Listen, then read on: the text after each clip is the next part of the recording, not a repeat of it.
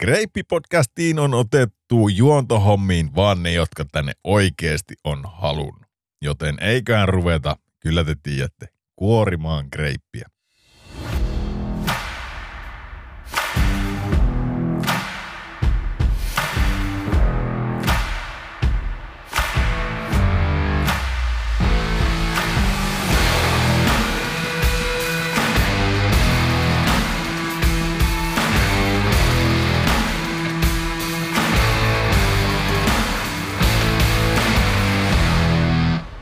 No niin, Kreippi-podcastin kuulijat, te varmaan mietitte, että mitähän se vele taas höpii, se onko se mennyt aivan sekaisin. No, en oo.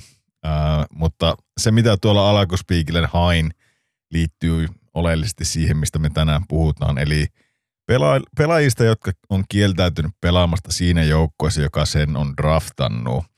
Äh, ja tämähän nyt tietenkin varmaan tässä kohtaa jo kaikki tietää, mistä, mistä tämä, tämä Kimmoke on saanut, eli lähdetään tuohon Cutter, Cutter Gothierin tarinaan ja miten hän päätyi Anaheimiin, niin lähdetään purkamaan vähän sitä. Ähm, eli oikeastaan tänään luvassa hyvin pitkälti NHL-aiheesta turinaa. Mm, vierana meillä on tällä kertaa Mika Järvinen. Järä on legendaarinen liigaveskari, joka on muun muassa tehnyt ensimmäisenä maalivahtina maalin liigassa.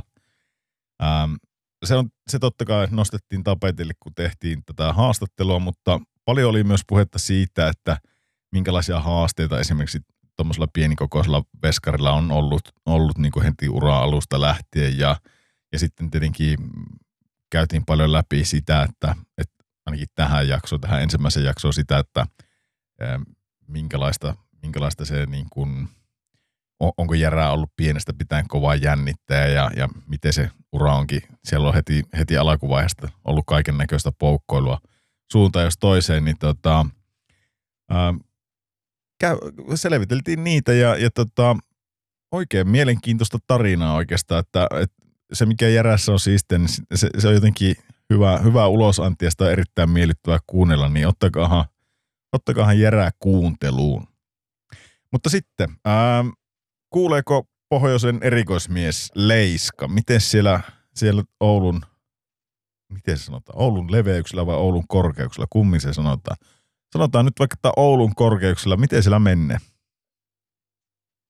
Morjesta vaan. Mikäpä se täällä, että tota, NRiähän tässä on tullut vähän seurattua enempikin tuossa ja tota, ei tiedä aina, että mitä, mitä kelejä on luvassa. Että välillä on kovat pakkaset ja nyt ei, nyt ei ole enää kuin kymmenkunta, mutta eiköhän nämä taas kohta muutu jonnekin suuntaan. Niin, niin. Mikäs täällä ollessa?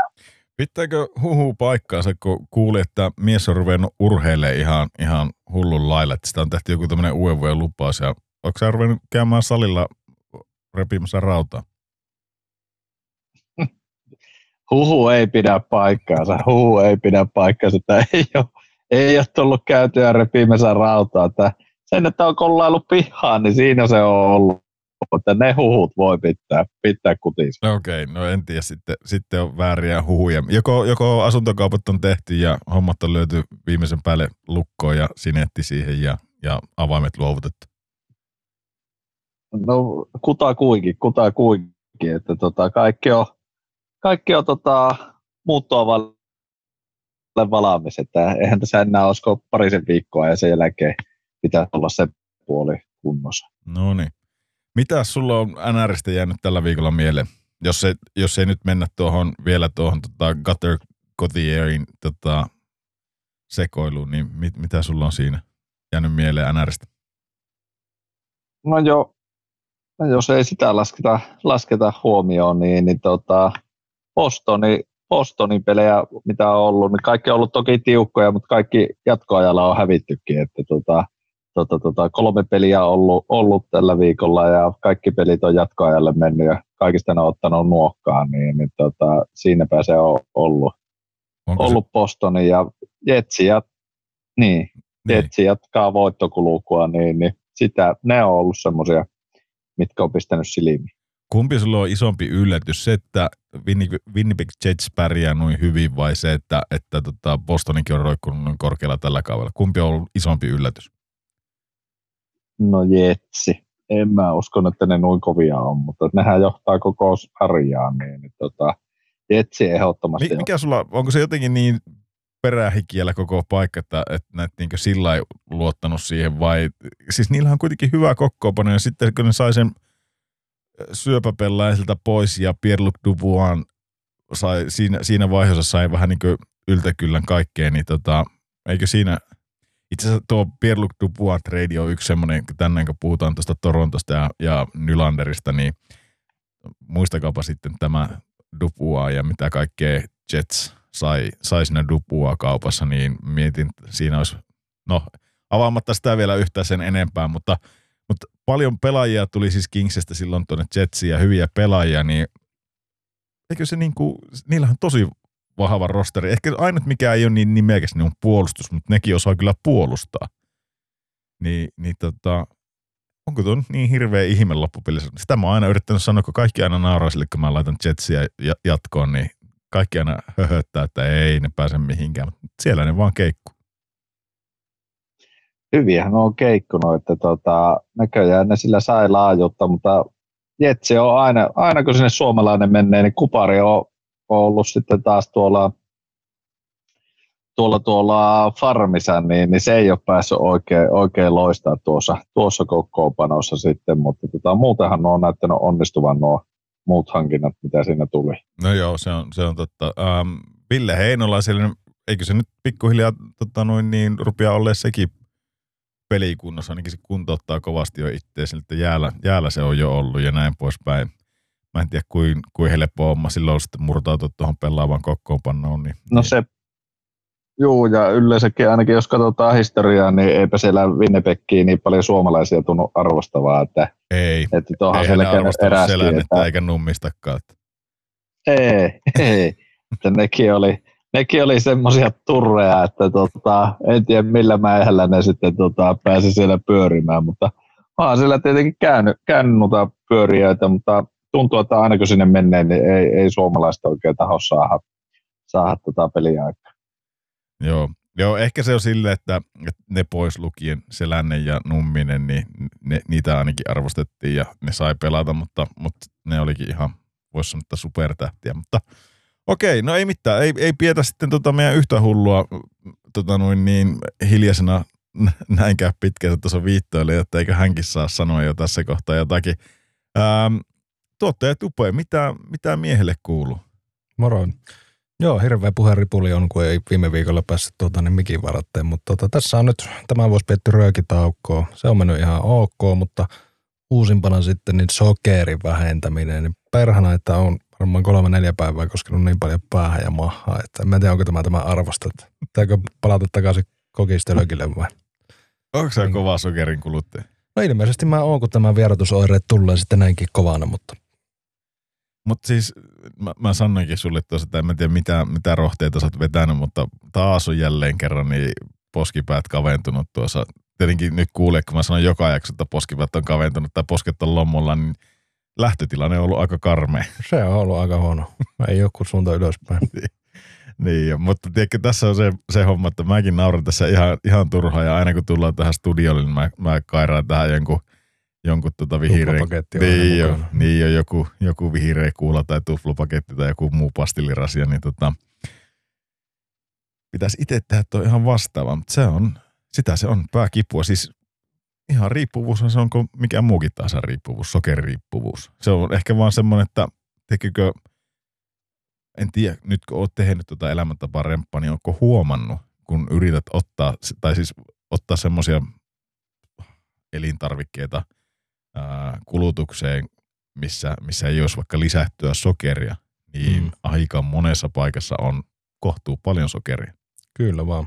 Ja just nimittäin on tarkoitus sitä lisättyä sokeria vähentää, ei niin kuin, ehkä niinkään vältellä tuotteita, missä niin. nyt on ylipäätänsä niin. sokeria, mutta niin. että niin kuin lisätyn sokerin vähentäminen. Niin Joo. On, se on kyllä vaikea löytää. Nykyään ollaan näköjään tämmöisen, miksi tätä sanotaan, teollisen ruoan parissa niin paljon, että sitä on joka niin, paikassa. Niin se on. Joo, näin se on. Mua nauratti se, kun mä tuossa viikolla kyselin, kun äijäkin sanoi, että että tässä on ruvettu vetämään salaattia ja sitten se kehuskeli, että kun on, on salaatinlehteä ja, ja on kurkkua siinä. Sitten mä mietin, että no aika vihreitä on kyllä, mutta että missä tomaatit ja paprikat ja kaikki niin. Sieltä tuli välitön vastaus, että en tykkää. Mä en tykkää, en mä niitä syö. Mä syön niitä, mitä mä tykkään. No eikö, ja näinhän se pitääkin syö. Ei, Se ei, salaattikin kyllä maistuu aika paskalle näin alkuun suoraan sanottuna. Mutta siihen kaikkihan tottuu. No ei- niin ilmeisesti. Ja Leiska, sun on ihan turhan nauraa mitään. Sinä, sinä, jos joku, niin oot semmoinen ruokavammainen, että sinä et syö kyllä ihan, se on kunnon Meinasin justiinsa vehenapatoki, sanoa, mikä sulla menee ja that's it. mä justiinsa meinasin sanoa, että tupellahan tuntuu olevan ihan oikea valio, että tota, ei sinne aleta mitään paprikoita laittaa väliin, niin höpö, Ne on höpö. ihan niin kitkeriä, että kukaan niitä pystyy syömään. No Mm. kukaan niitä. Ei se ole ihme, jos menee maha sekaisin.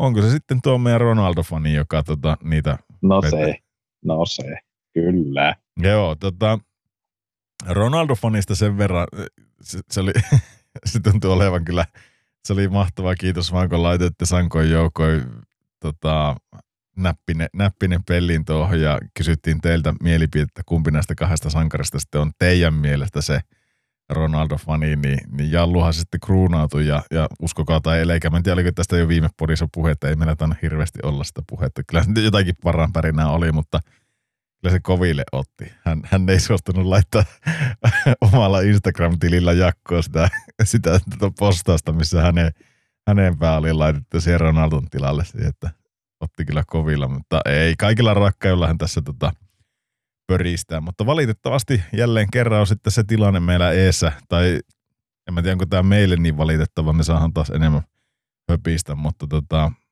ne, jotka on oottanut kovasti jallun naurua ja, ja tota, huikeita analyysejä, niin ei, ei Mr. Eurooppa pääse tällä kertaa. Ja syy on, syy on tällä kertaa se, että Puolassa ei toimi netti. Et se, se, se, on se. Puolassa ei toimi netti ja sitten kun kysytte, että tuukko puhelimella, puhelimella matkaan, niin siellä saldorajat paukkuu vasta. Että ei se vissi millään ihan älyttömällä diilillä siellä ole, jos, jos niinku ei ole, ei ole tota noin niin. Tai en tiedä paljonko se netti maksaa siellä, mutta, mutta ne on muuten semmoisia asioita, en tiedä, ootteko paljon reissannut Tupe ja Leiskani maailmalla, mutta kun tuolla, tuolla käy tuolla maailmalla, niin tuo internetti, niin se ei ole niin itsestäänselvyys, kun itsekin aina monesti tulee tupistua tällä Suomen päässä, että, että hitto kun ei netti toimi ei ole riittävän nopeaa tai jotakin, niin meillä on kuitenkin ihan vimpan päälle tämä netti. Et, et nämä, nämä niin pääsääntöisesti toimii ja jopa sitten, jos sä menet johonkin kauppakeskuksiin, niin meillä on ihan toimivat netit ja ne saa kohtuu helpolla sieltä. Mutta sitten kun sä menet tuolla maailmalla, niin se toimiva netti, niin se ei olekaan ihan, se ei ole ihan niin semmoista miten, joka päivästä kauraa, kauraa niille, että se on vähän... Okei. No Leiska on meistä varmaan eniten reissannut, minä en ole, tai me, meistä kahdesta enemmän reissannut, minähän en juurikaan ulkomailla vieraile, niin tuota, Ne. Leiska voi kertoa.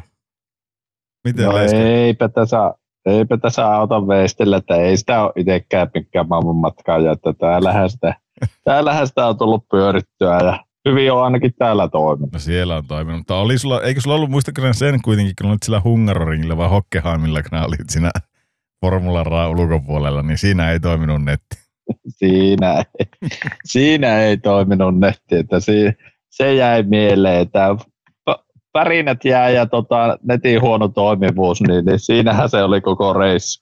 Mutta eikö ollut muutenkin, kun ollaan nyt jonkun verran tota, niin kaveriporukalla ja sinäkin sinä olet ollut, niin tota, Eurooppaakin kierretty tässä, niin meillä, meillä vähän tuntuu olevan semmoisia niin kuin ne, miten se nyt sanoisi nätisti, ne, ne kohteet, mihin me mennään, niin siellä ei oikeastaan sitä nettiä edes tarvi. Et, et meillä on fokus ollut Ei ihan, ihan jossain...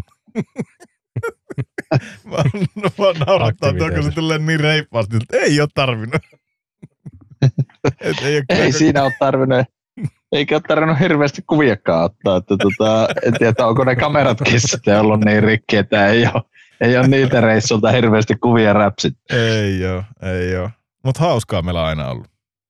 No to, se on totta. Pitäisikö meidän järjestää joku semmoinen Kreipin kuulijamatka, semmoinen vanhan liiton keihäsmatka, tota noin, että lähdetään minä ja Leiska matkaoppaiksi ja otetaan Kreipin porukkaa, ketkä lähtee meidän kanssa. Lähdetään joku pitkä viikonloppu Berliinissä. Siellähän on kaikki ravintelit auki aamusta iltaa ja siellä on näitä legendaarisia punkkereita, missä ollaan mekin, mekin tuota käyty sekoilemassa ja katsomassa, että että minkälaista se maa-alainen bilettäminen on, niin tota, voitais, nyt kun meillä on kokemusta siitä, niin voitaisiin, Leiska, vai mitä sanot, voitaisiin ihan hyvin lähteä semmoiselle reissulle.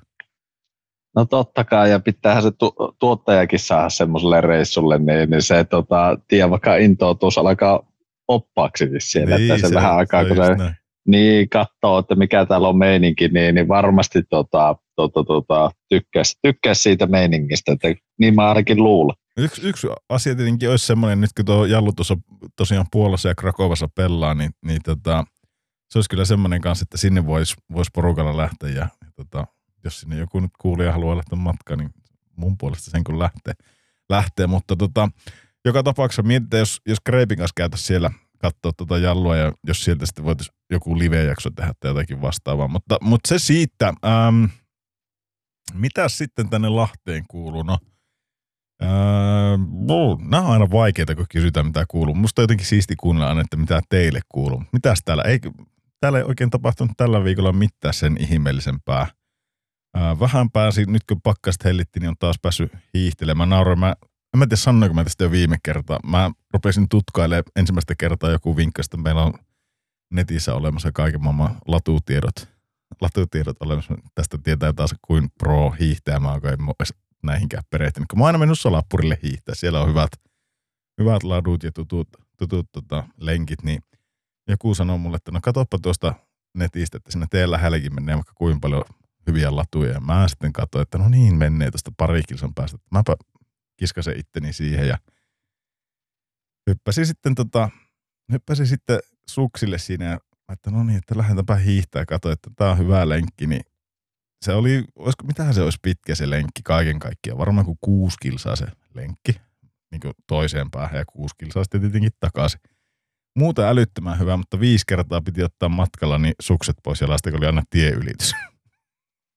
Mietin, että tämä oli niinku kilometrin välein, niin piti ottaa. Mä että no tämä ei mennyt ihan putkeen, että siinä ei missään kohtaa moin, tässä on tämmöisiä tieylityksiä. Että muuten jäätävän hyvä, kun täällä Lahdessa on se ongelma niille kuulijoille, jotka ei niin Lahdessa ole käynyt aiemmin tai ei ole tietoisia tästä. Itsekään en ollut silloin, kun Oulussa asustelin, niin yhtä, yhtä kärryllä tästä hommasta, mutta tämä on aika niin kuin mäkistä maasta. Täällä on paljon näitä harjuja ja näin poispäin, niin ei ole oikein semmoista reittiä, tuosta kun Solappurilta lähdet hiihtää, niin oikeastaan kaikki, kaikki niin kuin vettää semmoiseen hirveäseen alamäkkeen, ja sitten kun tuut takaisin, sulla on aina se niin pystyseinä nousu lopuksi semmoinen, että lähtee keuhkot pihalle. Ja muutenkin se matka on semmoista niin kuin tosi intervallia. Että on, on isoja nousuja ja isoja laskuja. Että ei ole semmoista, niin kuin, jos Oulussa hiihet, niin siellähän mitään muuta kuin tasasta peltoa.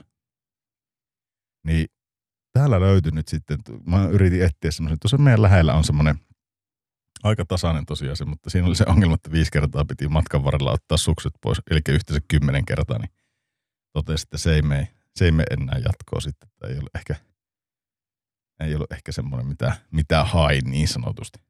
Sun pitää tulla Ahtialan suunnalla käydä katsomassa, siellähän menee kanssa. Tulee sinne uimarannalle siellä tuu, muistaakseni. Okei. Okay.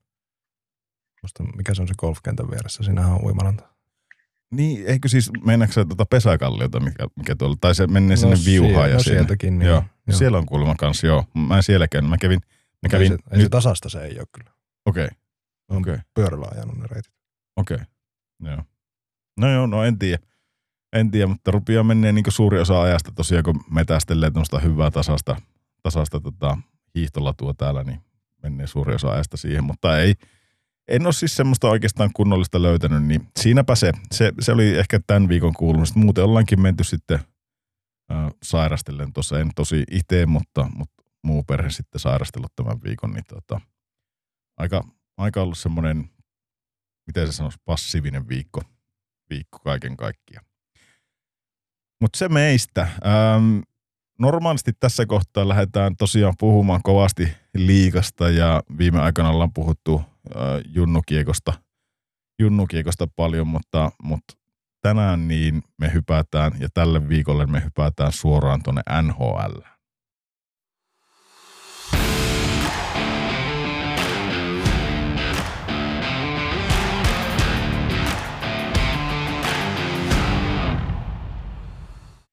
Eli NHL siellä tosiaan tämä viikko lähtikin aikamoisella pommilla, pommilla liikkeelle. Siellä tota, tämmöinen pieni episodi, kun, kun tota, Cutter Gautier, ää, Philadelphia viies, viies varaus, ensimmäisen kierroksen viies varaus. Ja tota, tuli, tuli ilmoitus, että mies on treidattu uh, Jamie Drysdalein tuonne Anaheimiin. Ja tota, siihen vielä päälle sitten Anaheimin luovutti toisen kierroksen pikkisä. Oliko se ensi vuoden, ensi vuoden draftiin taisi olla. Joo. Ja tota, kaikki ihmettelivät, että mikä homma. Tuo Kotierihan oli ihan sikaa hyvä tuolla nuorten kisoissa ja Suomekin vasta. Eikö se tehnyt sen ratkaisumaalin, 3-2 maalin paino siihen yläpörsään? Mun mielestä se oli Kotieri, joka sen, sen ampui. Ja... Sinne rimaa alle Häselä on. Niin. Ja, ja kaikki ihmetteli, että no mikä homma, että miksi, mitä, mitä, kuin sekaisin nuo Philadelphian kaverit on. Mutta sitten se rupesi tuo vyyhti aukea. Eli, eli tuossahan, jos mä nyt oikein ymmärsin, niin tämähän on jo jonkun aikaa vellonut tämä homma. Tämä homma, että tota, hän on niin kieltäytynyt pelaamasta.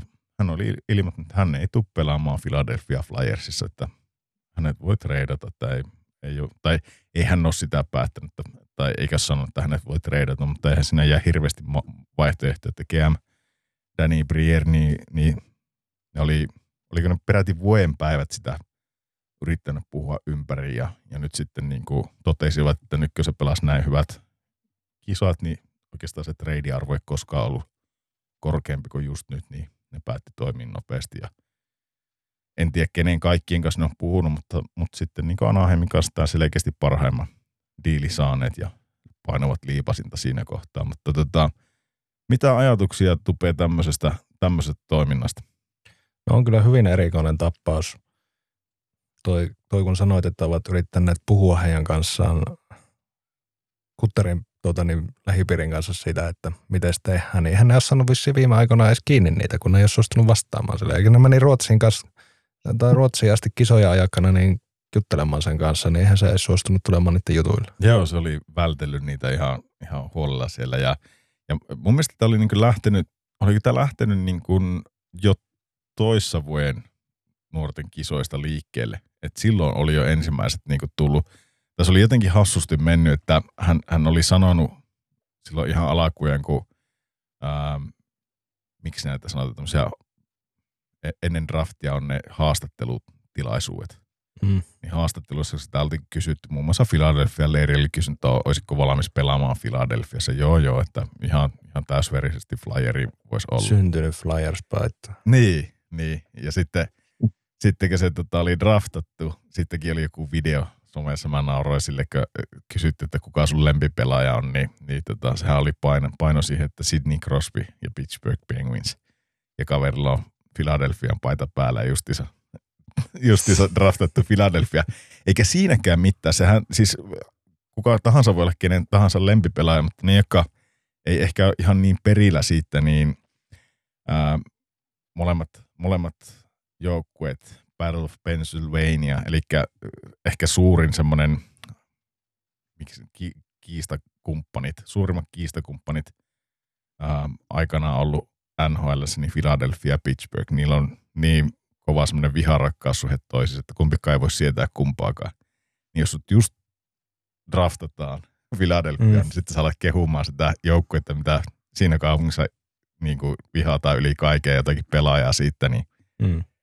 että tavallaan pienellä pelisilmällä, jos olisi halunnut vaikka Philadelphian fanit voittaa puolelle, niin jos sanonut, että on vaikka Danny Briere tai, tai Voracekki tai Giroux ollut mun esikuva aina. Ja se on ihan sama, kuka sun esikuva sitten loppupelissä on ollut mutta tiedätkö, mm. pienellä pelisilmällä, niin se, se, oli lähtenyt vähän niin kuin vinksalleen siinä kohtaa, kohtaa jo. Joo, ja mikä tässä nyt oli, että nyt oli vissiin mennyt huuruun siitä, että se ei ollut saanut viime vuonna jotakin sopimusta siihen kauan loppuun, kun oli pelannut hyvät, hyvän kauan ja oliko muut sitten saanut vai miten, mutta, tai että on tapana, että niille on tehty tuossa vaiheessa Joo. jonkun sortin sopimus, mutta hän ei ollut nyt sitten saanut sitä, niin siinäkin oli jo. Niin, siis se ongelmahan tässä ilmeisesti on se, että, tai, tai no ongelmasta en tiedä, mutta siis ku, se on jännä, että niin kuin sieltä puolen ei ole kukaan kertonut, että miksi, miksi näin on käynyt, että hän ei halua enää olla flyeri. Mm. Ja tai Flyersin pelaaja, ei se Flyeri ikinä halunnut olla, nyt kuulostaa ehkä suomen kielellä suoraan käännettä Flyerin, niin se kuulostaa siltä Flyerilta, mikä jaetaan mm-hmm. kätteen, mutta niin, anyways, niin tota, ää, niin, siis mitä mä olin selittämässä sen? Mulla katkesi itselleen. Se sopimusasia.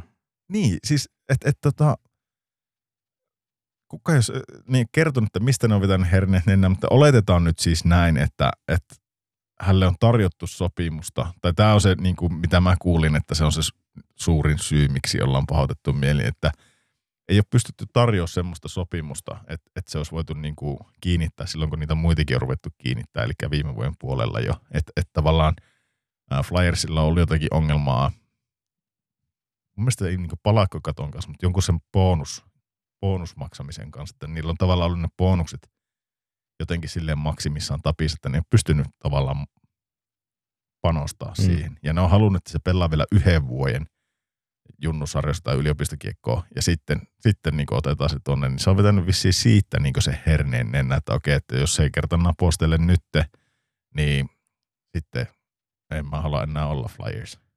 Niin kuin mitä sä, eikö sä sanonut, että se tota, on niin kuin pitemmän aikaa nyt jo tässä seurannut tätä Flyersin touhua, ja että hän ei ole enää yhtään vakuuttunut siitä, että hän haluaa kuulua tähän organisaatioon. niin, niin voisi vois olla näinkin. Miten Leiska näkee Tom? Niin, se voi, koska niin justi se tuohon oikeastaan lisätä, lisänään vaan, että olisiko se sitten, se ajattelee, että pääsisi johonkin tulevaisuuden parempaa seuraa, että se ei näe, näe niin pitkäkantoisesti, että tuo Philadelphia oikeasti nousisi siellä, vaan se ryppisi monta, monta, monta vuotta vielä tuolla ilman playoffeja, mutta tota, nythän se näyttää olevan vähän väärä, vähän, väärää ennustetta, että Philadelphia on oikeastaan yllättänyt kaikki. Niin, niin. Mä, mä kans mietin nyt tässä silleen, niin ottamatta mitään pois, miten Philadelphia on tänä vuonna pelannut, mutta, mutta niin kuin, mm, mä jotenkin ajattelin, että tämä Philadelphia on tavallaan, että sillä on ne hyvät vuodet ees, ja ykkönen muutaman vuoden tuossa on, on aika surkeita, ja mä ainakin ajattelin, että Flyersi tulee nojaa aika paljonkin tähän kotieriin, niin jossakin, jossakin kohtaa, mutta tota, tänä vuonna ne on sitten kuitenkin pelannut sielunsa tavallaan ihan ulos tuosta, ja, ja tuo Tortsi on saanut niistä ihan kaiken irti, mutta mm, mä en ole ihan varma, että onko tämä onko tämä nyt sitten niin kestävällä pohjalla kuitenkaan vielä tämä Flyersi. Eli siltä nyt siellä maalivahit onnistuu, nyt siellä on Couturier ja Konekni on terveenä ja, ja Owen Tippet pelaa hyvin ja, ja niin kuin periaatteessa palasia on, on siihen Morgan Frostit sun muut siihen, niin se tavallaan tuntuu, että se juna puksuttaa ihan hyvin, mutta ei, en, niin, ja onko se sitten tuo Tortsi, Tortsin valmennustyyli, että pari kautta menee ihan hyvin ja sen jälkeen on ihan puhki. Niin, sitä mä just mietin, että, että siinä varmaan kulluu aika, aika niin jotenkin hapoille, mutta sitten taas toisaalta niin voiko, voiko tuossa kulua hapoille? Eikö sulla piäkki olla ihan jäätävä? Kun, mutta no, eh, eh, ehkä se on semmoista mentaalista kulumista, tiedätkö? Mentaalipuolen niin, kulumista, niin. Ei, se, ei se sitä fyysistä kulumista varmaan niin paljon ole. No niinpä justi, että sitä se enempikin, enempikin voisi kuvitella, että se on, että kun siellä vaitaa, vaitaa, vaitaa koko ajan, niin jossain vaiheessa se menee sitten yli ja alkaa, alkaa taas puuroutua se coachin ääni, mitä se sieltä huuteleekaan, niin, niin varmaan justi se joku tämmöinen. Mä oon alkanut nyt taas tästä Tortsista tykkäämään. Se puolusti nyt sitä Kevin Heijasiakin siellä tota, lehdistötilaisuudesta, kun siellä se podcastaa ja mikä laittoi sen huhun liikkeelle, että Heijas olisi ollut tämän, tämän tota, niin, sopimustorpedoinnin takana. Niin. Sehän voimakkaasti puolusti sitä siellä, niin hän vaikuttaa sitten kuitenkin, että vaikka hän on vaativa, mutta että hän on kuitenkin silleen, että kiekosta voi olla eri mieltä, mutta että ei se niinku sitä ihmistä silleen. No noita haastatteluja, mitä mä oon kuullut tuossa niin kuin eri podcasteissa ja näin poispäin, niin melkein järkiä voisi sanoa. Tämäkin nyt on, on mun hyvin suppea otanta, mutta sanotaanko, että mä olisin kuullut joku viiestä kymmenen erilaista haastattelua, missä on tullut tortsi puheeksi niin 90 prosenttia niistä on sanonut, että se on, vaikka se on vaativa valmentaja tolleen, niin se on ihan jäätävän rehti äijä. Ja semmoinen, niin että, että ei ole kellään ollut kismaa tavallaan sen kanssa. Tiedätkö? Mm. Että, että niin kuin, ja jos ajatellaan vaikka nyt näitä puheita, mitä joku Rasmus Ristolainen on sanonut, että jos hän olisi ollut niin ura-alusta asti tortsi valmentajana, niin hän olisi niin paljon parempi pelaaja kuin nykypäivänä. Mm. Että kyllähän se varmaan niin kuin se vaatimustaso on, se, mä luulen, että se on NHL-valmentajista, se on varmaan se tiukin. Se ei anna yhtään siimaa. Kukaan ei saa löysällä. Ja se tarkoittaa silloin sitä, että sä varmaan vängällä kehityt tuolla sen treeneissä. Tiedätkö, se tempo on kova, sillä tehdään asiat laadukkaasti, vaaditaan. Tietenkin sitten on se, se toinen puoli, niin kuin joku, mä nyt heitän Patrick Laineen ehkä vähän pussi alle, mutta, mutta niin kuin, jos ei se treenaaminen ihan täpöllä kiinnosta, tai, tai vaikka kiinnostaskin, niin sitten jos sä oot semmoinen pelaaja, että sä otat tosi helposti ittees, tai mä en tiedä miksi mulla on jäänyt, mä voin olla ihan väärässäkin tässä, mä oon ensimmäinen mies myöntämään, että mä oon väärässä, jos näin on, mutta miksi mulla on jäänyt esimerkiksi Patrick Laineesta semmoinen kuva, että tai en mä tiedä, mun mielestä se ei anna ihan kaikkea itsestä. Et siinä olisi paljon potentiaalia, mutta joku kivi jää kääntämättä. Jossakin on ongelma. Onko se niin kuin pääkopas, että se ei siedä, siedä jotakin niin kuin todella tiukkaa valmennusta, että se dyykkaa tavallaan siinä tai, tai niin kuin joku Paul Morrisin aikana, kun se pelasi Jetsissä, niin se, eihän Paul Morris ole tunnettu siitä, että se olisi jotenkin älyttömän vaativa. Sehän, sehän to, Morrishan totesikin, että et, et niin kuin Lainilla on ihan hirveästi ongelmia pu, niin kuin oman pään pelin kanssa. Mutta jos se tekee joka paikasta niin kuin hyökkäyspäässä maalin, niin mulla on ihan sama, jos se vuotaa omissa, niin kauan kuin se läski, läskii tuosta niin kuin P-pisteen kaarelta, niin joka kerta lämärillä peltiin, niin ihan sama sen kuin vuojat. Mutta tiedätkö se ajatusmaailma sitten Tortsilla ei olekaan semmoinen. Silloin semmoinen, että mulla on ihan sama kuin, kuin hyvä sä oot ampumaan, mutta omiin sä et voi ihan yhtään. Se voi olla tosi vaikea sille. Ja varmaan monelle muullekin pelaajille. Ehkä se, niin. Mutta tuohon niin kuin, menemättä, kohta saat Leska vastata tuohon, tuohon niin kuin tortsiin, miten sä tortsin näet, mutta, mutta mun mielestä se oli tortsilta tosi hienosti tehty. Tavallaan kyllähän mediallakin on vastuu, mitä ne niin laukoo, vaikka kyllähän sekin podcastaa ja niin sehän oli sanonut, että tai se, sekin, se oli jossain toisessa podcastissa sitten kertomassa, että hänellä on kuitenkin lähde, mistä hän on kuullut, että näin on, että, että tämä on niin Kevin, että ei hän ole tätä niin keksinyt, että miksi hän, miksi hän keksisi näitä. Ja, ja et silloin kun se niin kuin, Tortsi oli ruvennut huutaa sille, niin se oli päättänyt nostaa käteensä ylös ja niin kuin rehdisti myöntää, että minä olin se, joka laittoi niin sanotusti sen huhu liikkeelle. Mm. Että ei hänellä ollut mitään niin kuin, tavallaan pelättävää siinä, että hän tiesi, että sitä tulee hänelle kuraa niskaa, mutta ei hän lähtenyt edes pokkuromaan vasta, että hän käy joskus niin kuin kahden kesken tämän sitten Tortsin kanssa läpi ja, ja tämä on niin kahden kesken selvitettävä asia, mutta joka tapauksessa oli, sitä, oli se sanonut se heisi sitä tai ei, niin että sä nyt tuommoista niin kuin, tavallaan, tavallaan se meni nyt silleen, että Heisin takia, Heisi oli soittanut kotierille ja sanonut, että mietin kaksi kertaa, mihin sä meet, että Meksa Flyersin pelaa, että siellä on tortsia ja siellä vaihdetaan tämmöisiä tämmöisiä asioita ja katsoppa historiaa taaksepäin, että kaikki Tortsin nuoret pelaajat, muun muassa tällä kaudella Morgan Frosti, niin on, on ollut niin kuin, äh, hampaissa. Mutta tota, mitä luulet, Leiska, minkä takia esimerkiksi joku Morgan Frosti on ollut, ollut tota Tortsin hampaissa?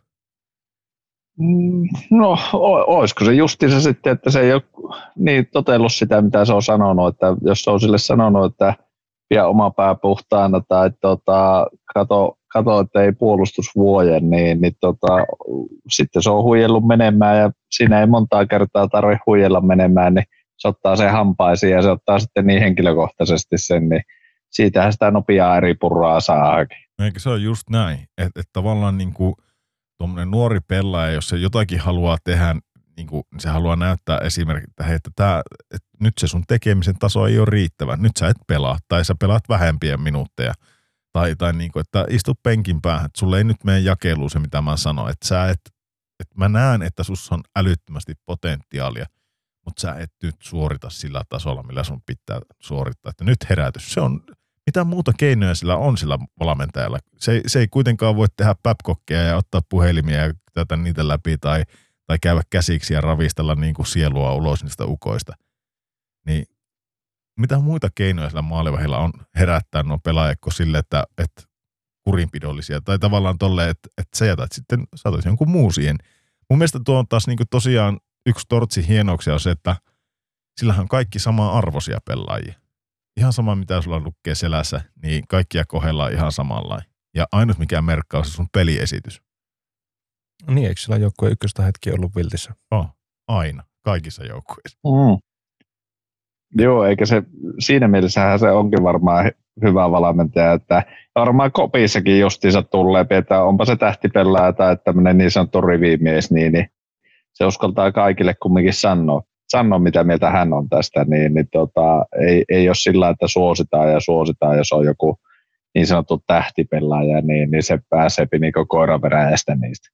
Joo, mutta se, se ongelma tietenkin, mikä nykypäivän kiekossa tulee, niin tähän ei juurikaan enää kokkaa tottunut, että, että se tavallaan palaute tulee huutamalla, tai en tiedä tuleeko se tuolla huutamalla, mutta voisin kuvitella, että siellä pikkasen raskaampaa äänenpainoa välillä saattaa tulla, mutta että sitä ei ole ehkä niin totuttu ottamaan sillä tavalla, että kaikki odottaa, että nykypäivänä keskustellaan ja, ja vähän hyssytellään ja annetaan, annetaan mahdollisuuksia. Että se tavallaan se sekin on ehkä väärin, että vaatimustaso ei enää ole niin kova, mutta, mutta en tiedä. Joku se, jotakin siellä on niin tavallaan muuttunut tuossa jääkiekossa, ainakin niiltä ajoilta, kun itse on pelannut. Jotenkin tuntuu, että se pitäisi paljon enemmän niin hyväksyä ja, ja olla vaan että no, sulle kävi mokaa, että ei mitään, että, tota, että me seuraava vaihto ja tee, tee uudestaan. Ja, tai tee uudestaan, mutta paremmin. Mutta sitten taas Tortsi ei ole yhtään semmoinen, että jos se tulee sen mokaa, niin se on sillä niin vanhan liiton mies, että niin itsekin kun on pelannut, niin, niin, niin silloin lähdettiin vilttiin, kun teit mokaa. Ja se, se, oli tosiaan yhdestä virheestä, että sitä ei niin kateltu, kateltu, että montako virhettä sä pystyt tekemään ja sen jälkeen vasta seurauksia. Mutta tota, en tiedä. Tuo, tuo on mielenkiintoinen. No joka tapauksessa sieltä tilanne oli tosiaan tämä, ja sitten tuli se, että nyt, nyt tämä on sitten pakko treidata. Siinähän siinä ei paljon Brierille jäänyt mahdollisuuksia ja trade sitten tonne Anaheimin kanssa. Tuosta mun piti kysyä teiltä, että mitä te ajattelette nyt, kun Kotier, tuommoinen nuori kaveri, älyttömän hyvä pelimies, se menee tuonne Anaheimiin, niin pääseekö se siellä yhtään helpommalla?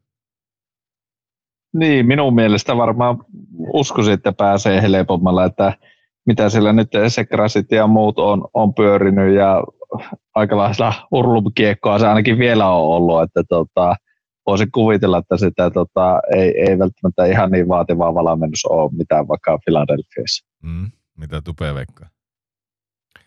No joo, just olin sanomassa tuota, että siellä on paljon muitakin nuoria, että varmaan jos se nyt joku sattuu pahasti sanomaan, niin on ainakin sitten vertaistukea siellä selkeän taputtelemassa. Niin, lähdetään illalla bileettää kyllä niin. tämä tästä. En muista kuka se Anaheimin valmentaja on. Uh, itse asiassa joudut varmaan googlettaa. Mä, mä käyn ihan kärryillä sitten, kuka Anaheimin valmentaja, mutta sitten mä oon kärryillä, kuka niillä on GM, ja se on Pat Verbeek. Ja si- siihen mä olin tulossakin, että Verbeek on sitten semmoinen kaveri, Little Bowl of Hate, taitaa olla, olla lempinimi kaverille, on, on niin kuin todella tiukka äijä. Et jos, jos te pidätte tortsia tiukkana äijä, niin se, jos joku on tiukka äijä sitten kanssa. Ja mä luulen, että sillä tulee olleen myös ongelmia tuolla. Mitä, jos, se, jos ei se niin meinaakaan taipua. Tota, en mä tiedä, onko, onko kotieri sitten semmoinen niin kuin varsinaisesti mikä ongelmapelaaja tai miten se tulee valmentajien kanssa toimeen, mutta, mutta ehkä, ehkä niin osviittaa tästä Anaheimista mä antaisin siinä, että tuo Segrasiinhan otettiin tekevä semmoinen ihan jäätävä, jäätävä iso soppari tonne, tonne tota Anaheimiin. Nyt kun Verbiikki tuli sinne, niin sehän sai ihan semmoisen, mitä se sai, viiden miltsiä, oliko se kolme vuotta ja viisi miltsiä, kun se sai, vai neljä vuotta ja viisi miltsiä? Mikä se on? Kuka tuli minne? tuo tuli toi, mikä tää on tää, Pat Verbiikki tuli GMX tuonne Anaheimiin, niin nytkö ne uusit on, mä katson tuo, näinkö mä jostakin sen pelaajan. Tuolta mä näen pelaajan ja katson tuosta Segrasin sopimuksen. Kun mä rupesin miettimään, että Greg Cronin on, Cronin, joo. on Anaheimin valmentaja. Vissi ensimmäistä, niin kuin, ensimmäistä kertaa nhl valmentaja. Otapas, mistä mä näen tuosta? Tuosta mä näen. Se on, niin, kolmen vuoden soppari, 5,750 Eli 250 000 dollaria vajaa 6 miljoonaa. Kolmen vuoden sopparin se sai vaan tehtyä tuonne. Mutta, mutta nehän niin meinas, että, että tälle pitäisi tehdä joku semmoinen, tiedätkö, 8 millin lappu, 7 8 millin lappu ja 8 vuoden paha, että kun tuo teki tuo joukkuekaveri se, äh, miksi mulla on nyt hakkaa tyhjää, laituri, Anaheimin laituri teki, tota, joka, joka sylkee maaleja liukuhiinalta. Sanois nyt kuka se on. Troy Terry. Just näin, Troy Terry. Niin sehän teki kahdeksan ja kahdeksan loppua. Niin ne, Seitsemän. kahdeksan ja seitsemän loppuun se oli. Vai seitsemän ja kahdeksan. Mm, 2930 vuoden loppu on seitsemän. Olisiko se seitsemän ja seitsemän? Seitsemän ja seitsemän se olikin muuten Jos se ei, ole, jos Niin ei oli. ole ollut jo tuota. Eikö se, seitsemän ja seitsemän oli se loppu, totta. Ja, ja sitä uumoilti, että Segras teki samanlaisen, mutta eihän se niinku, Verbikki päätti, että ei nuilla näytöillä, että et sä puolusta pätkääkään niinku tota, omassa päässä. Että mulla on ihan sama kuin monta lacrosse-maaleja sä teet tai Michigania, tai miksi sä haluatkaan sanoa, että ei, ei ole tulossa tuommoista lappua. Niin mietin vaan sitä, että nyt kun tuo Anaheim on tuommoisessa niinku rakennusvaiheessa, niin nyt sinne sallitaan, koska niille ei mitään tavoitteita edes päästä playereihin eikä mitään muuta. Nyt vielä sallitaan jotakin. Ja katoppa vaan, niin nyt kun siellä on Carlsonia ja nyt siellä on Kotieriä ja siellä on, mikä sitä on tämä yksi laituri, mikä siellä on. Miksi mulla, mun ei varmaan tänään pitäisi tehdäkään podcastia, kun mulla unohtuu kaikki nimet. McTavish, eikö ookin? Eikö niillä ole McTavish siellä? on, on. McTavish on siellä, niin tota, mä luulen, että, ja Troiteri on siellä, Stromi on siellä.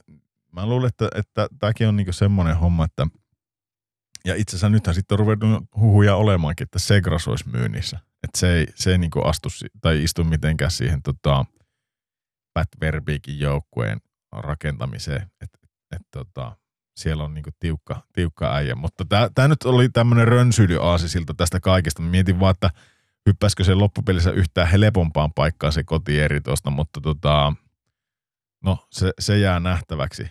Se jää nähtäväksi. Mutta mitä te olette mieltä siitä vastineesta? Mitä Leiska on mieltä tuosta Jamie Drysdaleista, minkä, minkä tota Philly sai?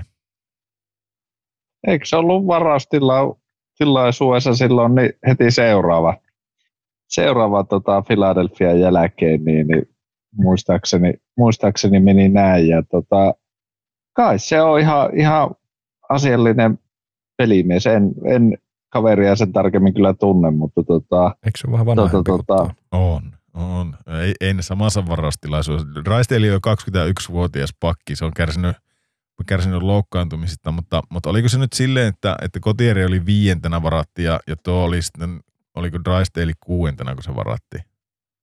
okei, mutta eri varaustilaisuus. Eri varaustilaisuudessa, joo. Et ei siinä, ei ihan, No ei, niin, no no sehän voi vähän vaikuttaa. niin.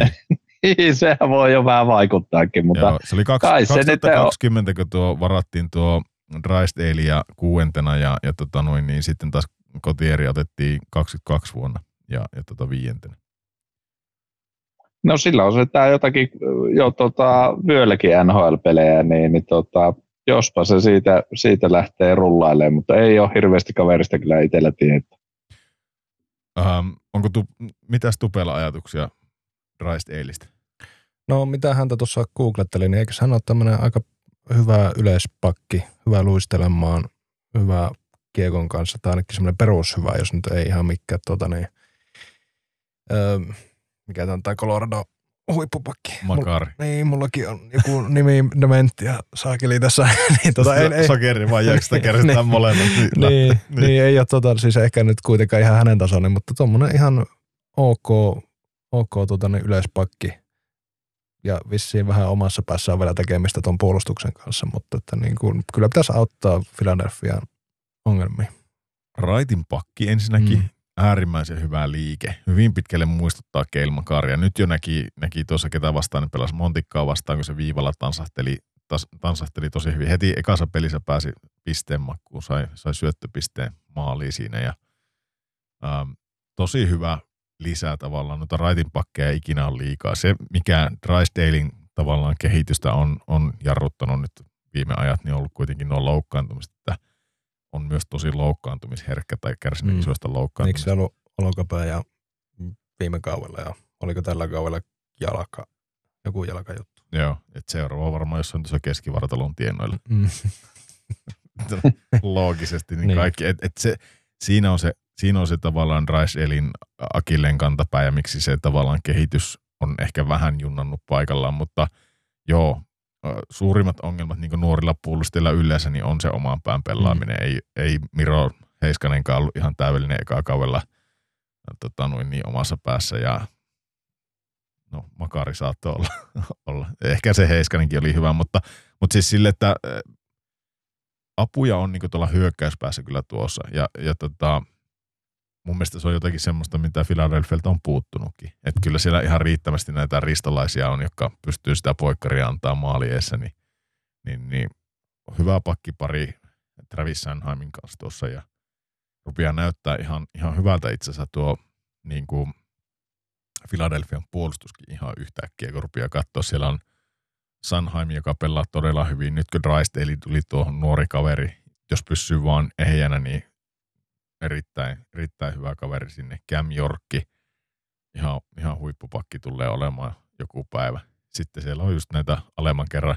No Sealerikin on hyvä pakki, mutta kyllä mä tätä, että tuo Ristolainen, sieltä ehkä jotenkin pitäisi vielä pystyä vaihtamaan kullaksi tai joksikin muuksi, mutta tota, en tiedä. Mun mielestä tuossa on niinku, tämä on yhtäkkiä ihan, ihan niinku pelikelepunen joukkue, vaikka, vaikka siltikin niinku mietit, että kyllähän tämä nyt jotakin tarvii lisää, mutta aika hassun lyhyeksi jäi tämä Philadelphian niin sanottu jälleenrakennusvaihe, että tuli, tuli tota noin niin palakattua tortsi tuohon ja sitten saman tien niin ollaan yhden kauden, kun ne on kerennyt kyntää tuossa ja nyt ollaan sitten, niin kuin, vai onko ne kentänyt yhtään kautta tässä välissä?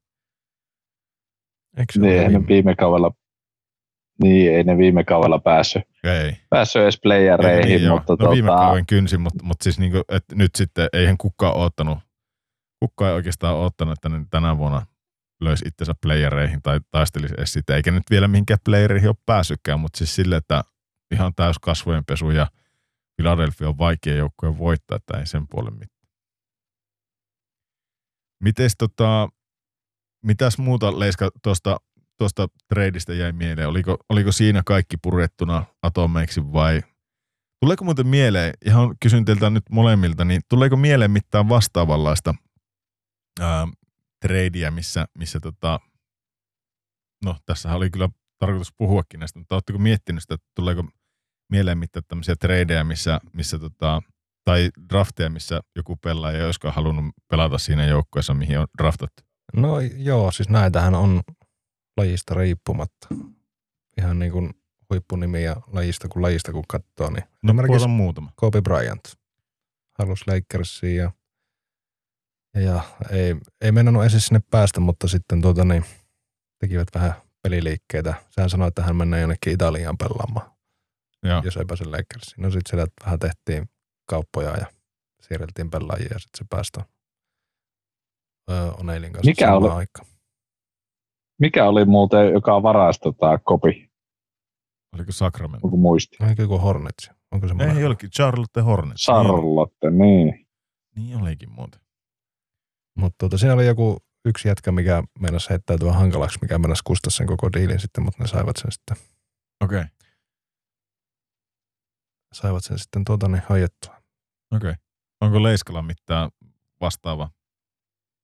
No ei ole, ei ole kyllä tuommoista, ei, ei ole tuota, kyllä muista lajeista, niin niin ei tuu, tuu. Tuleeko jääkiekosta hirveästi mieleen? Kyllä yksi tulee ainakin jääkiekosta, jos ei mitään muuta. No, se- no se mäkin just, että kaikki varmaan sen tietääkin jo, jo mikä oli se Lindruusi. Lindruusi silloin aikoinaan, niin, niin sehän, sehän oli semmoinen iso, iso ja varmaan voi olla isoinkin, mitä on, on koskaan ollut. Kyllä se jääkiekossa varmasti se iso on, että, että mä en tiedä, onko tämä sitten puraseeko tässä tavallaan karma, karma Philadelphia sitten, että silloin oli Philadelphia äh, niin sanotusti saaja, saaja osapuolena, tai en mä tiedä, se tuntui siltä, Loppupeleissä. niin, niin, se tuntui Niin. silloin siltä, että kaikki sen Lindrosi halusi ja, ja Flyersi sen sai, mutta Flyersihan joutui luopumaan ihan älyttömän paljosta. Muistatte te, mistä kaikista se joutui luopumaan? No Foppehan oli siellä, joka lähti, lähti sitten tota Quebeciin ja no onhan siellä on Ritsiä, no Hextalia, Simonia. Sa- muistaakseni pelaisiko se peliäkkää sitten kepekisän loppupelleissä, että se taisi ollakin, että se ei, mm. ei kepekisä edes pelannut peliäkkää, mutta tota, ja saihan ne vähän rahaakin siinä kaupan päälle. Sai, sai joo. Joo, se oli kyllä, ja, ja niin kuin, niin, se, se oli ihan jäätävästi pelaajia yhdestä ukosta, kun rupiat miettimään. Ja mieti mitä niin, nimiä ja... kuitenkin sille, että Ritsi pelasi ihan jäätävää uraa. No Simon heilutteli nyrkkiä, mutta kaikki tietää, kuinka Chris Simon on. Muuten meillä olisi varmaan mahdollisuus saada Chris Simon vieraaksi. Pitäisikö pyytää? No ilman muuta, joo. Niin.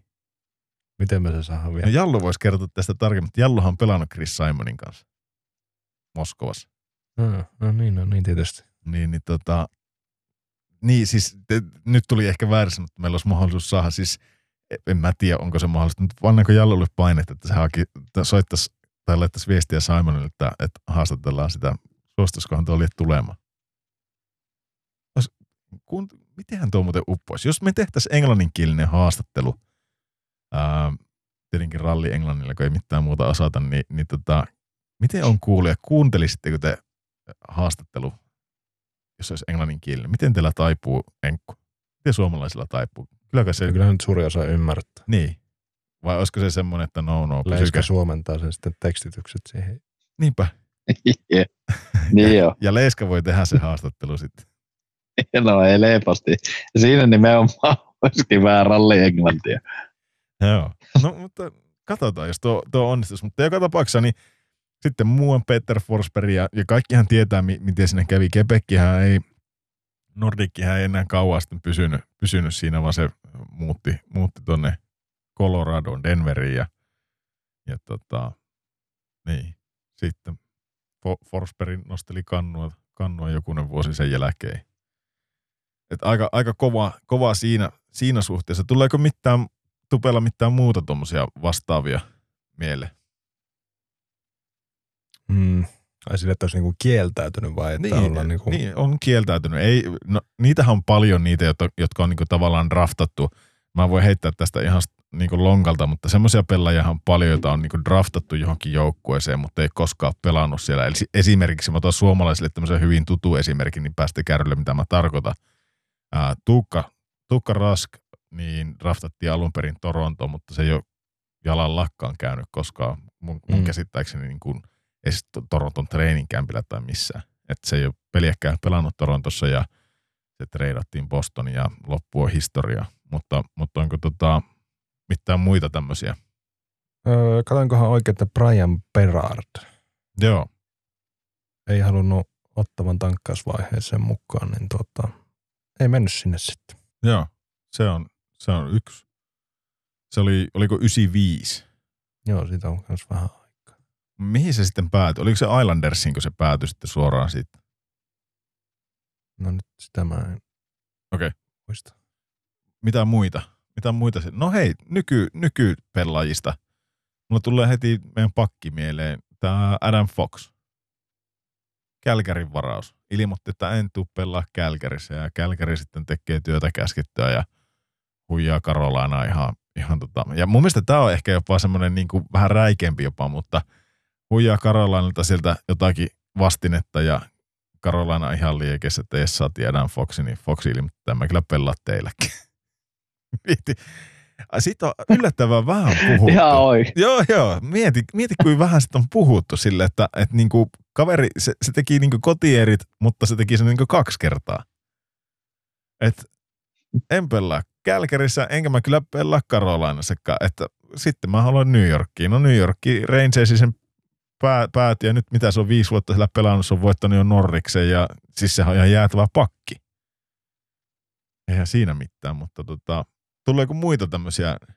Silläkö se Aho kollaatti sitä sitä tuossa tota, kauan. No nyt kun sä sanoo, niin tota... voitaisiin voitais sekin niin. joskus Sepeltä kysyä, että oliko se niinku ihan tahallinen tavalla, että onko, onko tässä vähän niin kuin, Oli. Niin, eikö ookin? Mm. Kyllä siinä vähän niin kuin maksellaan pottuja pottuna, mutta tota, Mitäs muita näitä on näitä viimeaikaisia? Tuleeko tupella mieleen? Jack Hyman. Ei mennyt Floridaan. Niin, no se draftattiin Floridaan, se ei mennyt sinne. Kieltäytyykö se siitä? No mulla jää semmoinen kuva, että se, mutta voin olla väärässäkin. Eikä, mä rupesin miettimään, että tota, miten se meni muuten Haimanin kanssa? Se on Torontosta kotosi. Sen mä ainakin tiedän, mutta oliko sillä sitten, että sen piti päästä jotenkin Torontoon pelaa. Se oli joku, joku maasta, mutta joo, se on kyllä totta, että se, se on Floridan varas, mutta, mutta sitten se ei päivää käy siellä. Joo, niinhän se näytti olevankin, että tuota Florida tosiaan varaston, varaston Jack Hymanin, mutta se kieltäytyi tekemästä tuota, tulokassopimusta heidän kanssa. Joo, näitä, näitä on tosiaan paljon sitten. Mä en tiedä, kuin, kuin, niin kuin mä en tiedä näiden tarinaa kaikkien, että onko, onko nämä niin kuin kieltäytynyt vai onko siinä ollut sitten joku trade, trade mutta tulee äk, äkkiseltä esimerkiksi joku Jerome Iginla. Mihin joukkueeseen Leiska sinä tota, mielät Jerome Iginla? Mikä, mikä se on, niin kuin, minkä joukkueen kasvot se on sulle? Ehkä sinä vaihtoehtoja, että se on Kälkäri. Niin, mutta arvapa, oliko se Kälkäri, joka sen draftas? Mistä se... Ei ollut, ei ollut. Onko mitään kärryä, mikä joukkue sen draftasi ja sitten treidas pois? Ennen kuin se pelasi siellä peliäkkiä. Itse asiassa ei, ei ole kyllä hajua, ei ole kyllä hajua että tota, mistä, mistä siirtykään, mutta tota, kyllähän se Kälkärin kasvot oli monta vuotta. Oli. Se siis Dallasin drafti. Dallas sen on aikanaan draftannut ja, ja tota, näin kävi vaan, että ei se sillä peliäkkiä sitten tota, ää, pelannut. Ja tuo Jack Hymanien tulikin tuossa sitten ehkä, ehkä niinku tuo Tim Thomas on kaikille tuttu, Suomessakin pelasi aikanaan, niin Quebec Nordics varas, varas tota noin, niin Tim Thomasin, mutta eihän se siellä pelannut sitten. Ähm, nykypelaajista Blake Wheeler. Ähm, se on Phoenixin draftaama pelaaja. No tietenkin tässä nyt on ehkä se syy sitten se, että ähm, Phoenixi sitten tota, muutti takaisin. Vai miten se muuten meni? Tuliko sitä Atlanta siinä välissä tai pelasiko sitten ekan peli tavallaan Atlantassa? Koska sen jälkeen No en, mä, mä en, tar- mä en edes tiedä tarkalleen, miten se menee. Um, mitäs muita näitä on? Nykypelaajista Erik Sernak, joka pelaa tuolla, tuolla, tuolla Tampa Bayssä, niin tiedättekö kenen, kenen varama pelaaja se on? Ei ole Tampa varama. Karolan. Ei joo. Losi. Ja, ja sitten, sitten jos tulee, vielä mennään näihin hyviin pelaajiin, mitä tästä nop, nopsaan kaksi jos nappaa, niin tuo Philip Forsberg ja Jared Spurgeon. Tiedätte varmaan, missä Philip Forsberg pelaa tällä hetkellä. Mm. Mm. Niin ei ole Nashville varaama pelaaja, mutta, mutta Nashvillessä on kuitenkin uransa veivannut, niin, niin tota, tiedättekö mikä joukkue nappasi? No Detroit. Washington. Ajattelin, että se on sun ruotsalaisena, niin se on Detroit. Niin. Ja Spurgeon, joka on niinku iki, iki tota noin, niin Minnesota Wild-mies, niin, niin tota, sekin on Islandersin varaama pelaaja. Ei, ei ole koskaan päivääkään siellä pelannut. Että kyllä näitä sillain, sillain käytännössä on, mutta tuossa kun oli puhetta tuosta Kevin Heisistä muutenkin ja, ja siitä, että tota noin niin, mitä kurraa se on saanut niskaa tuossa, niin, niin tota, siinä on sitten semmoinen pelaaja, joka on ja mä luulen, että tämä, tämä johtuu jotenkin, tuo unohtu sanoa tuohon, mutta sanon sen nytten sitten, että, että mistä se saattaa johtua, että se joutui syntipukiksi, niin sillä on itselläkin se tausta, että se on Chicagon varama pelaaja, se kieltäytyi pelaamasta Chicagossa. Se pelasi silloin aikanaan, aikanaan tota Boston Collegeissa ja, ja tota, silloin kun se varattiin, niin se ilmoitti välittömästi, että eihän tuu, eihän tuu pelaamaan Chicagossa ja, ja tota, se treidattiin Rangersiin se sitten tota, pääsi lähemmäs kotikontuja, että se on Bostonista kuitenkin kotoisin. Sitten tuota, jos itse saisit NHL-varauksen, niin josko Ballsia mennä sanomaan, että en ole muuten tulossa. Mä jos, jos mut varattaisi NR. niin. ei, ei, siis jos mut varattaisi NR, niin mä pelaisin varmaan puoli ilmaiseksi siellä. Mutta ei, niin, miten te niinku itse näette tuo? Tuo on hyvä kysymys tavallaan. Miten Leiska, jo, jo, no onko se siis No me ehkä tietää se vastaus. Me kaikki kolme varmaan, jos, jos meidät varattaisiin NRI, niin me ehkä mm. olla silleen, me ei osata, se meidän näkökanta on vähän eri. Me fanitetaan NHL, niin totta kai me varmaan jokainen mm. sainattaisiin, eikö niin? No varmaan joo. Mm. Mutta, mutta jos ajatellaan sillä, että sä olisit vaikka oma ikäluokkas paras, sä tietäisit, sut olisi rankattu, tai vaikka top 5, top 5, ihan selkeästi top 5 ja, ja tota, sun ympärillä on ollut pöhinäinen draftia ja paljon ennen sitä ja tai, tai jos ajatellaan vaikka tätä Celebriinia, otetaan se vielä esimerkiksi tähän, että sitä meinaa, että se on ensi, ensi kaudella se ykkösvaraus. Niin kun sä tiedät, että sä oot niin hyvä, paras ikäluokassaan, niin olisiko sulla sen jälkeen polsea sanoa, että tohon seuraamaan en halua? Mikä olisi semmoinen niin kuin no-no sulle tupe, että sä sanoisit, että tuohon seuraamaan en mene? O- oletetaan, että sä oot ikäluokkas vaikka top 10. Sille, että sä tiedät, että sä saat kyllä jossain kohtaa, niin joku seura tarjoaa sulle sopimuksen, jos sä sanot tälle ei, mutta, mutta mitä, mitä asioita sä puntaroisit siinä kohtaa, kun sä sanoit, että olisi joukkueen nimeltä X, ja mikä, mikä siinä joukkueen nimeltä X pitäisi olla vikana, että sä menisit sanomaan, että en mä tuu teille pelaa? Ja Leiska voit miettiä, mä kysyn sulta ihan samaan kysymyksen, voit ruveta miettimään jo. No varmaan, mm. No jos sä varmaan mettelee niin kuin ykköspikkinen jonnekin, niin huomio on varmaan taattu sulle ihan sama minne sä menet. Mm. Et siitä se ei jäisi kiinni, että missä saisi vaikka isoimman huomion tai mm. missä pääs, pääsis paistattelemaan isoimmissa valoissa. Mä oon sen verran herkkä kaveri, että ehkä sä se valmentaja sitten. Miten se kohdellaan, minkälainen se valmennus Ottaisitko sä selvää tavallaan, pyytäisikö sä sun ja sun niin kuin sitä taustaporukkaa ottaa selvää, että minkälainen se on se valmennusilmapiiri ja metodit ja, ja millä jo taktiikalla pelataan. Ja pyytäisikö sä, että, että kertokaa mulle, mihin, mihin roolin te laitatte mut tässä joukkoissa, jos mä tuun tänne? Todennäköisesti joo, koska varmaan ne muut rahan perässä ja tämmöisestä juoksemiset, niin ne, ne sä saat kaikkialta kyllä. Niin ja siis niin kuin tulokkaalle, niin sulla on vain tietynlaiset diilit, mitä sä voit tehdä. 7,50 on minimi, mitä pitää maksaa ja onko 9,5 maksimi, mitä sä voit Mutta saada. Mutta sä ajattelee niin pitemmässä sekä Niin, niin, kyllä, kyllä. Juoksussa. Kyllä, kyllä. Niin, ja kaikilla noilla sanotaanko top 10 pelaajilla, tai ainakin top 5 pelaajilla, ne on aika lailla identtiset ne, ja varsinkin top 3 varauksilla. Mm. Ne on aika identtiset ne sopimukset, bonuksineen päivineen, mitä ne saa, allekirjoitukset, maksimit heti, ja se on se kolme vuotta, mitä sitä pitää kärvistellä, ja sittenhän sä saat sen tavallaan sen ensimmäisen, mitä sä ansaitset sopimuksen. Mutta tota, jos se raha jätetään tavallaan, kun siihen ei sinänsä voi vaikuttaa, kun se on rajoitettu niin kuin NHL, niin jos, jos ei spekuloi sitä rahaa ja oletetaan, että sitä, se ura olisi kuitenkin kohtuu pitkään, niin kuin sanoit, niin sitä rahaa kerkeä kyllä tekemään, niin sulla olisi se valmennus, se mitä sä ehkä... Tod- todennäköisesti se, koska mä tunnen itseni, niin mä menen lukkoon, jos asiat ei hoida. Okei. Okay. no mit, miten Leiska? No joo, tuohan se on oikeastaan mikä siinä on, että valmennus minkälainen siellä on, että sopisiko se niin kuin, minkä tyylinen pelaaja sitten olisikaan, että sopisiko se itselle, niin se voisi olla se, se ajatus, mutta loppupelleissä niin, niin se tulokassopimus, oliko se nyt kolme vai neljä vuotta, mitä on, niin, niin kolme vuotta, niin, niin kyllä mä menisin sitten, sitten tota, sen jälkeen voisi puntaroida tarkemminkin, että miten täällä on oikein aika mennyt ja mihin mä oikeasti haluan mennä, niin, niin tota, voisi sen jälkeen kyllä sitten vaihtaa, vaihtaa tota, minne haluaa.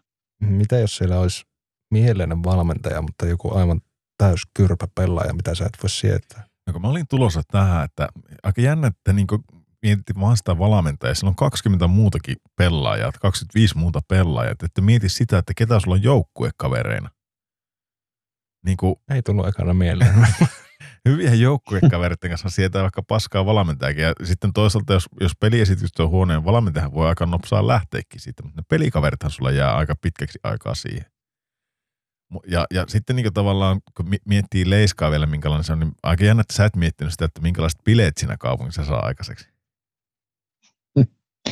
Kyllä, kai siinä kerkiä juosta kolmessa vuodessa katsoa, että minkälaiset, minkälaiset täällä saapii, ja sen jälkeen hän vasta saakin No joo, mutta, mutta sekin on sillä niin kuin kolmen vuoden jälkeen niin sä oot rajoitettu vapaa pelaaja. Et onko se nyt seitsemän vai kahdeksan vuotta sä oot tavallaan rajoitettu sille joukkueelle, joka on draftannut, että sä sitä ihan noin vaan karkaa kuitenkaan. Et käytännössä niin kuin tulokasopparin jälkeen joku voi tehdä sulle offer tyyliin, niin kuin tehtiin Aholle, Montreal teki, ja, ja sitten, niin kuin, sitten sulla on joku on päättänyt, että jos ne tarjoaa kahdeksan miltsiä sulle X määrän vuosista, niin sitten ne saa. Eikö, ei, ei se ollut Aholle? Eikö se ollut Kotkaniem? Eikö Aholle se oli? Kot. Eikö Aholle se oli? Niin, niin tota, sitten, sitten ne niin määrittää sen siinä saman tien, että no tämä on se hinta ja sitten sä saat sen pelaajan, jos, sä, jos, se, jos se pelaaja hyväksyy sen offersit-tarjouksen, niin sitten se, se tota, joukkue, kellä ne oikeudet vielä on, niin sen ei tarvitse matchata se tarjous, niin se on sitten sen, pela, sen joukkueen omaista vielä sen sopimuksen ajan. Että, et, et, tavallaan ei sitten niin helppo ole sen jälkeen, kun sä sitoudut johonkin joukkueeseen, niin ei sitten niin helppo olekaan irtaantua. Toki sitten on vaihtoehtona se, että sä et vaan pelaa. Jos et sä saa semmoista sopimusta, kun sä haluat tai ne ei treidaa sua, niin sitten sanot, että mä en pelaa. Mutta sitten se joukkueen pitää miettiä, että onko niillä oikeasti varaa istuttaa sitä siellä vai, vai pitäisikö se treidata. Vähän niin kuin joku puljujärvikeissi oli tuossa jossain kohtaa, että no se ei johtunut siitä, etteikö Jesse olisi halunnut pelata, mutta ne ei oikein tiedä, että mitä sen kanssa niin tehdä, että, että niin kuin istuttaa vai, vai treidata vai tiedätkö, se, on, se, se on vähän, vähän hankala. Se ei ole niin yksilitteistä, että mä, mä pelaan mun ruukiesopimuksen ulos ja sen jälkeen mä katselen, mihin mä haluan. Niin se ei mene. Nyt kun mä tässä samalla kun sä puhuit, niin mietin tätä sinun valintaa, että sä katsoisit enemmän niitä joukkuekavereita kuin sitä valmentajaa. Mm. Tässä tulee kyllä meidän kahden niin kuin eri luonteet selvästi, että sinä on tosi paljon kovaa päisempi kuin minä ja sä oot tuommoinen showmies viihdyttäjä, ehkä siellä pukukoppipuolella pelaajana. Niin. Ja minua pitää sitten kohdella enemmän silkkihansikkaa. Ei saa, so, niin. ei saa sanoa pahasti. no se, se voi, mä, mä en jäänyt tätä miettinyt läheskään näin, näin paljon, mutta mä tuli vaan mieleen, että, että ehkä niitä joukkuekavereita, sitten tietenkin jos niinku miettii sitä tulevaisuuden kannalta, että jos olet oikeasti pitkään solomussa sen joukkueen kanssa, niin totta kai sä haluat katsoa se, että, että miltä tämä tulevaisuuteen näyttää tämä meidän joukkue. Niin kuin varmaan tämä kotierikin on katsonut, että hei, um, miltä tämä tulee näyttää tämä joukkue vaikka viiden vuoden päästä. Ja se ei ole ehkä nähnyt Flyersia yhtään minä. Ja sitten taas mietin sitäkin, että voi, voiko olla se raha, raha sitten kuitenkin, voiko olla niin rahaa kaveri tai taustajoukot siellä, että, että jos sä menet jonnekin tuonne etelään, tiedätkö, Floridaan, Tampaan päin, jonnekin tuonne Vegasiin, missä, missä se tax, tuo state tax on paljon pienempi kuin jossain muualta, sitä ei edes ole. Niin ihan vertailun vuoksi vaan joku pelaaja, joka tienaa vaikka Dallasissa yhdeksän miltsiä, niin ottaa paljon enemmän rahaa loppupelissä taskuun kuin esimerkiksi Austin Matthews Torontossa, vaikka sillä on 13,5 millisoppari. Mm. Niin ja nykyaikana joka some on täynnä kultakelloja ja kauniita naisia ja nopeita autoja, niin. rahaa. Niin. Niin en mä yhtään ihmettele, jos joku meniskissä. Niin ja varmaan menneekin. Ei, siis niin kuin joka ikäluokkaan mahtuu niitä, niitä pölhöjä, jotka niin kuin ei, ei pysty käsittelemään sitä raha-arvoa ja, ja sitä mainetta, mitä sieltä tulee, niin se tavallaan niin kuin, näistä on ihan mukava spekuloja. Tässäkin saatiin yksi podcasti taas tehtyä, tehtyä tätä, tätä jauhoissa. Toivottavasti kuulijat ei nyt ihan ole kyllästynyt, kun ollaan pyöritty yhden aiheen ympärillä, mutta tämä, tämä ehkä on vähän isompi sitten loppupelissä kuitenkin, niin mietin vaan niin sitä, että tässä on niin monta eri niin kauan kuin se pelaaja ei itse kerro, että mikä se syy on, enkä usko, että tulee koskaan kertomaankaan. Ehkä, ehkä sitten, kun on urat takana päin tai sillä ei enää mitään merkitystä, niin, niin ehkä kertoo, mikä se syy on ollut, että ei halunnut Philadelphia sitten, mutta on se sitten valmentaja, joukkueen huonot menestysmahdollisuudet, mikä tahansa, niin sitä me ei saa selville, mutta tämmöinen trade sinne joka tapauksessa on tehty. Um, mä en enää muista, mistä me lähdettiin tuonne Rönsylle, eikä silläkään ole oikeastaan mitään väliä, mutta on, olisiko meillä tuo trade aika lailla käsitelty? No eiköhän se ala olla. Tuleeko Leiskalla vielä Joo. jotakin lisättävää? Ei, ei tuu. Ei tuu. No hei, tuosta trade, trade, otetaan vielä tuo yksi aihe, mistä, mistä oli niinku puhe, otetaan se ehkä vähän nopsempaa, niin ei mene toista tuntia sitten siihen. Ää, Toronto ja Nylanderi, sieltähän painettiin sitten soppari, soppari tulille ja tota, mitäs ajatuksia Leiska Nylanderi sopparista? Mihin se Toronto vie?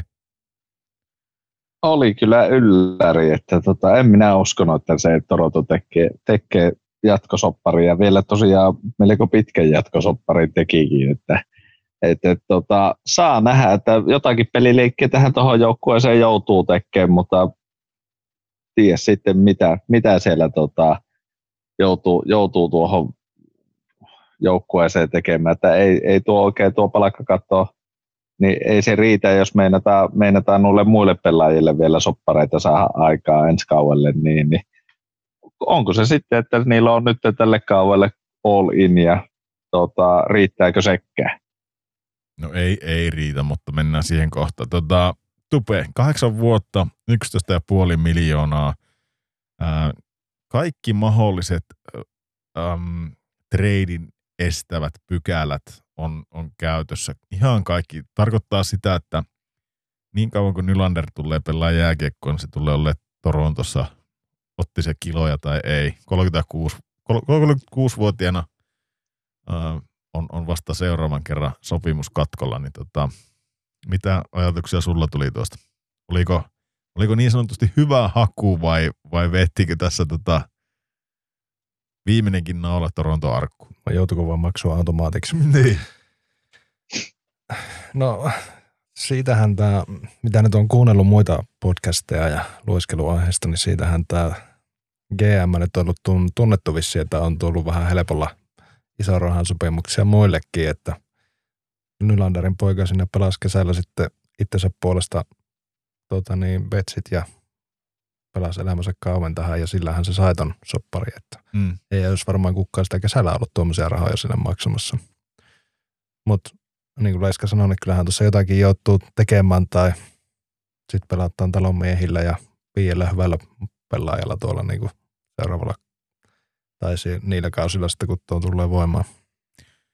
Niin, mä, mä mietin, ku, tämmöinen pikainen kysymys teille molemmille, että, että kumpi on teidän mielestä parempi pelaaja, mm, Nylander vai Pasternakki? Leiska. Pasternakki. Mitä sanoo Tupe? Pasternakki. No, mulla on kans jostakin kumman syystä David Pasternakki on, on mulle niin se kovempi pelaaja tuossa ja jos mä nyt oikein, voi olla, että niillä on joko saman kokoinen tai sitten 250 tonnia pienempi on tuo Pasternakin. Eikö Pasternakin diiliarvo ollut 10 miljoonaa ja 250 000? Että niin kuin, mä en tiedä millä perusteella, ottaako ne maalien perusteella vai minkä pisteiden perusteella, millä ne on tämän löytänyt tämän verrokkisopparin. 11.25. Niin, eli sillä on pikkasen, niin onkin. Ootapa, joo. 11.25, joo. Totta. Niin sillä on isompi soppari kuin tuolla Pasternakilla. Niin on kyllä, kyllä niin kuin jos sä sanoit, että on tunnettu siitä, että käyttää vähän löyhästi rahaa, niin siltä se näyttää tosiaan. Ei ole ihan niin justiinsa se rahan kanssa. Mutta mä mietin sitä, mä oikeasti mietin tuota hommaa, että, että nyt olisi ollut ehkä hyvä, hyvä paikka myyä tuo mietipä mitä kaikkea sä olisit saanut. Mitä sä olisit ostanut tuolla, jos oletetaan tuo käypä arvo olisi ollut tuo vaikka 10 milliä tuo, tuo Nylander, niin mitä, mitä Leiska olisi ostanut Nylanderilla? Jos olisit laittanut sen luiskaa, eikä olisi tehnyt sopimusta sen kanssa, niin mitä olisit yrittänyt haalia itsellä? Pakki ja maalivahti. No niin. Mitäs Tupe? Öö, niin, että jos en olisi tehnyt tuota sopimusta silleen, mulla olisi tuo verran rahaa käytössä. Niin, ei, tai olisit treidannut sen johonkin, niin mitä sä olisit treidannut sisälle? Mitä sun olisi pitänyt saa? No kyllähän se tuntuu veskaria tuonne ainakin uutta. Niin, ja varmaan sen paki sitten sinne. Mm. Tuskin sä sinne enää ja tarvit. Tai No miksei? kyllä sä kohta tarvit, kun sieltä tavara sille loppuu sopimus. Marnerille pitää tehdä kohta uutta.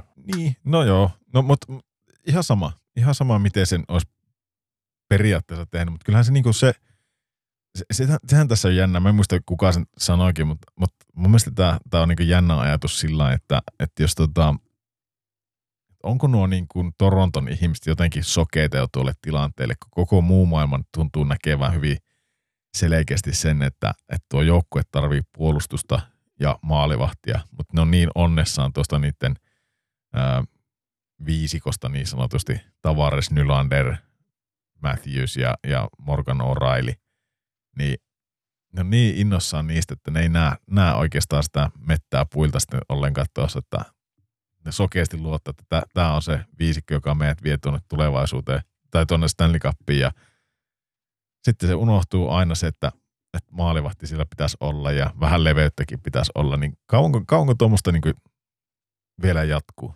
Mitä, onko, onko se niin kuin, mitä, tai siis eihän tässä ole, nyt kun sä et treidannut tuota. Ei siinä niin, vaihtoa. Niin, nyt kun sulla, sä et tehnyt tuota tradea, niin sä teit tuon jatko, niin käytännössä nythän se tarkoittaa sitä, että sillä on tavarisilla seuraavaksi sopimuskatkolla, eikö ookin? Tavarisilla ja Marnerilla. Mm. Mutta niillä on vielä, eikö niillä ole, ensi kausi on vielä On. sopparit kumminkin On, ensi, ensi kausi on, mutta Siellä on Pertutsi, Niin. Pertutsi ja Domi on ainakin semmoinen, kellä ei ole, ei ole sopparia ensi kaudelle, niin, niin sinne pitäisi jotakin koittaa, mutta miten teet? no et mitenkään. Mutta mut siis niin jos mä mietin tästä ihme, ihmeviisikosta, mikä niillä on, niin Mm. Tavares ja Marner, niille pitäisi, mitä niille pitäisi sitten tehdä? Eikö tämä niinku automaattisesti nyt tarkoita Marnerin kohdalla sitä, että Marneri saa lähteä? Ja niin saa lähteä Tavareskin, ellei se ota semmoista niinku jäätävän palaka-alennusta ja tuu jollakin miltsin lapulla pelaamaan tuon. Niin joutuu ottamaankin varmaan. Onko se pelannut niin hyvin, Ja- se No eikö se ole kuitenkin pelannut ihan hyvään kauan? On, Ei, eihän se Juu, niinku juu. huonosti O- ole o- pelannut. Että se vaan jää niinku kaikissa tuossa tossa tota hypeissä, niin se jää niinku nuitten, nuitten niinku varjoon sitten. Että tota, miten se on nyt pelannut? Ja onkohan tällä, peliin, niin Niin, sano vaan, joo, ja eiköhän näilläkin, tälläkin viisikolla, niin varmaan on tota, kaikilla no trade sopparissa. ihan varmasti on. Siinäpä sitä ollaan sitten, sitten että ei pysty oikein bisnettiäkään tekemään sitten, sitten, että saisi tosiaan myöhemmin vaikka laitettua lihoiksi nämä, niin ei, ei onnistu, että se melkein joutuu odottaa, odottaa sitten tota, niin, tekevätkö sitten, tuleeko palaka-alennuksessa vastaan vai mikä on, mutta vähän ainakin luulee, että Marneri ei ainakaan siihen lähde. joo, kyllä näillä on kaikilla näillä kalliimmilla ukoilla. Mm. Ja sitten Pertutsillakin on vielä. Domilla on joku modified, No, silloin Mutta- joku tietyt joukkueet. kymmenen joukko. Niin. Mutta en tiedä. Jotenkin, jotenkin vaan mietin sitä, että, että käytännössä niin ei, ei mun, mun silmäntään tarkoittaa nyt sitä. Toki niinku, olisi se jotenkin outoa ollut, että noista on parhaimman pelaajan tällä hetkellä niin pistettä valossa parhaimman pelaajan ja Nylanderihan on pelannut ihan jäätävän hyvää kautta, mutta, mutta tavallaan niinku, mietin sitä, että voiko tämä olla joku semmoinen suonenveto, kun tässä, tämä on ihan jäätävä riski. Mutta kai noita riskejä sitten on otettava, että mietin vasta, että tämä tarkoittaa sitä, että Marneri, Marnerin pitäisi sitten lähteä tuosta joukosta. Mutta jos ennen kautta olisi mulle sanottu, että kumman kauppaisit Nylanderi vai Marneri, niin kumman, kumman mä olisin kaupannut niin kuin Nylanderi, jättänyt Marneri, mutta mites Leiska? Oisin ja kappaisin vieläkin. Ai siis Nylanderi Joo. kauppaisit. Nylanderi, joo, mä pistäisin sen joo. onhan Marneri pelannut paremmin pistettä. Jos nyt pelata ihan vaan katsotaan pistettä valossa. Niin, Marnerihan on pelannut paremmin kuin Nylanderi viime. niin viime vuodet. Mm, mä en ole ihan varma. Mun mielestä viime vuonna Nylanderi pelasi paremmin ja mitä playereihin tulee, niin Marnerihan on semmoinen, että se meinaa vähän niin kuin sullaa playereissa. Nylanderihan pelasi viime vuonnakin playerit tosi hyvin.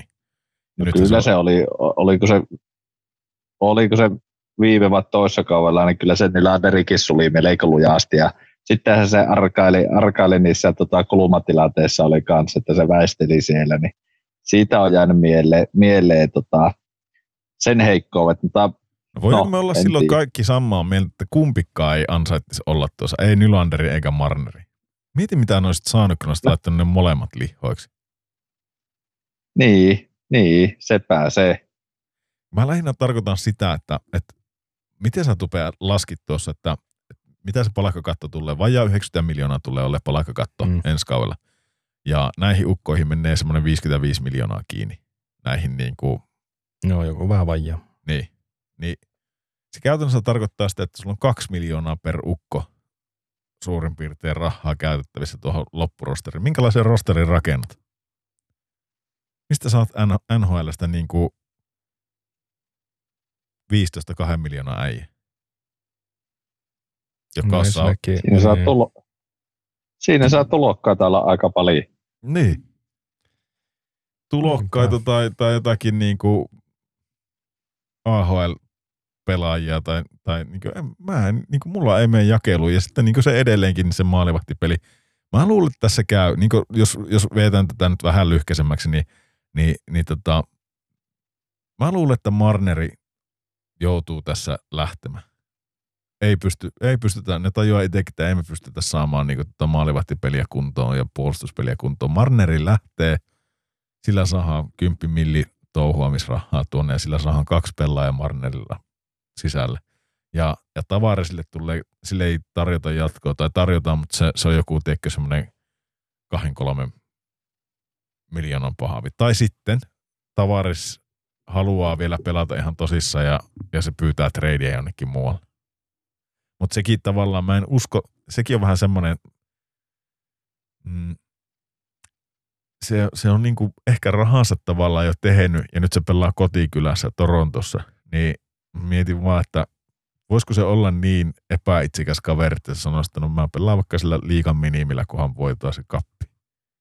Miten sä itse toimisit, jos sulla olisi niinku, olisiko sulle tupea väliä, että onko sä tiennyt 100 000, tai niin kuin 100 miljoonaa vai, vai pitäisikö sun saa 130 miljoonaa ura-aikana tienattua? Onko sillä, olisiko sulle niin kuin, nyt tulee taas se meidän ero, katsotaan miten käy, mutta, mutta niin kuin, onko sulla merkitystä, olisiko sulla kas, niin kuin pankkitilillä 100 miljoonaa vai 130 miljoonaa? Hetkauttaako se sun elämää mihinkään? Pystyisikö sä elämään, että sulla olisi 30 miljoonaa vähemmän tilillä, mutta että, joutuisitko sä tinkiä siinä yhtään mistään?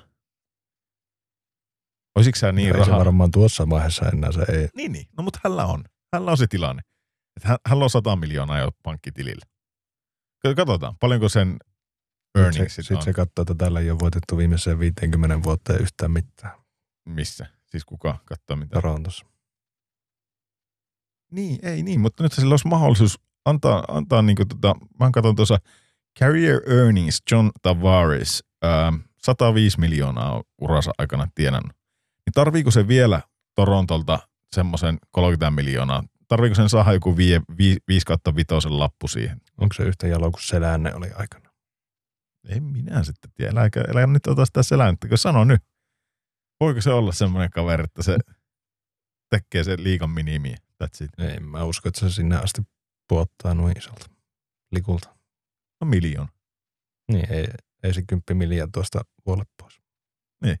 Ei suostu. Okei, mitä Leiska Veikka? No tuo ihan mielenkiintoinen onkin, kun se on tosiaan, se on jo rahansa tehnyt ja ei sillä enää sen jälkeen kovin montaa vuotta ole kyllä jäljelläkään, että tota, se alkaa olla, olla tota, se on ensi kauan, Se on 34 ensi kaudella ensi sitten kumminkin kolmi neloa, niin. niin. Kol, kolmi nelonen sitten, että sillä ehkä pari kautta se, Niin, pari kautta jäljellä. Se, se voisi saada jostakin joukkueesta, se voisi vaikka vitosen kauesta saa. Se voisi saada tuohon niin kuin mm, uraan tienestit, sanotaanko vaikka jonnekin 120, 130. Onko sulla väliä? Mä nyt kysyn, niin kuin, että mä ehkä painostan tässä, mutta, mutta niin kuin, onko väliä tienaksä 105 vai 125 000 tai 130 000 no, tai eikö 130 miljoonaa? Joo. Kun mä mietin sitä, että, Ei ole että mit- niin, kuin, niin, siis si, siinä mielessä joo, joku voi olla tosi, ja siis nämä äijäthän periaatteessa kaikki Mutta pitäisi saada tuo- sen maksimi, mutta niin. Kysypä Evander Keiniltä tuo sama. No joo, no, mutta se, se on hummannutkin rahassa, niin sen pitää saada joka ikinen sentti. sentti. Se tulee pelaa melko pitkään, pitkään vielä lätkään, mutta Otetaanko, otetaanko tähän vertailukohdassa vaikka Cory Perry? No.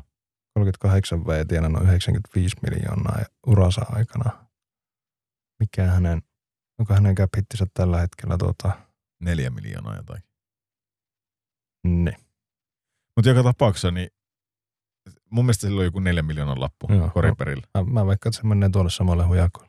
Ei se mihinkään miljoonaa. Niin, niin mutta mut siis edelleenkin. Mitähän se tekisi? Kahden kolmen vuoden diili. Mitä se saisi sillä? Neljä, kolme kertaa neljä. Se olisi niinku 12 miljoonan lappu. Sillä on tien, tienattuna 105 miljoonaa. Se saisi 12 miljoonaa siihen lisää. Onko sillä 12 miljoonaa mitään väliä? Se ei ole voittanut koskaan Stanley Cupia. Mutta jos, voisiko se ajatella, että tämä Stanley Cup-sormus on 12 miljoonaa arvoinen? Vo- Voisiko se tehdä jonkun semmoisen diilin? Mä en tiedä, onko tämmöinen mahdollista, mutta voisiko olla semmoinen diili, että okei, me ei makseta sulle kuin se minimi, autot me voittaa Stanley Cupin, me saadaan hankittua sillä rahalla tänne ukko. Me pestataan sut tänne hommiin, vaikka oot sen jälkeen vaikka champonikuski tai, tai tota noin, niin oot joku scoutti ja me maksetaan sitten scouttina sulle seuraava 30 vuotta, niin saat 500 tonnia vuodessa, kun oot meillä scouttina. Se ei mene mihinkään sälärikäppiin. Tiedätkö, mitä mä tarkoitan? Mm. Niin, että saat kuitenkin ne rahat. Niin, jos se siitä rahasta on kiinni. Et sulla kyllä on tota massia, mutta jos sä noin röyhkeä äijä, niin mä mietin vaan, niin ehkä tavarisinkin, ehkä se haluaa sen kapi. No tässä me tullaan sitten näkemään sen, mutta, mutta käytännössä se on ainut Toronton pelastus, että Tavares tulisi pienellä likulla tuonne. Koska sitten jos ne häviää toro, to, tuon Tavaresin tuosta, okei, siinä, siinä tulee se 11 miljoonaa käppiin tilaa. Sitten ne, niin. No ehkä tuo Tavares on sitten tuossa se avainpelaaja kuitenkin, että miten tuo kaiken kanssa tulee käymään. Vai onko se se Marneri? Mm. No Marnerin sopimus tulee nousemaan tuosta kuitenkin vielä vähän. No Marnerin sopimus tulee nousee ja, ja se tulee todennäköisesti kinua vähintään saman verran mitä Nylanderi. Niin varmaan sen 12 hujakoille. Niin. Niin, ei siinä, no loppupeleissä ei siinä silloin ole miljoonan nousu tuohon nykyiseen. Ja jos tuo tavarasi saadaan laskettu ja palkkakatto nousee tosiaan, niin, niin, niin. siinähän se voisi olla jonkun sortin ratkaisu, mutta se ei silloin tapahdu ihan heti. No se ei tapahdu ihan heti, eli sillä vähän aikaa pitää sillä kärvistellä. Että tulee kyllä mielenkiintoinen olla ensi kausi esimerkiksi, miten Toronto rakennettaa. Mä oikein vesikillä ootan, että miten ne pystyy rakentamaan joukkueen, jos ei mitään niin kuin aleta treidaille. Mutta joo, ei, ei jäähän näihin jumittaa tämä enempää. Eihän tässä ole kohta kaksi tuntia näitä lätistyneitä samoja. Oliko, oliko mitään, hei tuosta Kori Peristä tuli, eli niin Jallusen lanseran Kari Päärynä, niin Kari Päärynä oli saanut Petmanilta luvan hakia uutta seuraa. Mitä luulette, löytyykö, löytääkö tota Kari Päärynä itselle joukkue? Löytyy, ja eikö siitä ollut huhuiltu, että useampikin seuraa on tota siitä kiinnostunut? Oliko joku muu huhunut kuin Tupe? Tupeeko se sinne huhuili? Näin ne lähtee sanoa. Useampi seura mihin, Mitä nämä sanot, Tupe, mihin se lähtee? Mitäs mä sanoin sulle siihen? Sä huutelit Torontoa ja Edmontonia. Ja... Edmontonia, niin. Toisko se sinne? Liikan minimipalkalla 850. Senhän ei tarvitse nyt saada mitään liksaa, kun saa. Eikö ei saakaan muuten liksaa, kun tota, se oli siis tota, katkaistu se sopimus, tai siis niinku irtisanottu. Eihän saa mitään neljää miljoonaa Chicagolta enää. Sehän jostakin rikkeestä johtuen niin sai, sai tavallaan monoa, niin ei se saa sitä liksaa, eli kyllä se jotakin niin, liksaa. Mutta ihan tekee nousua tuolla, niin siellähän sillä on mahdollisuus. Tuota, niin. Onko niillä rahaa käytettävissä? En tiedä. Mites tota, kaksi kuumaa veskarihuhua myös. Markström ja Mers Liikins olisi lähtökuopissa, niin mihin, mihin lähtee Markström ja Mers Liikins? Mitä sanoo Leiska? No Markströmihän voisi mennä Edmontoniin esimerkiksi, niin, niin tota, sinnehän se voisi ei niin paitti, että tosiaan ei, juu, ja sitten tota, tota, tota, ei ne varmaan Edmontoniin päästä sitä. Ei, ei varmaan päästäskään. Ei päästäskään. Samassa ei. divisioonassa pelaa, niin se vaikeuttaa niiden hommia huomattavasti, mutta joka tapauksessa niin ei niillä tillaakaan käpissä olisi siihen.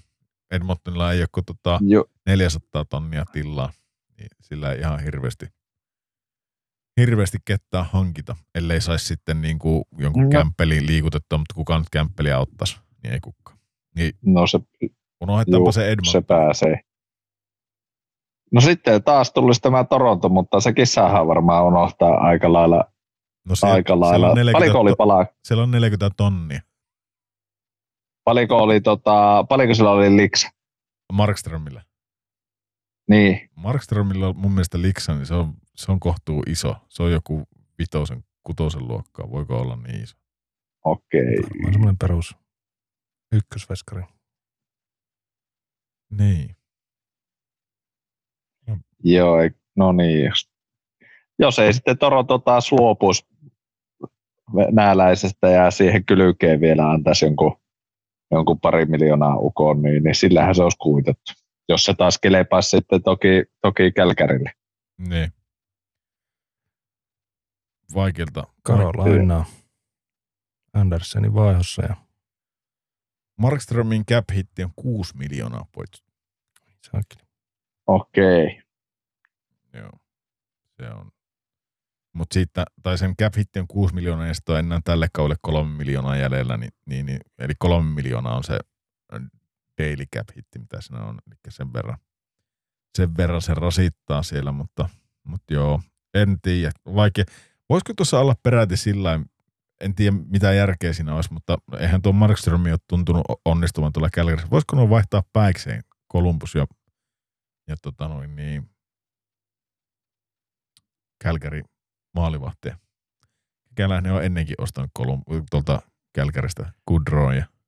Oliko tota niin Flamesillä se nuori veskari AHL, se mikä pelasi ihan järjettömän hyvin? Oh. Öö, toi Elvisen sanoi, että hän on ykkösveskari. Hän ei pelaa, hän ei ole numero kakkonen eikä hän ole numero kolmonen. Niin, eikä, eikä hän ei ole tota ylimielinen, vaan hän on itse varma ja hän mm. siteraa nyt Slatan Ibrahimovic. No, en tiedä. Olisiko se nyt vähäksi aikaa sitten tarjolla ykkösveskarin paikka, kunnes se AHL poika pääsee sieltä tota niin. Mikä se pojan nimi muuten oli? Mä en enää muista. Dementia vaivaa. Ei hitto, miten itselläkin, itselläkin hakkaa? Se, se on vielä... Leiska sanoo nyt, mikä se nimi. Leiska sitä ei kyllä muista. Um, ei muista, ei. No ihan sama. Ei, ei jää siihen, siihen murehti. No, siinäpä ne aika, aika lailla alkaa olemaankin nämä, nämä treidit, mitä tässä nyt on, on ehkä huhuiltu Pittsburgh rupeaa olemaan kans aika lailla myyntiporukka. Sieltä varmaan lähtee Jake Kentseli kohta pois. On ollut, että se myyä ainakin pois. Ja, ja, ja. Devils. En tiedä mihin. Sekin, eikö se mene silloin samaan divisioonaan sekin? Se on vähän, vähän han, hana, huonosti myy tuohon samaan divisioonaan noita jo, tota, pelaajia, kun niin sitten taistelee samasta playeripaikasta siinä, niin tota, jos se joukkue, mikä on samassa divarissa, divarissa vahvistuu kovasti, niin ei, ei, ei ole ihan ensimmäinen niin sanotusti, no kelle niitä myyään. Niin se no oma. Ei, ei mennä sitten sinne. Mutta tota, Eihän se tuo Wolfi ollut se. Oli. Wolf Dustin. Mm. Joo. Nuori ja lupaava. Joo. Näin se, näin se löytyi, mutta hei, nythän tässä tuli puolitoista tuntia jatistua jo kaiken näköistä, niin eiköhän me tota, säästellä ensi kerralle, jos me saadaan tuo Puola-ihmekin matkaan, niin jatinoita. Ähm, ei nyt sen enempää tullut käytyä noita pelejä läpi, eikä nyt vaikka puolen välin krovissa ollakin. Hei, ehkä se. Pinto tulee takaisin kohta puoli. Vaikuttaako se tuohon ottavaan millään tasolla? En mä tiedä kyllä, onko se vielä mitä sopparia tehnyt, mutta kun se on 41 pelin kakku, kaku ja 37 on nyt kauasta mennyt, niin sehän kohta puoli on sitä ainakin jo jäällä näkynyt, mutta, mutta kai se kohta tekee sitä soppari ton, ton ottavan kanssa. Ja rupiako ottavan nousu sieltä sitten? Vieläkö ottava kairaa itsensä pudotuspelleihin? Mitä sanoo Leiska? No jos multa kysyt, niin ei enää kairaa, että tota, tota, tota, kyllä se on kausi mennyt, mennyt kyllä vähän, vähän melkein tekisi mieli sanoa, että tutuunlaisesti, että ei ole, ei ole paljon onnistumisia ollut, mutta voi sanoa, että ei kairaa enää ottavaa yhtään mihinkään. Ja Pinto, niin, niin ei se ainakaan heikennä tuota joukkuetta, mutta tuskin parantaakaan. Mm. Kuusi peliä vähemmän pelannut kuin Tampa Bay, ja jos voittaisi kaikki, niin olisi seitsemän pistettä Tampaa takana vielä, vielä ja tota noin niin, tuosta kun laskee, että kyllä nuo pelit käy niin vähän, että ei tuo ottava enää tuolta nouse, Juu. eikä sen kannatakaan enää nousta, että nyt vaan sitten, ee. nyt vaan sitten 28 pisteellä, niin taistelee Sanjosen kanssa siitä, että tota, kuka se Celebrini saa. Että, tota. hmm. Pintokin alkaa keskittyä kunnolla, kunnon petseihin, niin, niin tota, siinähän se loppukausi menneekin Kieltäytyy sitten. Ei muuta. niin, joo. Se, niin, se varmaan, niin se varmaan on tehtävä. Hei, tota, eiköhän tämä meidän osalta ole tässä tällä kertaa ja, ja tota, ensi kerralla sitten niin tiukempaa joukkueanalyysiä otetaan, otetaan vähän liikaakin siihen matkaan, niin, niin, niin. ei muuta kuin palataan. Moro. Hölökyn kölökyn.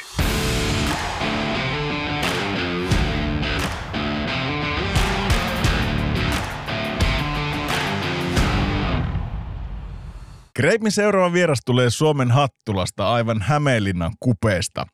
Tämä jo nykyisin eläkkeellä oleva iloinen velikulta pelasi oikein mukavan uran muun muassa liigassa ja KHLssä.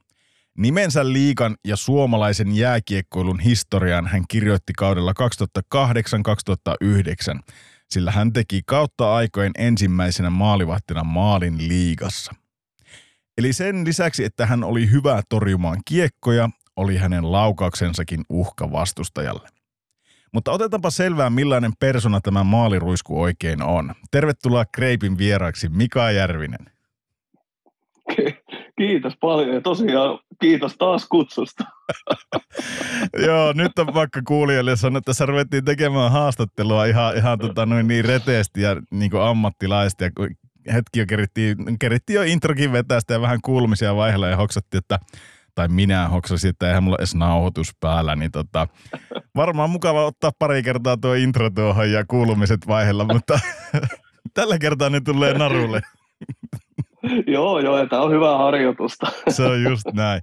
Mitä sulle tota, Jerää kuuluu nykyään? Mitä sä oot touhunut, touhunut tota, lätkäuran jälkeen? Joo, kiitos tosiaan. Hyvää kuuluu, että, että lätkäura loppui tosiaan pari vuotta sitten suunnilleen ja mä hyppäsin siitä maalivahtikoutsauspuolelle ja vähän, vähän kouluttauduin ja sitten tota, nyt, nyt, tällä hetkellä Mikkelin Jukureissa tosiaan, olisikohan se maalivahtipäällikkököhän se mun, mun titteli on vai maalivahti vastaavana joka tapauksessa, mutta käytännön, käytännön homma, hommissa menee kuitenkin, eli mulle kuuluu U18, U16 ja U15 maalivahtivalmennus ja sitä mä teen joka toinen viikko siellä Mikkelissä ja sitten tosiaan henkilöstöpalvelualalla on, on yrittäjänä ja sitten Eestin, Eestin miesten maajoukkueessa. Että, niin kuin sanoin, niin kyllä tässä hommaa niin sanotusti on. Ja tosiaan sitten kohta kuusivuotias poikakin joka toinen viikko itsellä, niin ei tässä liikaa vapaa-aikaa ei ainakaan No ei, ei voi itsekin perheellisenä allekirjoittaa, että noita muksuja kun tulee ja, ja siihen päälle vähän harrastuksia tai työtä, niin ei tarvi, jos joku kysyy, mitä sulle nykypäivänä kuuluu, niin se on, se on töitä ja perhettä oikeastaan hyvin pitkälle. Mutta tota, aika mielenkiintoista tuo, tuo Eesti. Otetaanpa siitä kohta kiinni, mutta sitä enemmän kysyn, niin tuo Mikkeli Jukurit ja maalivahtivalmentaminen, onko se sulle, oliko se sulle jotenkin semmoinen niin kuin automaatio peliura jälkeen? Onko sä niin lätkäjätkä, että sä oot aina halunnut tehdä lätkän parissa töitä ja onko sä ajatellut, että että niin jääkiekosta tai valmentamista tulisi sulle, niin kuin, onko se ollut sulle sellainen unelma, että sä haluaisit olla jääkiekko maalivahti valmentaja niin ihan ammatiltas? Joo, kyllä se, kyllä se mulle aika pitkään oli selvää, että sanoisinko mä, kyllä mä sitä varmaan aina on jotenkin mietiskellyt, kun mä oon pelaillut tuossa, mutta varmaan viimeiset – neljä, viisi vuotta kun pelasin, niin kyllä se oli mulle silleen aika selviö, että sitten kun itse lopettaa, ja oikeastaan mä tiesin senkin aika pitkään, että mä lopetan suhteellisen nuorena, niin tota, se oli mulle aika selkeä polku sitten, että mä haluan lähteä sitä kautta, ja nimenomaan nuorten, nuorten parissa ensin alkuun, että yeah. jotenkin koin, koin sen sillä, että ehkä sitä, sitä kautta oppii itse siihen hommaan vielä paremmin, ja toivon mukaan pystyy antaa nuorille jotain, mitä silloin itsekin nuorempana täällä Hämeenlinnassa sai. Niin se oli mulle aika selkeä polku kuitenkin. Onko nuo jotenkin semmoisia asioita tavallaan, että maalivahtivalmennukseen, niin pitääkö siinä olla se kokemus, tai varmasti se on hyvä, että on niin kuin ammatti, vala, äh, ammattimaalivahtina toiminut, niin kuin sinäkin KHL ja liikaa pelannut ja kaikkea tämmöistä, mutta tarviiko sulla olla myös joku niin kuin valmennustitteli siihen, vai onko se semmoinen asia, niin kuin, mikä sitten on tukeva toiminto jossain kohtaa siinä, vai mi- miten sä näet sen, onko sulla joku, joku tota koulutus, maalivahtikoulutus tai joku tämmöinen? No siis kyllä mä, mä kävin heti silloin, kun mä pääsin vaan, eli heti kun mä lopetin ja tein ensimmäisen sopimuksen HPK U20 silloin maalivahtivalmentajaksi, niin mä ilmoittauduin sinne MVK-kurssille. Eli mä olen sen käynyt sen maalivahtipuolen kurssin ja koulutuksen. Ja tota, kyllä mä näen, että niin kuin sanoin, niin varmasti peliurasta on au, apua ja varsinkin fiilikset ja tämmöiset, mitä, mitä voi maalivahit kokea ja pelien keskellä ja muuta, niin nehän on itsellä ihan hyvin muistissa. Mm. Mutta sitten taas se opettamisaspekti, niin se ei ole mun mielestä ihan, ihan niin yksinkertaista. Että Aivan. Tässä niin sanotusti itsekin opettelee koko aika opettaa paremmin. Että, että tota, Mutta kyllä mä näen, että sitä koulutuksesta paljon hyötyä oli. Sä näet, sä ensinnäkin kuulet oikeilta ammattilaisilta, ketä, ketä niin kuin on tehnyt tätä pitkään, että miten ne on sen tehnyt. Ja sitten siellä on paljon muitakin valmentajia, niin sä näet tavallaan monia eri tyylejä. Että tämäkin on mun mielestä semmoinen homma, että tässä, sä voit olla hyvä tässä monella eri tyylillä. Kyllä. Miten se, musta tuli jännä, kun sä sanoit, että, että joku semmoinen niin kuin neljä vuotta ennen kuin sä lopettelit, niin sä jo tiesit, että sä tulet lopettaa nuorena ja, ja että sä haluat tehdä tuota, niin rupesitko sä jotenkin tietoisesti vaikka kattelee, että, että mitä sun silloinen maalivahtivalmentaja oikein tekee sun kanssa, tai kirjasitko niitä jotenkin jonnekin itselle jemmaa ylös jotakin treenejä tai, tai juttuja, mitä se tekee. Toinen kysymys tähän perään vielä, että, että miksi sulla oli semmoinen kutina, että sä tulet lopettaa nuorena? No siis, no ensimmäiseen kysymykseen, niin mä, mä valitettavasti vasta niin kuin ihan, ihan pari viime vuotta käytännössä, mitä mä olin Mikkelissä ja sitten Karskruunassa, niin ne oli, ne oli oikeastaan ainoat, kun mä vähän rupesin kirjaan ylös ja kattoon, että siinä mielessä harmittaa, olisi pitänyt ihan alun perinkin tajuta se homma, että mä vähän heräsin siihen, siihen myöhään. Mutta tota, parempi toki myöhään kuin ei milloinkaan. Että, mm. että tota, ja silloin me juteltiin paljon, paljon varsinkin Leinosen Timon kanssa, joka on nyt Tingsgrydissä ja että hänen kanssaan varsinkin, kun se oli mulle jo selkeä, se aika selkeä juttu, että se on viimeinen vuosi, niin yeah. se oli tavallaan helpompi hänen kanssaan sitten jutellakin, jutellakin näistä hommista ja vähän kysellä jeesiä ja muuta. Ja, ja nyt mä oon sitten paljon, paljon saanut Lehtosen Karilta jeesiä ja Tarvasen Mikaltakin tuossa aikaisempaan, että ne on jeesannut paljon, jos on ollut jotain ongelmia ja muita. Niin et on, on silleen hyvät, hyvät kontaktit ja hyvät, hyvät avut tuossa, että ei ole, onhan paljon juttuja, mitä itse ei tiedä, mm. mutta sitten voi kysyä joltain muulta, joka Niinpä. tietää. Niinpä. Ja, ja sitten toinen, että ai niin, että miten mä tiesin, että mä lopetan nuorena niin. vai miten sä nyt kysyit? No, mulla oli, mulla oli tavallaan, kun mä sieltä Vaasasta lähdin, niin se oli aika kova paikka, että kun kuitenkin meilläkin oli pieni, pieni muksu silloin ja sait kenkää kesken kauden ja se perhe ei lähtenyt sitten Tukholmaan, kun mä lähdin aikoon, niin kyllä mä jotenkin silloin mä tajusin myös sen tosiasian, että kun sitä ikää tulee, sulla fakta on se, että sopimukset on ihan maksimillaan vuoden verran, niin se jotenkin, jotenkin se koko ajatus tuntui niin äärettömän raskaalta sitten roudata perhettä vuosi toisensa jälkeen eri paikkaan. Ja, mm. ja tota, jotenkin mä silloin rupesin sitä kypsyttelemään, että jos nyt muutaman vuoden vielä. Ja sitten sillä mä sille Karlskruunaan silloin meninkin, että, tota, että tota, lähinnä sen takia, että mä tiesin, että siellä mä saan pelata tosi paljon. Joo, okei. Okay. No joo, mutta sitten, sitten ei ole päästy kovinkaan pitkälle, kun tässä ihan alakukuulumisia vaiheella. Mennään kohta tarkemmin nuihin, nuihin asioihin, mutta sitten se vielä se Viron maajoukkue. Miten, miten tämä on tipahtanut sun syliin? Ja mikä, mikä se taso tällä hetkellä Virossa on? No siinä kävi vähän niin, että tota, mulla oli semmoinen Mölderi Uku soitteli mulle ja Virolta joutui edellinen maalivahtikoutsi lopettaa. Eli tuli ilmeisesti jotain siviilityöhommia tai jotain muita vastaavaa ja niillä aukesi paikka. Ja sitten Skrikon Petri sieltä otti muhun yhteyttä ja keskusteltiin muutamaan kertaan ja sitten Pete oli sitä mieltä, että tervetuloa, niin totta kai, totta kai mä halusin, halusin sinne lähteä. Että tosi, tosi mielenkiintoinen juttu ja on se, on se kuitenkin se tasokin, niin se on mun mielestä hyvä, että, ja varmasti koko aika niin kuin nouseekin, että vaikea sitä on vertailla, vertailla. Mä oon yhden tapahtuman nyt ollut, että en uskalla lähteä sitä vertailemaan hirveästi mihinkään, mutta kyllä mä olin ainakin positiivisesti yllättynyt, että äärimmäisen motivoitunutta porukkaa ja sehän se yleensä se kaikista tärkein. Tuohon pakko ottaa kiinni, mutta kuulijat, jotka ei tunne sua, niin mun on pakko sen verran sanoa, että sä oot semmoinen ihminen, että sä näet kyllä niin kuin asioissa, enemmänkin sanotaanko näin, että, että jos lasi on puolillaan, niin se on sun mielestä puoliksi täynnä, kun sille, että se olisi puoliksi tyhjänä. Että sä oot silleen positiivinen niin. kaveri, että sä näet aina, aina ne hyvät puolet. Ja, ja en sitä tarkoita, että, että jotenkin tässä nyt samaan vähä, vähättelisi sitä tavallaan Viron tasoa, mutta, mutta siis varmasti joo, mielenkiintoinen projekti ja, ja tota noin, niin kauanko se pesti sinne kestää? toistaiseksi voimassa oleva? No se on, Niin, niin, se on nyt ainakin, ainakin tuonne kisoihin asti, kun tuonne, mikä se nyt on, kolmas viidettä, kolmas viidettä asti. Ja tota, sitten varmaan katsotaan, katsotaan, että mitä he on mieltä, että onko, onko lisäarvoa vai ei. Kyllä. Tota, puhutaan siitä kohta lisää. Kuin tuttu sulle on tämä meidän äm, niin sanottu tämä kreipi-idea, mitä me käydään, tämä patteristu. Tarviiko mun käydä tätä yhtään sun kanssa läpi vai ruvetaanko pommittaa? No siis mun täytyy sanoa, että mä en yleisestikään niin kuin hirveästi näistä podcasteista tiedä. Okay.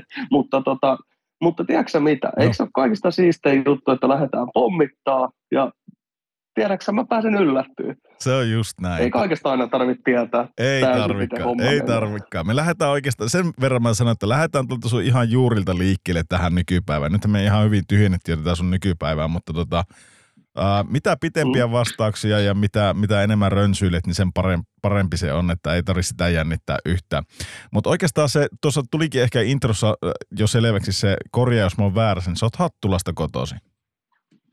Kyllä, kyllä. Minkälaiseen, minkälaiseen perheeseen sä oot Hattulaan syntynyt ja milloin sä oot syntynyt sinne? Se oli kuule 15.11.88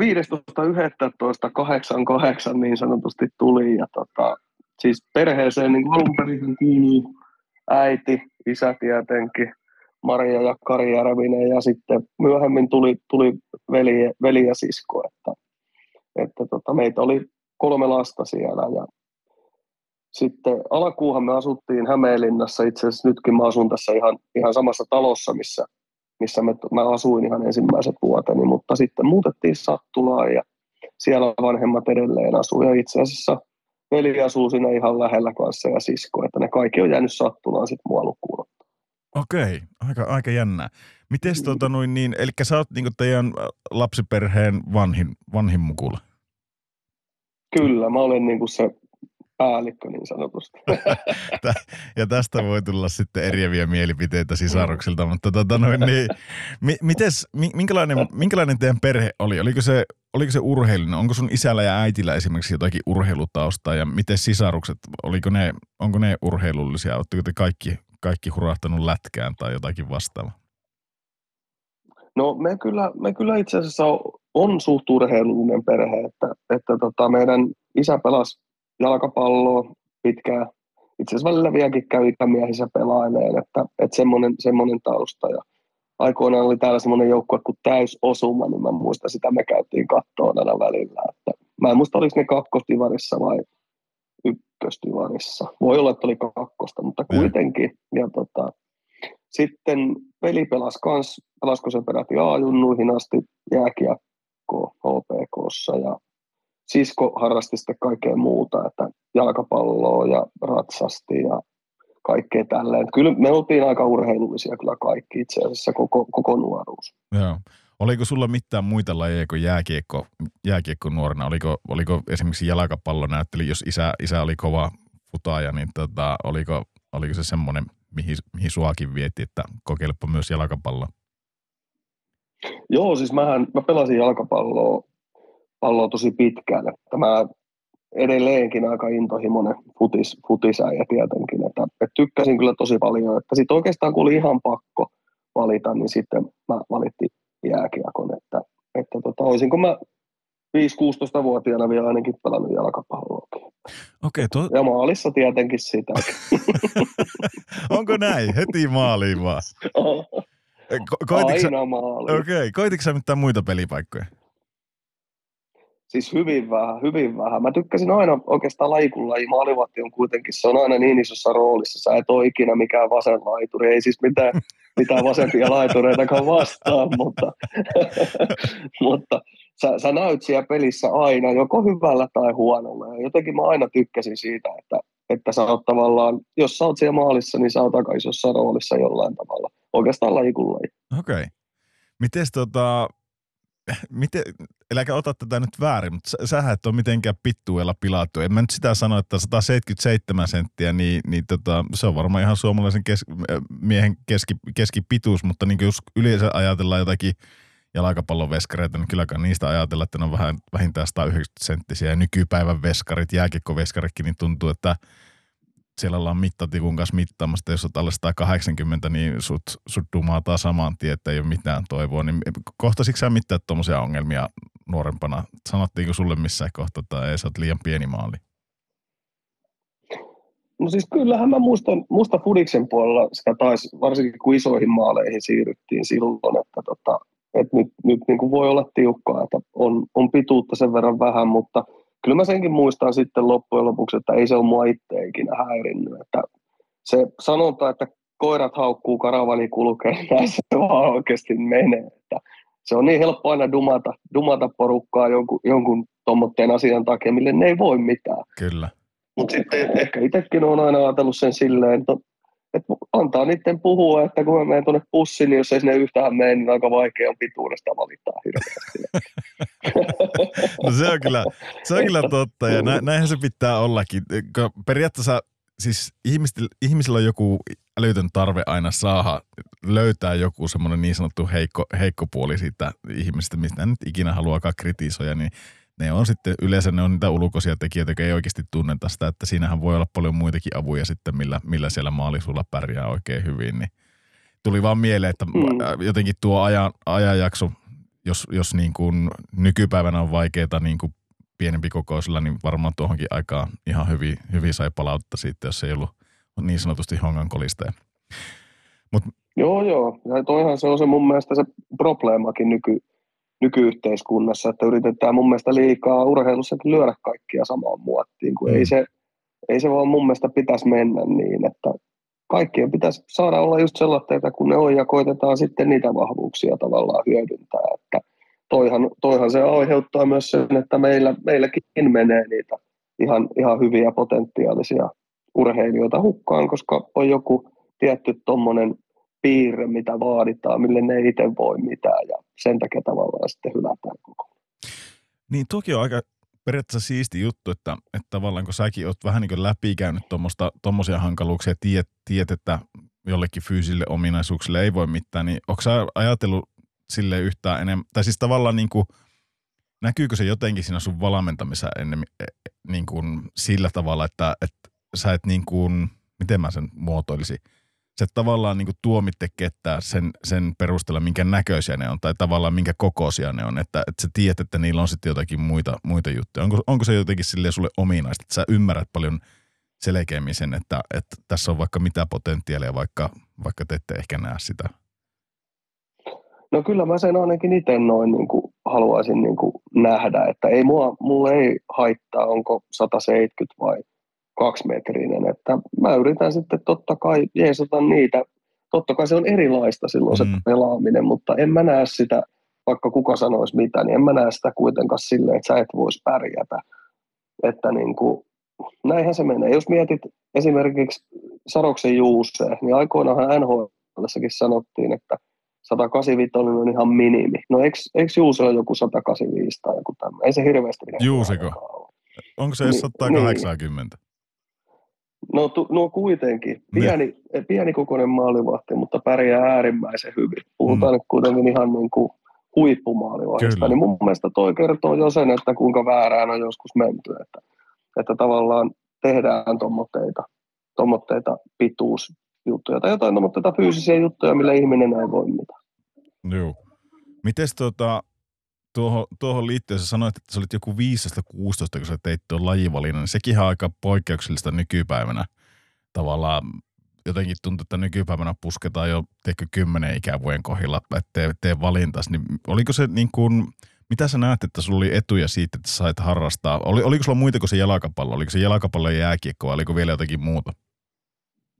No pelailihan mä paljon kaikkea muutakin, mutta noin oli semmoinen, että, että mä pelasin joukkueessa, mutta kyllähän me käytiin paljon pelaan pesäpalloa ja kaikkea vastaavaa, että pelejä oli paljon, mutta ne oli niin kuin joukkue, semmoinen, että missä mä olin oikein niin kuin joukkueen kirjoilla tavallaan, että, mutta siis mun mielestä siitä on ihan älyttömiä, isojakin hyötyjä, jos miettii esimerkiksi pelilukua, mm. eli miten sä tunnistat peliä, niin jos sä pelaat vaan jääkiekkoa, niin se tulee aika suppeeksi se sun pelin tunnistaminen. Sitten jos sä ajattelet, että sä pelaat jalkapalloa, pesäpalloa, salibändiä, sä joudut kaikissa niissä kuitenkin tietyllä tapaa tunnistaa sitä peliä, mm. niin se tulee automaationa sulle jo nuorena kun tavallaan, miten meidänkin pitäisi tehdäkin, niin kannustaa niitä nuoria nimenomaan liikkuun eri lailla, pelaa eli eri pelejä. Ja mun mielestä toikin on ihan älytöntä, että niitä niin, kuin niin nuorena tavallaan pakotetaan valitteen, että ei se, se ei ole mun mielestä vaan millään tavalla järkevä juttu. Onko sä esimerkiksi noita omia valmennettavia, niin onko sä sanonut, vai onko sulla, vielä, onko sulla edes niin nuoria? Mitä sulla oli nuorimmat? U18, kun sulla oli nuorimmat? Öö, mulla on U15 on nuorimmat. Okei. Okay. Onko siellä Juu, vielä, et, onko et ne hei. jo ihan täysin kiekkoilijoita kaikki siinä kohtaa vai? Ei, meillä on siellä muutama, itse asiassa ainakin yksi maalivattikin tulee heti mieleen pelaa ringetteen ja sekä kentällä että maalissa. Ja mun mielestä just tämmöiset jutut on tosi hyviä, että oikeasti sä, sä niin teet eri juttujakin nyt vielä, kun on mahdollisuus. Että en mäkä, mäkään en koe, että se on meidän paikka tai mun paikka pistää sitä valintaa tuohon ikään. Että jos oikeasti on useampi laji, niin ehdottomasti sittenhän on helpompi päättää vähän vanhempana, että no mikä on se oikeasti se oma laji. Niin, se, se mitä mä oon haastatellut nyt tässä porukkaa, niin jotkut on sanonut, muun muassa Tuppuraisen Jani sanoi joskus, että hän teki, hän pelasi vielä salibändiä 19-vuotiaana, hän mietti, että pitäisikö ruveta pelaa salibändiä ihan tosissaan.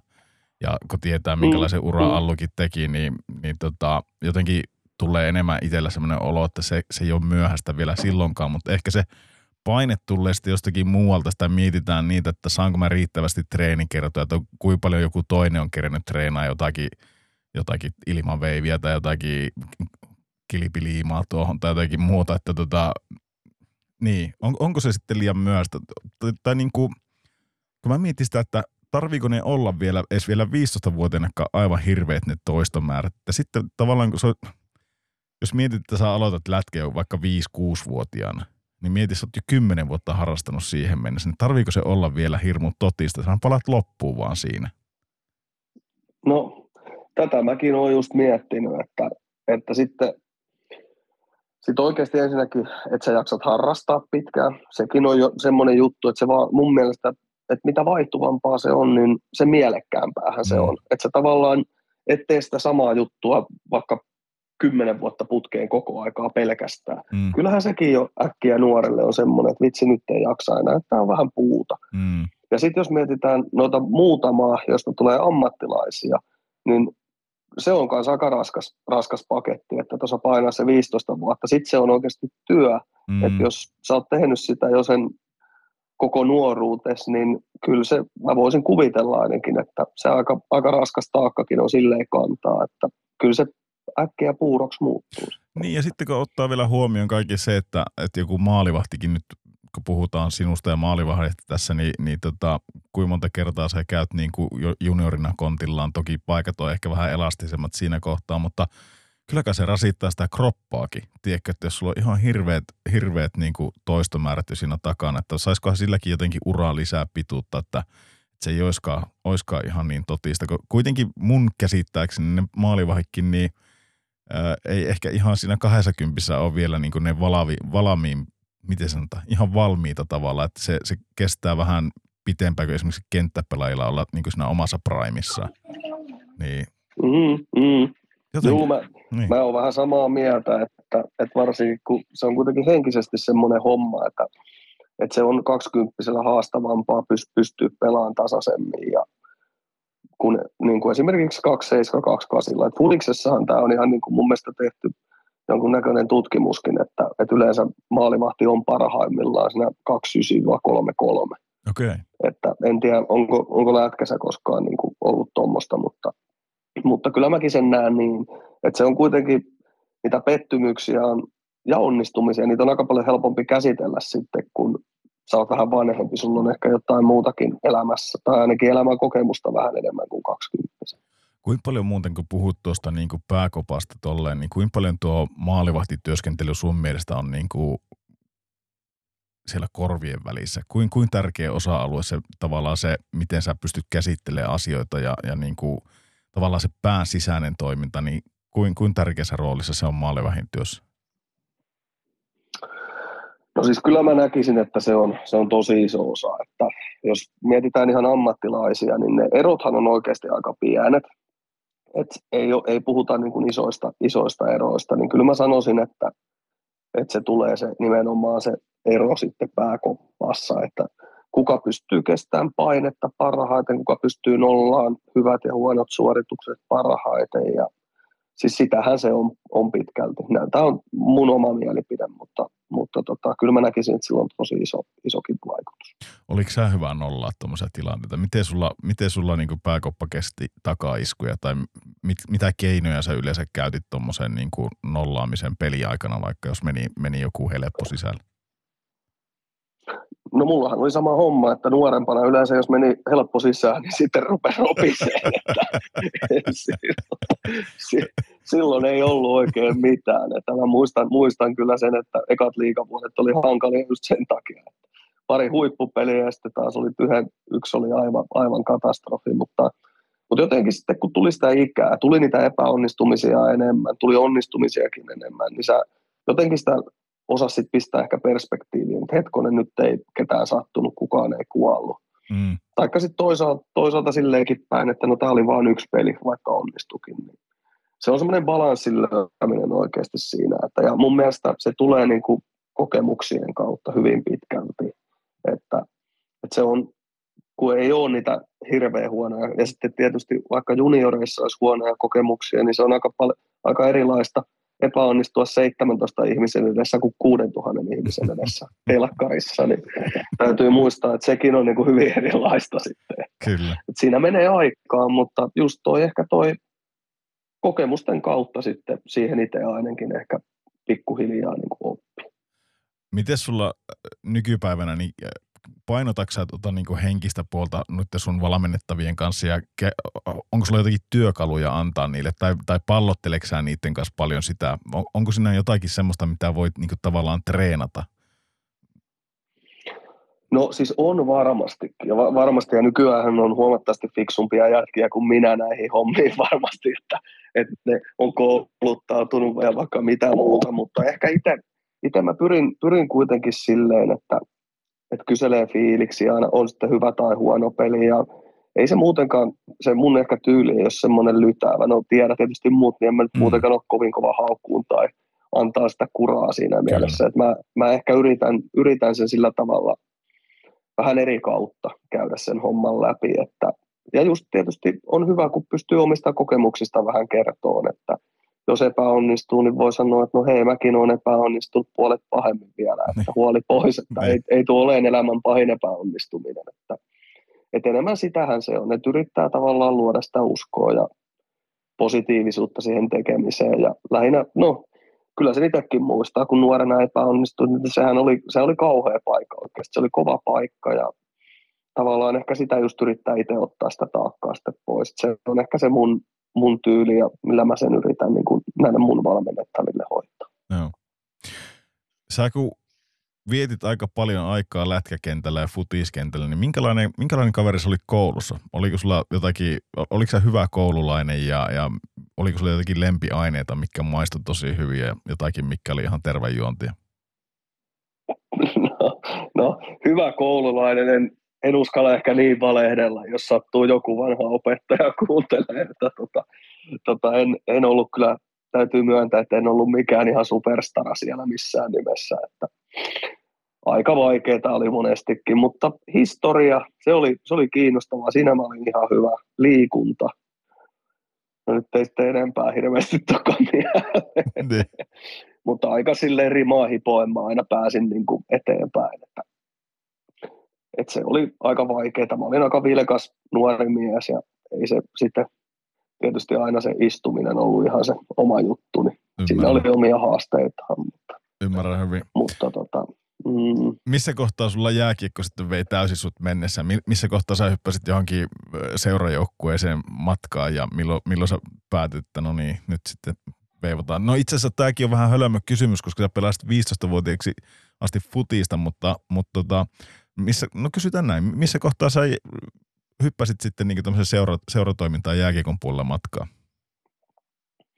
Olisinko mä ollut 5-6-vuotias vuotias suunnilleen. Mä hyppäsin Parolan Chicagoon siihen aikaan ja, ja tota, olisiko se ollut samana vai seuraavana vuonna mä menin sitten kerhoon. Että tota, ja sitten se Chicago-homma jatkui niin kauan kuin sitä sai jatkaa. Mä en nyt muista kuinka pitkään, pitkään ja monta vuotta sitä tuli sitten pelattua, mutta – mutta käytännössä siis korttelikiekkoa ja sitten tätä seuratoimintaa koko aika. Ja, Oliko se ja silloin? mitenköhän Fudiksessa on ollut sitten varmaan, varmaan samoja ikiä suunnilleen. Olisinko mä, mä taisin ehkä aloittaa Hämeenlinnan puolella se, mutta se kuin pallokärpät muistaakseni. Joo. Okei. Okay. Oliko se sillä, että, mm. että tota noin niin, tuo, en, heti, heti kun menit lätkä hommiin matkaan, niin oliko se sille, että maali joihin kamppeet tänne ja maali? No siis jotakuinkin, että siellä Chicagossa mä muistaakseni tykkäsin sitä veskahommasta, ja kerhossa oli siihen aikaan, oli, oli sit, kun mä menin, että, että joo, että veskat kierrättää, mutta meillä ei ollut hir- hirveästi halukkaita silloin, ja sitten meillä oli semmoinen vuorisen Mika coachina, niin se sanoi, että kun sä et oikein osaa luistella nimessä maaliin, niin sitten se jäi vähän niin kuin siihen päälle. Aika reilu, aika reilu. Mä, joo, joo. Mä olin, että selvä homma. Mä pämeen, että kiitoksia paljon, paljon että mä starttailen sitten maalissa. Ja sitten se jäi. Kyllä mä niin kuin siitä jotenkin sitten tykästyin. Ja sillä tiellä oltiin sitten aika pitkään, tai tavallaan vieläkin, mutta vähän eri roolissa. Kyllä. Minkälaista se sitten oli Jera tuo sun junnu-aika? Oliko se niin kuin pelkkää tähdenlentoa koko matka, tai mitä muistoja sulla on junnuajoista yleensäkin ottaen? No siis hyviä muistojahan mulla totta kai, no se klassinen sanonta aika kultaa muistot varmaan tässäkin niin kuin pätee, mutta tota, mä olin käytännössä koko junnuajan niin semmoinen Tolvasen Mikon kanssa, entinen liikamaalivahti sekin, niin pelattiin samassa joukkueessa ja kamppailu oli, oli kovaa koko aika, että siinä täytyy niin kuin kamppailla koko aika siitä tavallaan paikasta, että pelata sai ja kyllä mulla sitten tietysti on niitä hyviä ja huonoja muistoja, että yksi katkerimpia muistan, kun C-junnuissa silloin tiputtiin divariin esimerkiksi, että se oli äärimmäisen katkera paikka. Sitten tietysti tippumaan joukkueestakin siitä, kun Pohjola leirillä olit sinne päässyt ja, ja tota, se oli erittäin hankala vuosi sitten itselle, itselle että se nyt jää niin kuin päällimmäisenä mieleen, mieleen siitä ja Oliko, No sitten- Sori, sori, mä keskeytän sut vähän Mm. tuossa. Tuo, tuo niin kuin, siis kerhon kanssa tipuitte sen junnussa. Oliko teillä ihan Kyllä, u- kyllä. umpisurkea joukko? Oliko teillä vaan, vai ihan, ihan tota noin niin huono tuuri? Tietenkin nyt joudut ajamaan kaverit pussi alle, ne vanhat joukkojen kaverit, jotka kuuntelee, niin jos nyt painat tähän, että oli kyllä umpisurkea joukko, että piteli niitä pystyssä, niin voi tulla sanomista. No niin, just näin, just näin. Että tota, no en mä sanoisi, että meillä umpisurkea joukko oli. Meillä oli, meillä oli mun mielestä niin semmoinen enemmän kaveriporukka ja kyllä, kyllä me niin pelata osattiin, mutta ehkä, ehkä se meidän, me oltiin liian huonoja hyviä vastaan, niin kuin, että hyvät oli meitä parempia, mutta sitten kun tuli vähän meitä, meitä huonompi, niin me lähdettiin aika rotsiin auki. Aika lailla kaikki varmaan. Niin sitten sit sitä, se niin sanottu lopputulos on just sit toi, että sitten ei tarvitse pelaa SM-sarjaa, että, Okay. että tota, e- e- eikä me divariakaan voitettu, että ehkä me oltiin sitten ihan oikeassa paikassa kuitenkin loppupeleissä, että, että tota, saatiin ainakin voittoja sitten siellä ja näin, mutta, mutta oli, se oli kova paikka nuorena. Mä muistan kyllä silleen jotenkin jäänyt ihan hyväkin muistijälki siitä, että se oli niin kuin ensimmäinen semmoinen ihan, ihan jätti iso pettymys urheiluuralla, että, että noin kävi. Ja en mä tiedä, onko Hämeenlinnassa silleen käynytkään hirveän monesti senkään jälkeen, että en, en, en suoraan sanoen tiedä, mutta, Joo. mutta se, oli, se oli kyllä kova paikka, ei siinä mitään. Onko, onko se junnut kuitenkin jo, se on vähän niin kuin semmoinen ensimmäinen, tavallaan jos CBA, niin eikö se, se on jo vähän semmoinen niin ensimmäinen, miten sen sanoisi, jotenkin, että siellä pelataan jo vähän enemmän niin tosissaan. Et siinä on, No kilpa, siinä on, kilpa ikäryhmä, niin, Niin. voisi sanoa. Mm. niin, niin tota, Siellä ei enää välttämättä pelata puoliksi ja ei, niin kuin, että se on enemmän semmoinen, että paremmat pelaa jo vähän niin kuin Joo. tietyllä tapaa. Että, et, et se, se, on just se ensimmäinen. Että, ja silloin, silloin tosiaan niin oli, oli tiukka tippuminen. Muista viimeisen pelin vielä KVtä vastaan, joka sen ratkaisi, niin Tampereella äärimmäisen, äärimmäisen niin kuin kirvelevä tappio. En nyt tulosta muista ihan tarkkaan, mutta tota, muistan sen, että kyllä siellä silmät kostu kopissa pelin jälkeen. Okay. Oli, oli tiukka paikka kyllä monelle. Minkälainen muuten tunteiden näyttäjä sä yleensä oot ollut tolleen, niin kuin, tuleeko sulla helposti kyyneleet tai, tai no ainakin nauru sulla tulee tosi helposti, mutta niin kuin, onko sä, onko sä niin sä kivikasvu yleensä ollut kopissa niin myöhemmin uralla tai semmoinen vai, vai niin kuin, pystytkö sä, uskaltaisitko sä näyttää vaikka, että jos sua oikeasti niin kuin surettaa tosi paljon joku, niin et, et, ihan sama, sitten tulee ne kyyneleet. Oliko, oliko mitään semmoista, tuleeko mieleen, vai onko se vasta, että sen osaa käsitellä jo vanhempana silleen, että et, tota, ei ehkä tuu niitä tunneryöppyjä samalla? Niin en mä, kyllä mä aika kivikasvo olin, että, että toki, toki se johtuu varmaan siitä, miten opetettiinkin aikoinaan, että, että tavallaan jollain tasolla se oli heikkouttakin näyttää niitä mm. tunteita. Tunteita silloin, kun itsekin, itekin niin kuin rupesin pelaa ja näin. Että, mutta kyllä sitten toisaalta, kyllä mä muistan sen, että silloin muistan, kun Kalpasta lähdin esimerkiksi liikassa pois, niin kyllä siinä kyynel tuli. Ja sitten tietysti muistan ihan hyvin tuon Ruotsissa uran viimeisen pelin, kun se itse tiesi, että se on viimeinen peli, niin kyllä siinä, kyllä siinä totta kai niin kuin tunteet pinnassa on, että ei siinä mitään kyyneleitä pidätteleen pysty. Että, Niin. että tota, mutta yleisesti mä olin enemmän semmoinen positiivisten tunteiden näyttäjä, sanotaanko Joo, nyt joo. näin, että mm, Tarvii muuten kysyä tästä viimeistä pelistä, niin pitääkö se huhu paikkansa, kun mä juttelin nyt sun vanhien Ruotsin pe- pelikavereiden kanssa, niin tota, pitääkö se huhu paikkansa, että se viimeisessä erässä et nähnyt mitään, kun se oli pelkkää, pelkkää tota vettä silmässä koko, koko erä. no ei se ihan noin pidä paikkaa. Kyllä, että, että se oli playeripeli, meillä oli vielä sauma mennä jatkoon kuitenkin, että, että tota, mutta sitten me oltiin muistaakseni teki tyhjiin, tyhjiin, olisiko se ollut kolmeen vai neljään yhteen, niin kyllä se viimeinen minuutti se oli aika semmoista, että hyvä, että pystyssä pysyä. Että Joo. oli, se, oli se kova paikka kuitenkin, että sitä teki ammatikseen aika pitkään ja kuitenkin siinä mielessä intohimolaji monellakin tapaa, että sait tehdä sitä, mitä rakastat monta monta vuotta. Ja sitten kun sen tiesi, että se kuitenkin on siinä, niin oli se, oli se hankala paikka. Että, että tota, kyllä mä muistan silloin, no sen pelin jälkeen mentiin tietysti joukkueena vähän juhliin, mutta sitten joutui olemaan ihan pari päivää aika yksikseen siinä, että sai vähän kerättyä ajatuksia ja muita, että ei se, ei se ollut hirveän helppo paikka niin sanotusti Joo. itselle ainakaan. Joo, palataan siihen kohtaan. Mun on pakko vielä kysyä, sä et ole vielä kerännyt Junnusta kertoa ehkä tuon isoimman pettymyksen, mutta tuohon liittyen sä Mm. vähän liippasikin tuossa, niin mi- miten sulla on niin kuin, no juniorimaajoukkueet, onko sä niissä ollut aina, pääsitkö sä heti Pohjolan leirille ensimmäiseltä, niin, tai onko siinä edes montaa, montaa yritystä, mutta siis pääsitkö sä Pohjolan leirille matkaan?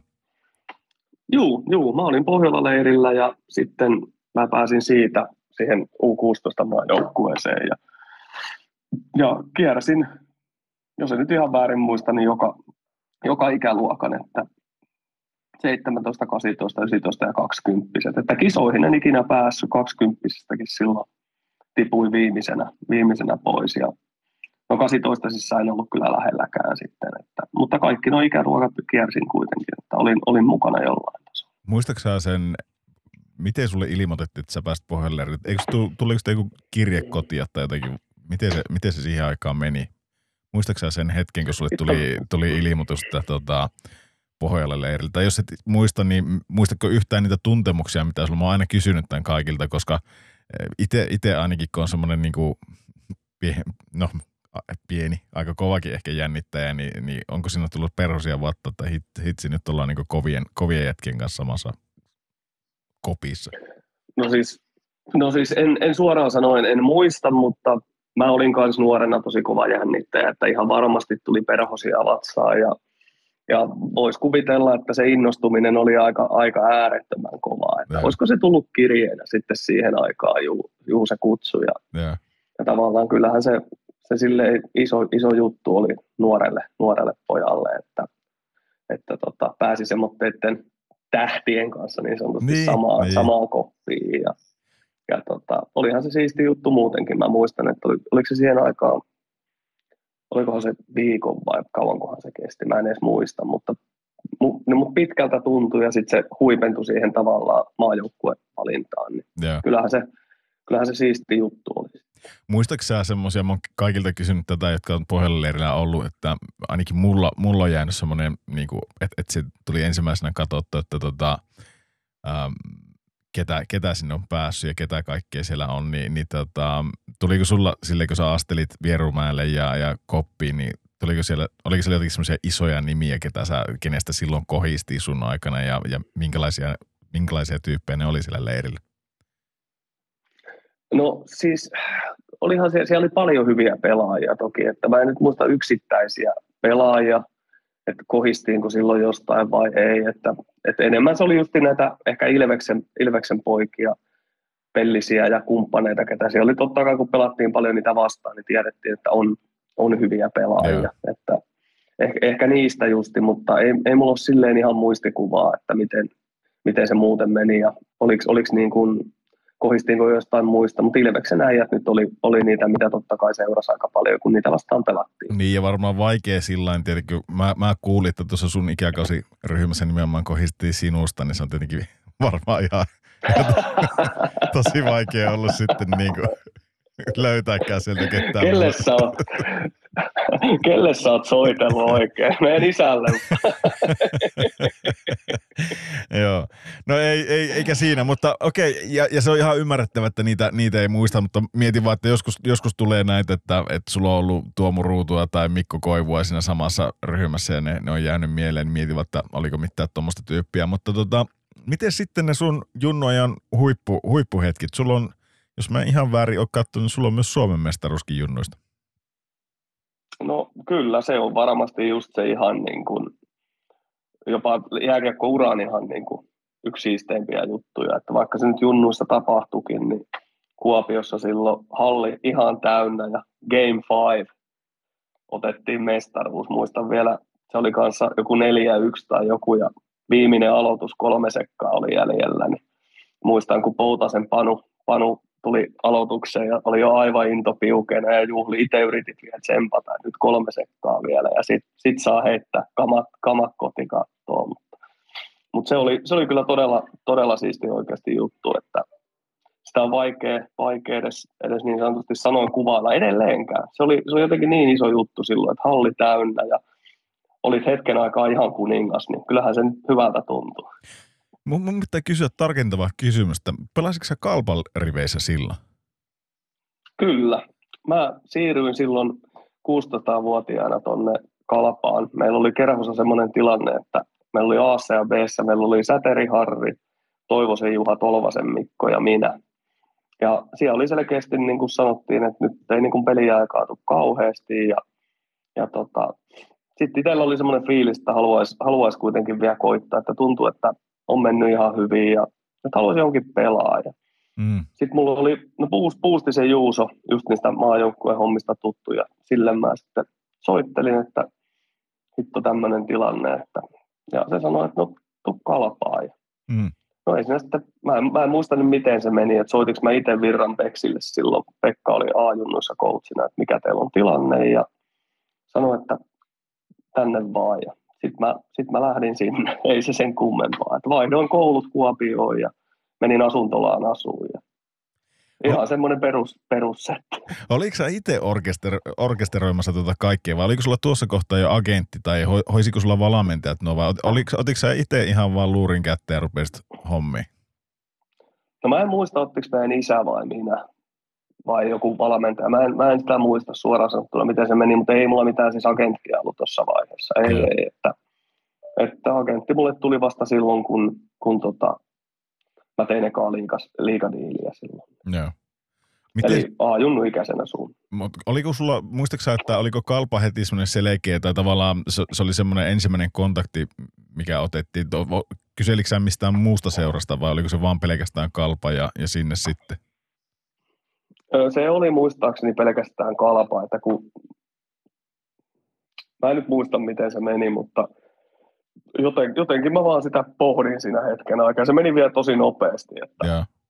se vaihto tavallaan, että kun mä otin sen kontaktin, niin siinä ei hirveän kauan mennyt, kun vanhemmat ja sisko ja veli sitten heitti miestä asuntoautolla Kuopioon.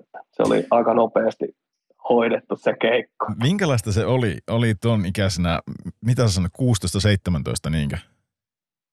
Niin, 16 mä olin joo, joo silloin. Minkälaista se oli muuttaa ensimmäistä kertaa pois kotoa siinä ja mihin sä muutit, muutit asumaan ja miten, miten sun niin kuin kaikki raha-asiat ja, ja niin kuin tommonen, mi, miten se heitti häränpyllä? Sä et ollut koskaan aiemmin asunut itsekseen, niin oliko se kova paikka?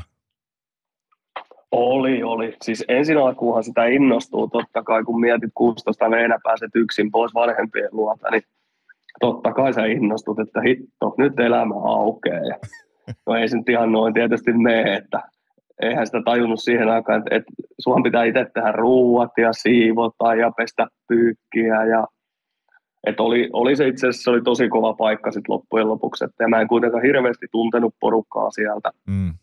Että silleen ihan muutama, muutama lukuun ottamatta ja, ja tota, kyllä siinä tuli kaiken näköisiä haasteita, että mä muutin koulun asuntolaa, mä vaihdoin opiskelupaikkaa, mä aloitin Hämeenlinnassa suurtalouskokkipuolella ja sain vaihdettua sen sitten suurtalouskokiksi tonne Kuopioon.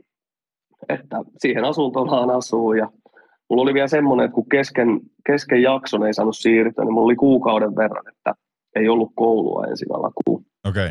Ja tota, että siinä sai maistaa palaan sitten sitä ammattilaisuutta niin sanotusti, että, mutta kyllä siinä tuli monia, monia haasteita oikeasti, että, ja oli totta kai kotiikävää ja kaikkea muutakin, että ei se, ei se helppo tie ollut kuitenkaan sitten, että vaikka ehkä, ehkä nyt, nyt, nyt totta kai voisi kuvitella, että no hyvinhän se meni, mutta kyllä siinä, kyllä siinä oli, oli paljon haasteita alkuun. Näin. Niin, ei se siis kelle tahansa, joka, joka tota, ei ole tuossa tilanteessa ei ole missään muualla asunutkaan ja vaihdat, vaihdat paikkakuntaa ja sitä ei olekaan semmoista tukiverkostoa, vaikkakin siinä on niitä joukkuekavereita ja näitä, mutta se on aika lyhyt aika, mitä niiden kanssa vietetään aikaa, että kuitenkin ollaan vielä niin, niin nuoria tuossa, vaikka tuntuukin, että jo aikuisia, niin ei, ei kuitenkaan olla, mutta että ihan, ihan ei, normaalia ei, haasteita. Ei Oliko sulla, kuka sulla sitten muodostui sillä niin Kuopion päässä semmoiksi niin kuin tukipilariksi, kenen kanssa vietit aikaa tai kehen pysty nojaamaan, vai oliko sä, oliko sä ihan itsekseen ja, ja tota, sitten aina kotia päin soittelit siinä kohtaa, kun tuntui, tuntui että tarvitset no, tukea? No, totta kai mä tutustuin sitten meidän joukkue, joukkuekavereihin, että mulla oli Kukkosen Mikko ja Jokisen Tommia ja vaikka ketä siis. Tässä pitäisi tosi monta niin kuin, nimeä heittää ilmaa. Ja siis, että oikeasti oli, meillä oli tosi hyvä semmoinen tiivis porukka, että ne jeesas tosi paljon aina, jos tarvi, tarvi ja muutenkin oli silleen tukena. Ja sitten mulla on semmoinen kaveri Hämeenlinnasta, Saarisen Tomi muutti kanssa.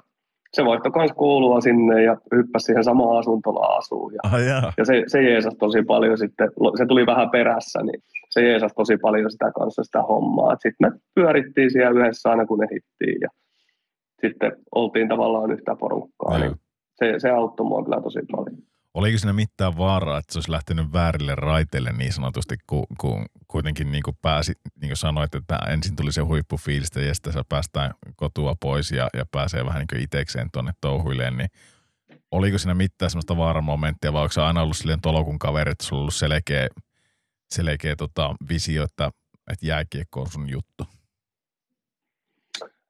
No siis jatkuva vaarahan siinä oli tietyllä tapaa, että mähän siis on lätkä ollut mulle tosi selkeä juttu, että mä oon aina ollut niin kuin tosi intohimoinen lätkääjä ja se varmaan nyt sitten auttokin tosi paljon, mutta mä oon myös aina tykännyt juhlia ja pitää hauskaa, niin okay. tota, kyllähän ne koko aika niin kuin soti silleen toisiaan vasten, että oli, monestikin oli, oli haasteita tietysti siihen, siihen aikaan ja nuorena vielä, kun ei, ei tietysti ehkä ymmärtänyt sitä balanssiakaan muutenkaan, niin niin tota, kyllä, siinä, kyllä siinä niin sanotusti haasteita oli, oli jatkuvasti, mutta toki meillä oli sitten onneksi ihan hyvät coachit ja muut, että ne piti, piti tavallaan äijät aika tiukasti, tiukasti tota ohjissaan, että jos meinaskin vähän, vähän lähteä rönsyilemään, niin sitten joko Virranpeksi tai Karppisen Sami niin otti aika tiukkaan puhutteluun. Ja se tavallaan jeesa sitten ainakin tosi paljon, että mä olin ainakin nuorena semmoinen, että se kuuluisi, jos annat, annat pikkusormen, niin mä kyllä vielä koko käden. että tota, se, se, tosiaan oli mulle aika, aika tärkeätäkin, että oli aika tiukka se kuri. Joo, joo ja voin, voin uskoa tuo, enkä, enkä mä niin kuin, seuraavalla kysymyksellä mä en tarkoita sillä, että, että se olisi niin joku ongelma ollut sulle, Mutta mut kun itsekin mietin, että mi, eikö nuo ala ole niin sitä ikäluokkaa, kun tulee oikeasti tytöt kiinnostaa tosi paljon, tai ketään nyt kiinnostaa mikäkin, mutta, mutta sitten myös alkoholikin tulee aika vahvasti kuvioihin mukaan. Niin oliko sulle tuossa kohtaa, kun sä muutit Kuopioon, niin oliko se semmoista, että myös niin alkoholin kanssa läträtti? Tai läträtti ja läträtti, no, mutta ehkä silleen, että mm.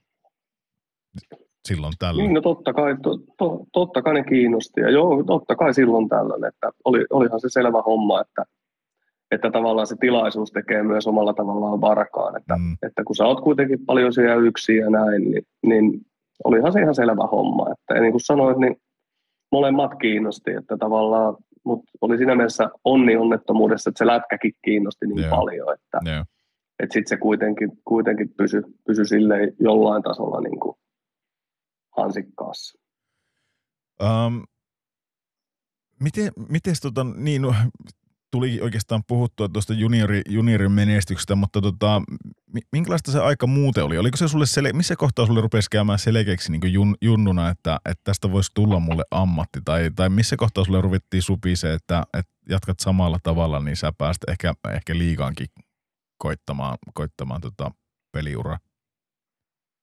No se oli varmaan se toinen vuosi Kuopiossa, kun sai pelata Aassa aika paljon ja meillä oli semmoinen maalivahti-coachi kuin Tarvaisen Mika silloin siellä, niin se, se paljon jutteli, että nyt olet niin kuin kolmantena ja pelit meni kuitenkin junioreissa hyvin, niin tiesi, että jos jotain käy, niin voisi jopa saada sauma. Ja mä muistan kyllä sen, sen päivänkin ihan hyvin, kun ensimmäistä kertaa mulle soitettiin, että nyt olisi liikapeli seuraavana päivänä. Mä olin Kuopion koulun suurtalouskeittiössä kokkikamat päällä ja katsoin, että puhelin pamahtaa ja Tarvainen soittaa ja sitten sanoo, että no niin, nyt olisi huomenna Oulun kärpä kotona, että saa taskissa, että on valmiina, niin voin kertoa, että kyllä soppakauhat rupesi tärrään aika kovasti nuorella Järvisellä.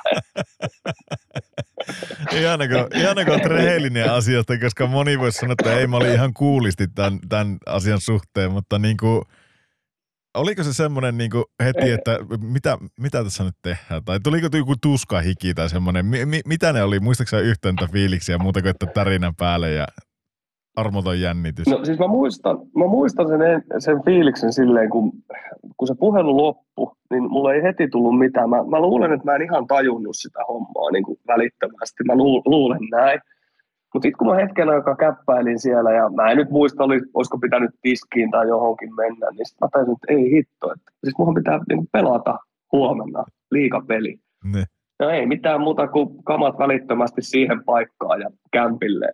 kämpille ja tota, kyllä mä muistan siellä, siellä sitten, totta kai se pyöri mielessä koko aika. En mä nyt muista, miten meni, mutta voisin kuvitella, että ei yöllä hirveästi nukuttu. Ja, että olihan se iso juttu itselle silloin. Että se oli kuitenkin ollut se unelma aika pitkään. Ja nyt se oli, niin kuin, nyt se oli tavallaan siinä, että se oli ihan niin kuin muutamaa tuntia vaille, vaille, että se toteutuu, niin olihan se ihan huikea juttu. Oliko Peksi silloin liikavalmentajana silloin, kun sä pelasit eka peli?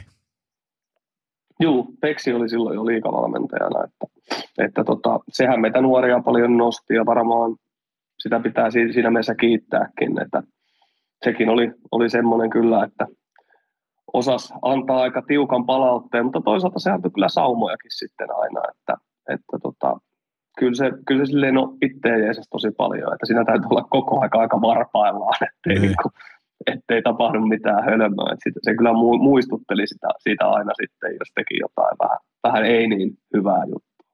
Oliko se, tuliko, siis antako Peksi ihan kunnon rehellisen huutopalautteen? Anto, anto ihan rehellisen. Ei, ei säästellyt kyllä. Että se kyllä, sanotaanko näin, että se, se osasi antaa palautteen hyvin suorasti. Mikä, minkälainen sä oot, miten sä, sä niin pystynyt aina poimimaan siitä tavallaan sen – Mä sanoisin, että varmaan 95 prosenttia kiekkoilijoista on tottunut myös huutopalautteeseen ja osaa poimia ehkä siitä se olennaisen ja, ja niin kuin ei, ei ehkä niin kuin pahastu. Enkä mä tiedä, onko se enää nykypäivä kuitenkaan. Mä nyt ala tässä silottele sitä suuntaan tai toiseen, mutta, mutta tota, osasitko sä aina poimia sieltä kuitenkin sen sanoman, mitä siinä niin kuin yritetään sanoa sulle, vai, vai otitko sä sen silleen, niin kuin, että no, mullehan sä et kyllä huua, että tota noin, niin, tämä, tämä ei ole niin kuin hyvä juttu ollenkaan?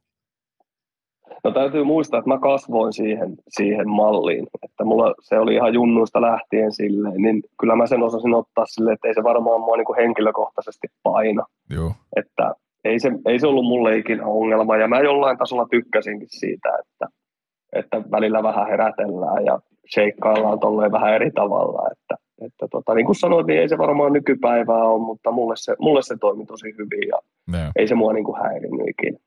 Nyt kun on haastatellut noita sun valmennettavia, niin sä oot tämän tajon kuitenkin hyvin ottanut mukaan, mukaan nyt näitä.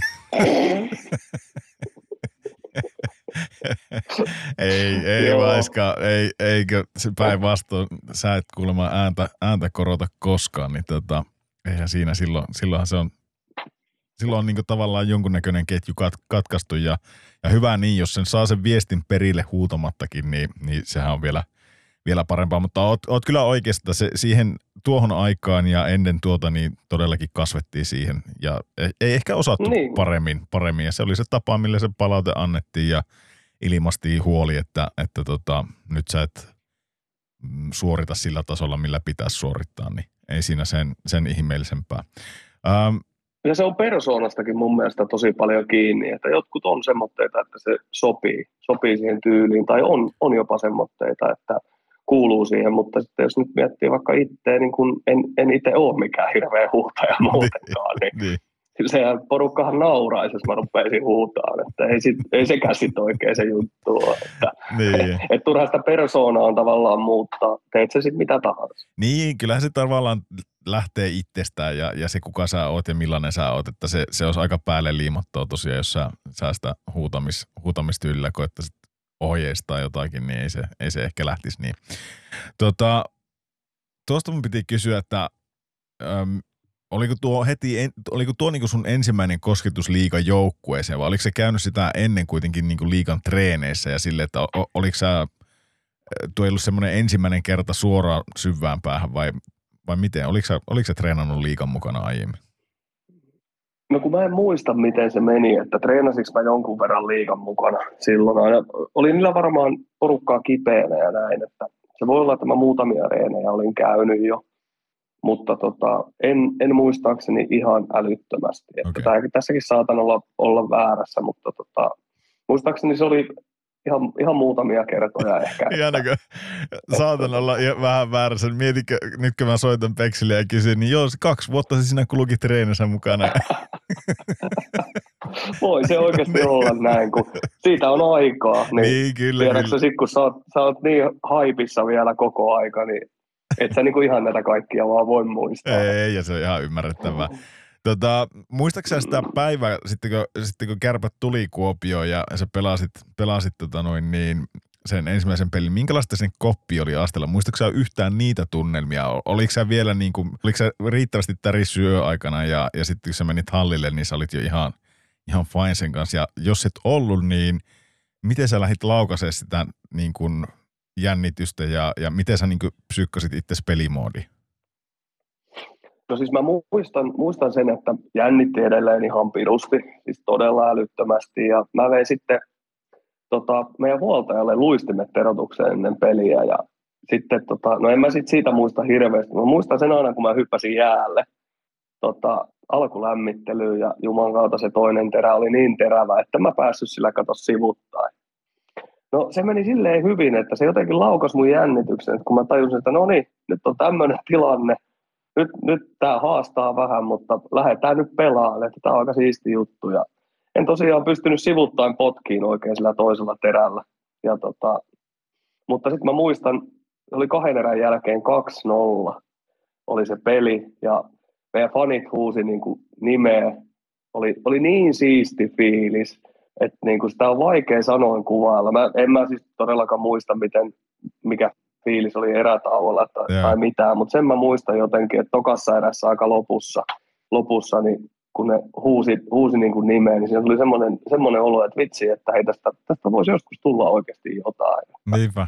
Et se oli niinku oikeastaan semmoinen eko ja, eko ja semmoinen hetki, että tajus, että hei, että tässähän on niinku sauma, tavallaan tehdä tästä jotain isompaa. Selitäpä mulle ja kuulijoille, jotka ei maalivahin varusteesta oikein tiedä hölökäsen pöllästä mitään, niin siis eikö maalivahin luistimet saa olla terävät? Mikä, miksi, mikä ongelma siinä on, on sen niin kuin liikkumisen suhteen? Siis ne saa kyllä olla terävät totta kai, ei siinä ole mikään ongelma, mutta mäkin siihen aikaan mä pidin aika, mulla oli aika tylsät ne monesti, koska sitten se on helpompi sivupotkua tavallaan siis sun on helpompi liukua terillä sivuttain, jos ne ei ole liian terävät. Ja sitten mulle kävi just sillä tavalla, että toinen terä oli, oli semmoinen vähän tylsempi, mistä, mikä mulla oli ollutkin, ja toinen oli sitten semmoinen, että se niinku stoppasi heti. Niin en tiedä, oliko siitä, että ei ollut voimaa jaloissa vai mikä oli, mutta ei, ei sillä potkittu kyllä sivuttaan. Että täytyy keksiä jotain muuta niin sanotusti. Muistatko miten sun, miten sun ensimmäinen peli päättyi? Muistan, me hävittiin 4-2, mun tekisi mieli sanoa. Yeah. Muistan, muistan yhdenkin kerran, kun Hannes Hyvönen pääsi täräyttää heti sinisen jälkeen, niin meni, tuntui, että meni räpylästä läpi kolmannessa erässä. Et ei, ei kantanut ihan loppuun asti, mutta kärpät oli siihen aikaan kuitenkin ihan, ihan kärkijengejä ja me oltiin, me oltiin ihan pohjalla. Että kahden erän jälkeen me johdettiin muistaakseni 2-0 ja sitten hävittiin kyllä juu 4-2, mutta, yeah. mutta tota, jäi kyllä se eka peli tietysti jää vähän paremmin mieleen kuin seuraavat. Niin varmasti, joo, jo mä en sitä epäile hetkiäkään. Mä, mä ehkä eniten naurattaa itseä tässä se, ottamatta mitään pois, tuo on ihan huikea kokemus näin, mutta se, että äijä ollut ihan euforiassa tavallaan siinä, siinä kohtaa, kun peli on ollut 2-0 kahden ja sitten tullut 4-2 käkättimme, että vähän semmoinen ehkä hyvä olo hiipinyt sinne puseroon siinä kohtaa. Toki, toki no, joukkueen lajihan se on, että ei siinä, ei siinä mitään, mutta että ei sulla mitään semmoisia emämunauksia käynyt siinä kuitenkaan, että No ei muistaakseni, että, että just se hyvösen, hyvösen pamaus, niin se nyt varmaan olisi parempi veskari ottanut kiinni, että se tosiaan, mutta mu, jotenkin mulla on semmoinen muistikuva, että, että mulla on semmoinen fiilis jäänyt mieleen, että mä ajattelin sen maalin jälkeen, että hitto mä en edes nähnyt tota kiekkoa. Ja siis ei siinä mitään maskia ollut, vaan se pelata sen sitä sinisen jälkeen. onko, muut, tota. onko muuten jäänyt muita tuommoisia niin kuin liikasta mieleen kuin tuo Hannes Hyvönen? Se voi tietenkin olla, että, että si, siinä nyt on monta juttua. Tietenkin Hannes, Hannes oli kuuluisa laukauksesta ja, ja se oli sun ensimmäinen peli ja, ja näin poispäin, mutta onko jäänyt mitään vastaavia tuommoisia yksittäisiä juttuja mieleen liikauralta? Tämä tulee tietenkin nopeasti tälleen kysyttynä, mutta muistatko mitään vastaavia maaleja tai torjuntoja tai jotakin huippuhetkiä? No ei, ei tule nyt ei tule nyt nopeasti kyllä mieleen, mutta jos noista laukauksista mietitään, niin sitten toinen, toinen ei ollut myös lämärikielto reeneissä, oli Vänttisen Tuomas. Se oli ihan hirveetä, kun sillä oli myös ihan kauhea läissy. Kato, no se ei se ikinä ehtinyt pelissä ampua sitä, kun se viritti sitä viikon, mutta tota, reeneissä se välillä läissäili ja se kun olisi osunut päähän, niin se olisi ollut välittömästi sairaalakeikka, niin sitten sovittiin, että reeneissä ei saa lämäällä. Niin siis oliko teillä eh, semmoinen niin kuin kaksinkeskinen sopimus, vai oliko se, että Vänttisellä annettiin joukkojen toimesta kielto, että Reene et sitten lämmin? No oli, oli siis varmaan kaksinkeskinen, mutta olisi pitänyt antaa kyllä joukkueen puolestakin. ah jaa, mä en tiedä, että, että tota Vänttisellä oli niin kova lämäri. No kun ei sitä kato kukaan ehtinyt pelissä ikinä näkeen, kun sillä kesti virittää se, mutta se oli ihan hirveä hevosen potku. Että varmaan ihan yksi kovimpia, mitä mä urallani niin kuin tapasin. Okei, okay. Vitsi, siitä kun olisi tota hionut jonkun one-timerisen, niin sehän olisi ihan eri sarjoissa pelannut sitten. No todennäköisesti, todennäköisesti, mutta se tykkäsi muutenkin olla enemmän semmoinen niin kuin maalivahtityyppinen, että niin. sehän oli kova blokkaaja se äijä, niin totta kai se oli sitten koko ajan Lasarevissakin. Kyllä. Ei luottanut veskareihin. Te olette varmaan jonkun keskustelun käynyt sen kanssa, mikä siinä on, että sulla ei luottoa muuhun. No jokunen, jokunen. Asuttiinkin Hämeenlinnassa kimpassa, niin siinä kerkesi keskustella. Okei, okay, okei, okay, loistava. Hei tota, mahtavasti hypättiin jo tuonne liikaan, mutta ennen kuin mennään tuonne liikaan vielä, vielä sen tarkemmin ja noin, niin tota, pakko, mä ehkä unohin tämän kysyäkin sulta, mutta miten nuo niin kuin nuorten U18 se MM-kisat? Sä oot sieltä käynyt raapase pronssia. Pääsitkö sä pelaamaan siellä? Mä en ollut 18. Eikö sä ollut siellä? Ollenkaan. En, en. Okei. Okay. Kaksikymppisissä mä olin niin kuin kotiin jäävä varamies, mutta 18 mä en ollut ollenkaan, joo. ollenkaan mukana. Mä jostakin katsoin, että sä olisit sieltä napannut pronssia, mutta tämä on sitten virheellistä tietoa. Eli se ei, se ei varmaan maistunut sulle sitten sen kummallisemmat. ei, ei, hieno juttu tietysti, että voitti, ei niin, siinä mitään. Niinpä, niinpä. Ei Eikö, se multa pois. ja sanoit, että itse asiassa tuossa jo aiemmin sanoikin sitä, että tota noin, niin, sä et ollut, että 18 sen kisoissa sä et ollut lähelläkään. Mikä sulla oli siinä, että sä et ollut lähelläkään päästä sinne? Nyt kysyit vaikean kysymyksen. Mä, mä en muista yhtään, että mikä, mikä se tilanne silloin oli. Että miksi, olisiko sitten ollut, olisiko se ollut just se kerhon kautta kalpan eka kausi, että silloinhan mä pela, pelasin tosi vähän ja, ja tota, näin, niin voisiko se olla se syy? Mä, mä en nyt ihan suoraan sanoa edes muista, että miksi mä en, mä en siellä sitten ole. Mikäs muuten tuolla Hämeenlinnassa ja kerhossa tuohon aikaan oli, että, että sieltä tuli niin tuommoisia huippumaalivahtia, mitä sä tuossa luettelekin itses lisäksi tietenkin säteriä ja, ja, ja mm, toivo, Toivosta ja ja, ja- niin, niin, niin tota, mi- mikäs siinä, oli, oli, oliko kerho jotenkin Eellä, Eellä tota, onko se niinku, onko tästä nyt Lehkosta sitten kiittäminen vai ketä, ketä tässä on kiittäminen, että Vaikea sanoa, että jotain se täytyisi kiittää tietysti, että, mutta siis varmasti just se, että, että siellä oli joka ikäluokassa meillä oli kuitenkin maalivahtivalmentajat ja siinä oli joku kuitenkin tiedäksä aina, aina niin kuin turvana tietyllä tapaa. Että, ja sitten toinen homma tietysti, että me pelattiin tosi kovia vastuita. Ilveksellä oli hyvät porukat, Tapparalla oli aina Mm. hyvät porukat.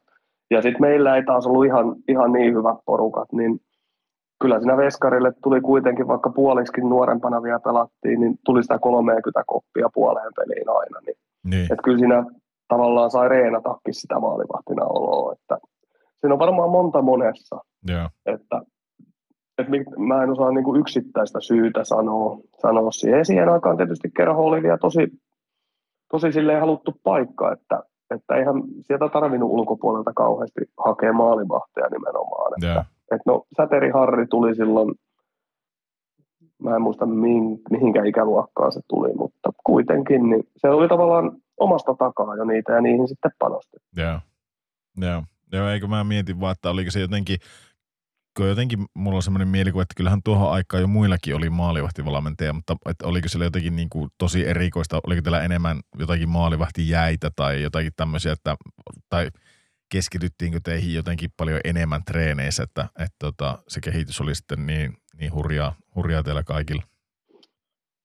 Niin toi on, toi on vaikea kysymys, että kun itsekin olit kuitenkin niin nuori, niin mä en oikein osaa, osaa sanoa, että mikä se, mikä se syy oli, mutta siis meillä, meillä oli kyllä niin kuin esimerkiksi Johanssonin Jorma siihen mun, mun aikaan, oliko se meillä just C-junnuihin asti ihan pienestä oikeastaan. Joo, niin tota, kyllä se, kyllä se jeesaa paljon, kun siinä on joku, joku jonka kanssa voit jutella ja joka voi jeesata tavallaan, niin kuin kun on sitä vaikeaa, vaikeaa hetkeä, että sehän se mun mielestä se mokkecoachinkin tärkeä homma on, että sä oot siinä, niin meillä, meillä se oli kunnossa koko aika. Ja sitten toinen, että kun oli, oli aina kova kilpailu, eli itsekin kun sain Tolvasen sen koko, koko tavallaan junnuputken mennä ja sitten tuli säteriä ja toivosta mukaan, niin kun ei siinä, vaikka pelasit ihan äärimmäisen hyvinkin, niin ei välttämättä päässyt pelaamaan, niin kyllähän se ajo, ajo niin kuin koko aika parempaan tavallaan. niinpä.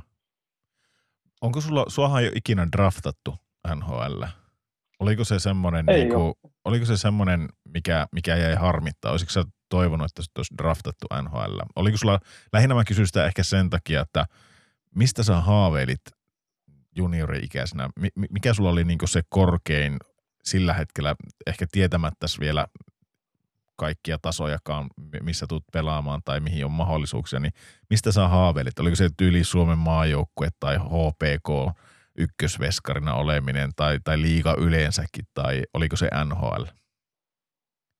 No justi noin, mitä sä sanoit, niin oli, mutta kyllähän se NHL oli se tavallaan se ultimaattinen juttu, että, että sehän oli, oli niin kuin se, no se haave niin sanotusti, totta kai, että sitä kohti yritti, yritti aina mennä ja en, en mä silleen, ei se ollut mulle silleen iso juttu, ettei draftattu. En mä sitä kokenut niin kuin, ei tietysti kun ei ollut, ollut tavallaan mitään semmoista tilannetta, että olisi ollut lähelläkään, niin, niin ei, ei se tavallaan, ei se jäänyt itseä silleen kaivaa mitään. Joo. Joo, ei, se, se, on ihan, ihan mielenkiintoista kiintoista sitten niin tietää toki, että niin, ehkä, ehkä se just on noin, että jos ei tavallaan ole edes minkäännäköisiä – tietenkin ainahan voi rakennella pelivilinnoja, mutta jos ei ole sitten kuitenkaan minkäännäköisiä kontakteja ja tälle, että, että kukaan ei tule, se olisi tietenkin varmaan ollut ihan eri asia, jos kuuluu jostakin, että jonkun, jonkun tota noin, niin joku skautti on kysely, niin sittenhän ne toiveet olisi taas sitten noussut ihan, ihan erillä tavalla, mutta, mutta joo, ei, ei, ihan varmasti. Ei siitä sen, sen enemmän. Ja sitten, niin, sano vaan. Mm. Niin, ja sitten tietysti kun siihen aikaan oli se, oli se tietty koko kysymyskin, niin kyllä mä sen jotenkin sitten nuorena tajusin, että sit pitäisi olla jotenkin niin poikkeuksellinen yksilö vielä, että, että semmoinen tapahtuisi, niin ehkä sekin help, tietyllä tapaa helpottikin itse, että ei, ei semmoista niin odottanutkaan.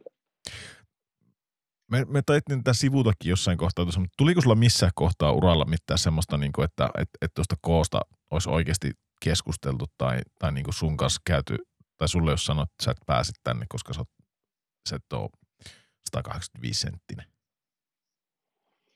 ei mulle tullut silleen noin ikinä sitä, mutta tota, kyllähän sitä aina, aina niin kuin, varsinkin alkuuralla niin pohdittiin, että voiko, voiko tulla ton kokoisesta jätkästä niin kuin huippua tavallaan. Ja kyllä se, kyllä se silleen mukana kulki koko aika, että, mutta ei se, ei se mua ikinä häirinnyt. Että niin kuin mä silloin sulle jo kerroinkin tuossa alkuun, kun juteltiin, niin ei se, mä oon aina ollut vähän sitä mieltä, että totta kai, siis kun ei, aina on ihmisiä, jotka ei tykkää tai jonka mielestä sulla on joku puute, mm. joka on mun mielestä mm. ihan fine, mutta toi on tuommoinen fyysinen puute, mille itse ei voi mitään, niin ei, ei sitä kannata hirveästi ressiä ottaa mun mielestä. Se on, se on ihan totta.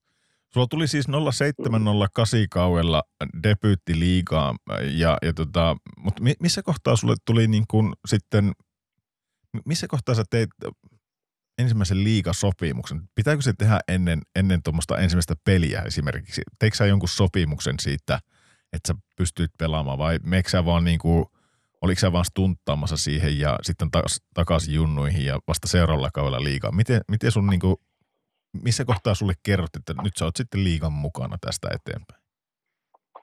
Siis mä tein muistaakseni ede, tai sen, sen kauden alussa – sen liikasopimuksen ja siis ihan piti olla niin kuin A-junnuissa ja kolmos maalivahtina. Mutta sitten siinä kävi niin, että Nissisen Tuomas ja Oksan Mika oli siihen aikaan Kalpan maalivahit ja Oksan Mika loukkaantui ja Nis, Nissellä oli, oli vähän hankalampi pätkä sitten ja mä en muista oliko silläkin joku pieni loukki.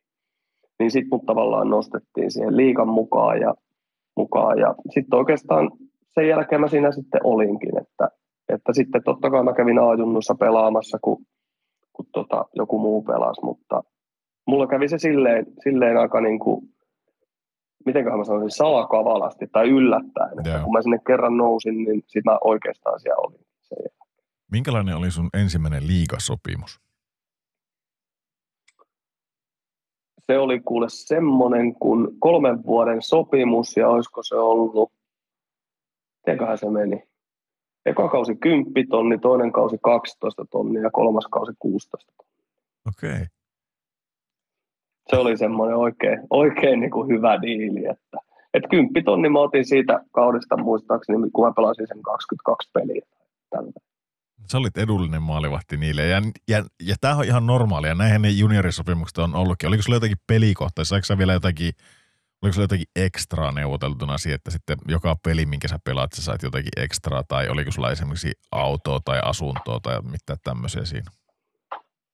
Mulla ei ollut, ollut niin tollatteita muistaakseni. Siinä ei ollut ainakaan mitään peliponareita tai mitään. Että asunto tuli tuolta Kalpan puolelta, mutta mä en nyt muista maksois mä itse kuitenkin sen vuokran vai mitenköhän se meni ja tota, auto ei ollut. Mutta sitten toisaalta tuon ekan kauden lopussa, kun mä pelasin noin paljon, niin sitten ne teki mun mielestä hienosti, että, että eihän olisi ollut mikään pakko tietenkään sitä tehdä, mutta ne itsekin niin sanoi, että parannetaan vähän sopimusta, että, okay. että tulee sitten jollain tasolla toimeen. Että, että sen ekan vuoden mä olin niin kuin sillä junnusoparilla ja sitten, yeah. sitten me parannettiin sitä. Miltä se tuntui se äh, niin kuin kymppitonni, kymppitonni soppari miehelle, miehelle joka niin kuin ei ollut vielä si- siihen kohtaan, että se varmaan oikein mitään kunnon päivätöitäkään ollut tehnyt si- siihen kohtaan, niin miltä se tuntui tavallaan tommonen, tuntuiko sinne, että hei, nyt tässä ollaan ammattilaisia?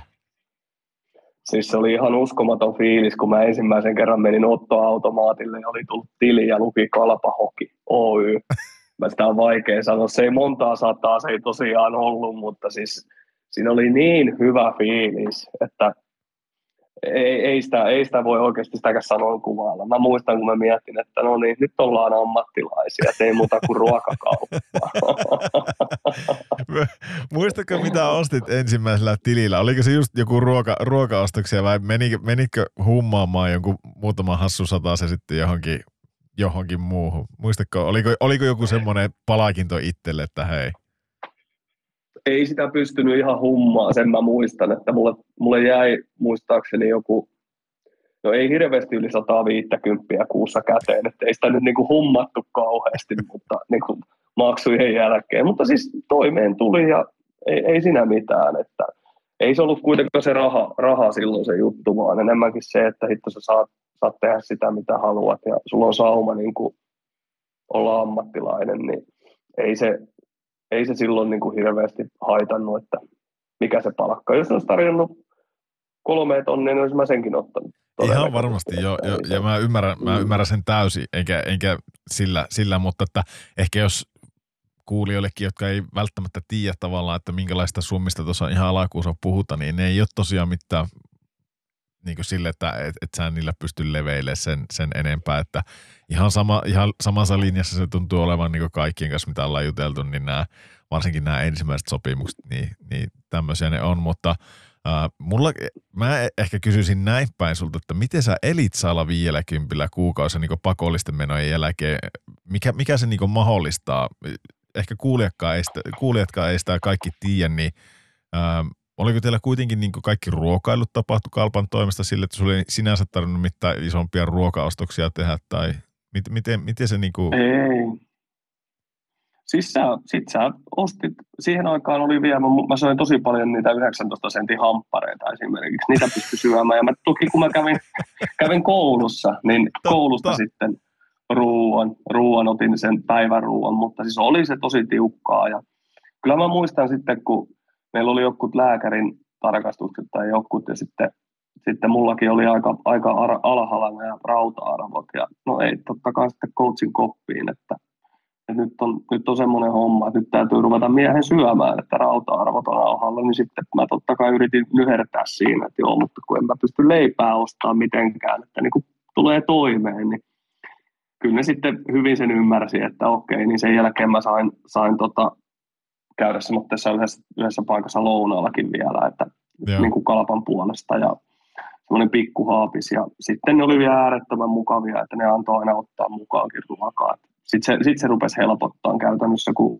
mulla oli kaksi ruokaa aina, Joo. aina niin kuin, vähän niin kuin firman puolesta, niin sitten sillä 150 hän eli aika herroiksi loppupeleissä. No joo, kun mä rupesin kanssa miettimään, että, että 150 kun jaat 30 päivälle, niin siinä ihan, ihan hirveitä summia nimittäin jää, jää niin tota, siinä ei, ei. makaronia ja, ja jauhelihaa, vaikka euro, euroarvo olikin silloin vähän toista, mutta, mutta joka tapauksessa niin ei se ei ihan hirveästi siinäkään kohtaa sitten, sitten on jäänyt, mutta tuo, tuohan se kertookin itse asiassa, miten, miten sitten on sitten selvitty siitä ajasta. Joo, joo. Ei siinä aina syöty niin urheilijat, mutta toisaalta se halu oli niin kova, että se paikka sitä nälkää ja vähän muuta vajavaista toimintaa. Missä kohtaa, onko sulla tullut jossain kohtaa tavallaan semmoinen herääminen, tai oliko se aina tietoinen äh, niin kuin ruokavaliosta ja, ja niin kuin syömisen tärkeydestä ja, ja levosta ja kaikesta tämmöistä – koska jossain vaiheessa liikassahan tuli se, se semmoinen, että niihin oikeasti ruvettiin niin katsoa, että mitä porukka syö ja, ja miten ne palautuu ja näin poispäin. Niin säkin sanoit, että niitä 19 sentin hamppareita meni, niin ähm, oli, oliko sulla missään kohtaa uraa sille, että sä rupesit keskittyä tosi paljon sun syömiseen tai, tai tarviko siihen tehdä mitään muutoksia? Oliko se vaan tuo junnu, niin sanotusti junnuista hyppäys liikaa se hankalin kohta ennen kuin se ruokapuoli ratkaistiin tavallaan tuolla tavalla? Niin? No mä oon ollut aina vähän semmoinen, että mä tykkään kaikesta hyvästä ruuasta, niin kyllä se, sanotaanko näin, että mulla rupesi olemaan se kunnossa varmaan vasta niin kuin ihan viimeisinä vuosina uralla, että, okay. että tota, en mä, en mä ole ikinä ollut mikään semmoinen hirveän tarkka syöjä muutenkaan, että grillit ja tämmöiset on aina maistunut aika hyvin, hyvin niin sanotusti, että, että, mutta kyllä mä sitten loppuuralla varsinkin, kun rupesi ikää tulee ja näin, niin, niin tota, ehkä niihin heräsi sitten vähän paremmin ja rupesi oikeasti katsoa, mitä, mitä pistää suuhun ja miten lepää. Ja eihän mä silloin nuorempana, kun niin kuin mä sanoin, lätkä oli niin kova intohimo, niin ei mua haitannut, vaikka mä olisin nukkunut pari tuntia, niin kyllä, kyllä se peli jollain tasolla sytytti, että ei mulla ollut ikinä semmoista fiilistä, että vitsi mä en jaksa pelata tai niin. ei koskaan. Että se ehkä niin kuin auttoi mua siinä myös silleen, että mä elin kuitenkin aika silleen omaa elämääni ja sitten peli, pelasin tietyllä tapaa. Että se oli se mun tyyli hyvin pitkä. Mutta onko se koskaan miettinyt sitä, että olisiko siitä saanut vielä enemmän irti, jos olisi tavallaan joku, joku osannut ohjeistaa, että hei, että, että, että sun kannattaisi varmaan niin kuin miettiä lepoa ja, ja ravin, ravintoa sille, että, se, niin kuin, että sun elimistö palautuu ja vaikkakin se into oli, oli mitä oli et, et se, ja, ja sä sytyit niihin peleihin ja pystyit suorittamaan, mutta olisiko niillä pystynyt vielä jotenkin vieläkin kovemmalla tasolla suorittaa sitten, jos ne kaikki tuommoista olisi ollut kunnossa? Ihan varmasti, ihan varmasti olisi pystynyt, että en, mutta sitten taas mä oon miettinyt silleenkin, että, että kun mä pääsin lätkä ammattilaiseksi, niin mä myös tein sen päätöksen, että, että kun mulla on mahdollisuus, niin mä myös haen niin kuin elämyksiä elämässä. Niin, niin tavallaan ei se mua kyllä ole kaduttanut, koska sitten jos mietit nykypäivää, kun tässä painetaan painetaan arkiduunia ja muutenkin kolme duunia, niin ei tässä hirveästi elämyksiä kerkeä hakea. että, tota, ne elämykset on haettu, onneksi ne on haettu. niin, se on just niin näin. tätä mä just tarkoitan, että tota, et en mä silleen ole kyllä, ei se mua niinku katkeroittanut, tai en mä niinku sitä jossitellut tiedäkö myöskään ikinä, että tämä oli mun polku ja mä oon silleen tavallaan tosi ylpeäkin siitä, miten mä sen hoidin. Että mm. En mä ole tolleen miettinyt hirveästi. Eikä, eikä se, siis, ja tämähän on semmoista jossittelua, ja, ja periaatteessa niin kuin tuohonkin, mm. niin joo, aina, aina jos olisin voinut tehdä jotakin paremmin ja täydellisemmin, niin voi olla se mahdollisuus, että tota, olisi pelannut paremmin ja niin poispäin, mutta toisaalta olisi voinut käydä hullumminkin, tiedätkö, loukkaantua tai jotakin muuta, että ei, siis Juurikin näin. Tavallaan turha jossitella, mutta ehkä tämä jossittelu nyt kuuluu tähän meidän podcastiin ja me, me tota, noin, niin, oh. spekuloja kaikkea mahdollista tässä, niin sillä, sillä mä piinaan sua tuo, tuon asian tiimoilta. Ähm, mikä sitten niin kuin, sä sanoit, että se tavallaan, sä tavallaan liuvuit smoothisti tuonne liikajoukkojen mukaan. Missä kohtaa sä koit, että sä, sä oot nyt sitten vakituinen liika, liikaveskari ja sille, että oliko se heti tuo kausi, kun sä tunsit, että okei, mä oon vakituinen liikaveskari, vaikka se kävikin ajunnojen mukana vielä pelaamassa. Mutta missä kohtaa sitä itsestä tuntuu, että tämä on niinku, nyt mä oon liikaveskari ja that's it? No kyllä siinä meni, siinä meni useampi vuosi, että mä olin useamman vuoden kakkosmaalivahtina ja en mä vois, ei siinä tullut semmoista fiilistä välttämättä, että mä oon vakituinen liikaveskari. Että siinä, sä koko aika jouduit kuitenkin niin kuin näyttämään uudestaan, mitä sä osaat. Ja mä sanoisin oikeastaan, että vasta, vasta mun toisen kerhon kauden jälkeen mulle tuli semmoinen fiilis, että, että mä oon niin kuin, sanotaanko näin, että vakituinen liikaveska on ehkä väärä sana, kun mä lähdin sinne Venäjälle siitä, mutta mm. tämmöinen niin kuin ammattimaaliva. Niin. Et silloin, silloin tuli semmoinen fiilis, että nyt on jollain tasolla joku taso näytetty ja nyt on niin kuin, nyt on vähän helpompi mennä eteenpäin. Mutta eka kuusi vuotta, niin mitä mä nyt siellä taistelin ja olin välillä mahallaa ja välillä pystyssä ja muuta, niin kyllä se oli, se oli enemmän sitä grindaamista kuitenkin, että sitä oman paikan löytämistä. Okei. Okay. Tuosta pakko tarttua tuohon, kun että olit välillä ma- mahalla ja välillä taistelit. Minkälaiseksi maalevähiksi sä itse niin luokittelet? Jos, jos johonkin pitäisi nyt lokeroja sut, niin onko se joku perhostyylin torjuja vai joku taistelija, taistelija ja, ja rimpuilija siellä vai, vai pystyssä seisoja? Minkälaiseksi sä, minkälainen maalivahti sä olit? No kyllä, mä, mä olin semmoinen nopea, nopea taistelija ja pyrin kyllä niin kuin, pyrin aina torjuun sen kiekon, että en mä ollut mikään blokkityylin maalivahti. Mä joskus Hämeenlinnassa yritin sitä puolen kauden ajan olla Kerry Priceina, mutta ei sitä tullut oikein mitään, niin mä päätin, että koitetaan tätä vanhaa tyyliä nyt. Mä olin erittäin aktiivinen, semmoinen taisteleva veskari kyllä koko uran. Tykkäsitkö sä haastaa pelaajia tavallaan? Tuliko sä paljon vastaan tai, tai oliko sulla jotakin semmoisia tiettyjä ominaisia juttuja, että, että niin sä pakotit vastustajat tekemään ne ratkaisut? Tuliko sä paljon maalilta ulos esimerkiksi? No alkuurallahan mä tulin tosi paljon, mutta loppuralla mä, mä siirryin sitten enemmän siihen, että mä oon mahdollisimman aggressiivinen siinä alueella ja sijoitun passiivisesti, niin se oli se ehkä se mun juttu. Mutta totta kai sehän on aina veskari vastaan pelaaja, niin se on semmoinen henkinen kamppailu, että kumpi tekee sen ratkaisun ensin. Ja sitten monesti se, jompi sen tekee ensin, niin se häviää sen kamppailun. Että kyllä mä siihen pyrin aina, että se pelaaja joutuu tekemään sen ratkaisun ensin. Ja sitten mä otan siltä tikkarin pois. Aikainen. Hei, mun on muuten aina pitänyt kysyä. Mä en tiedä, miksi mä en ole ikinä tätä Veskarilta kysynyt, mutta mitä sitä niinku katsotaan? Katsotaanko sitä tar- Katsotaanko niinku koskaan, kun tulee laukaus pelaajalta, niin katsotaanko mitään lava-asentoa, missä asennossa sillä on lapaa, vai katsotaanko tasan tarkkaan vaan sitä kiekkoa, tai katsotaanko mitään sen niin kuin, mm, elekkiä, mitä, mitä siinä niin maalivahti kattoo, kun se onko se vaan pelkkä se kiekko, mitä tuijotetaan, että ei, ei lähdetä mihinkään mailan vispauksiin matkaan? No siis mä katsoin totta kai aina niin kuin lapaa ja kiekkoa sitten, kiekkohan se tärkein totta kai on nähdä, mutta, mutta kyllä se varsinkin, jos, jos tulee kaistasta vetoa tai muuten tulee vähän pidemmältä vetoa, niin kyllä se lavana sen toki vähän kertoo, että mihinkä, mihinkä se kaveri on ampumassa. Et toki mitä parempia pelaajia, sen paremmin ne pystyy aina sitä peittämään ja se hankalammaksi se tulee, mutta – mutta niistä, niitä mä yritin katsoa, katsoa monesti, että lavan asentoa vähän ja justi, justi kiekko. Okei, okay, joo. Mennään, mennään noihinkin sitten jossain kohtaa vielä myöhemmin, mutta tota, minkälainen sulla, no joo, mä kysyn tuosta sun kalpa-ajasta, tulee ehkä kaksiosainen kysymystä. Minkälainen aika tuo oli tuo sun kalpa-aika, jos sä sen summaat yhteen ennen, ennen kuin sä lähit sitten jatkamaan tuolta jokereihin, niin minkälainen, minkälainen aika tuo kalpa-aika oli? No se oli kyllä niin kuin, se oli, mitenköhän mä nyt, sitä on vaikea liikaa hehkuttaa. Siellä jotenkin, jotenkin siellä oppi niin kuin elämästä ihan älyttömän paljon, sitten jääkiekosta ihan älyttömän paljon. Siellä tapas äärettömän hyviä ihmisiä sekä lätkän puolella että lätkän ulkopuolella. En, en mä voi niin kuin oikein liikaa sitä hehkuttaa, että mm. siis jos nyt johonkin piti mennä, niin se oli niin kuin mulle ainakin ihan lottovoitto.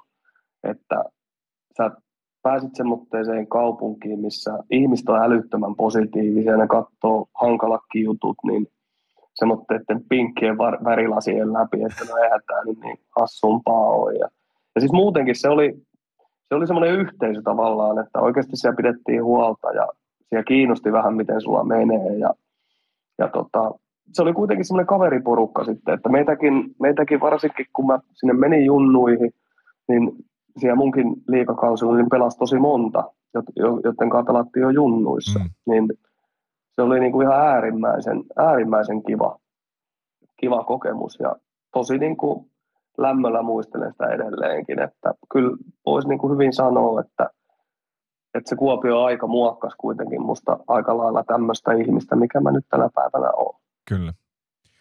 Um, ehkä sen vielä kysyn sulta noista, noista Kuopio-ajoista ennen kuin, ennen kuin tosiaan mennään tuohon jokereihin ja siihen, että miten sä sinne, sinne päädyit sitten lähteen, niin, niin tota, minkälainen pukukoppipelaaja sä olit? Oliko sä äänekäs kaveri ja, ja se, joka piti sitä huumoria sillä yllä ja siinä mielessä poikkeuksellinen maalivahti, että, että mun kokemusten mukaan, no, no en mä tiedä, voiko sanoa poikkeuksellinen maalivahti, koska tota, No, en mä syötä sulle yhtään mitään sen. Mä kysyn, että minkälainen pukukoppipelaaja sä olit?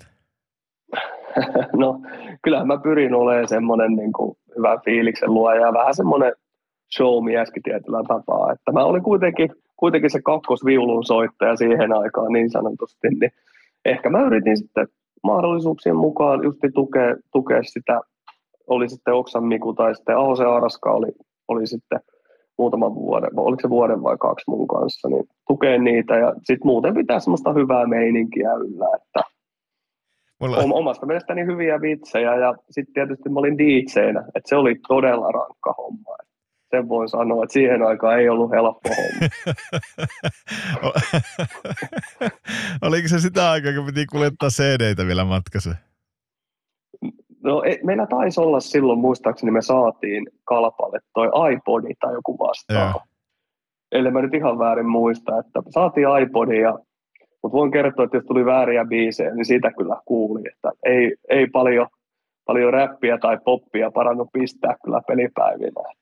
Joo, se on varmasti näin. Ja se on he, he nätti homma, kun siinä on se 20 kaveria ja kaikilla on oma musiikkimaku. Niin.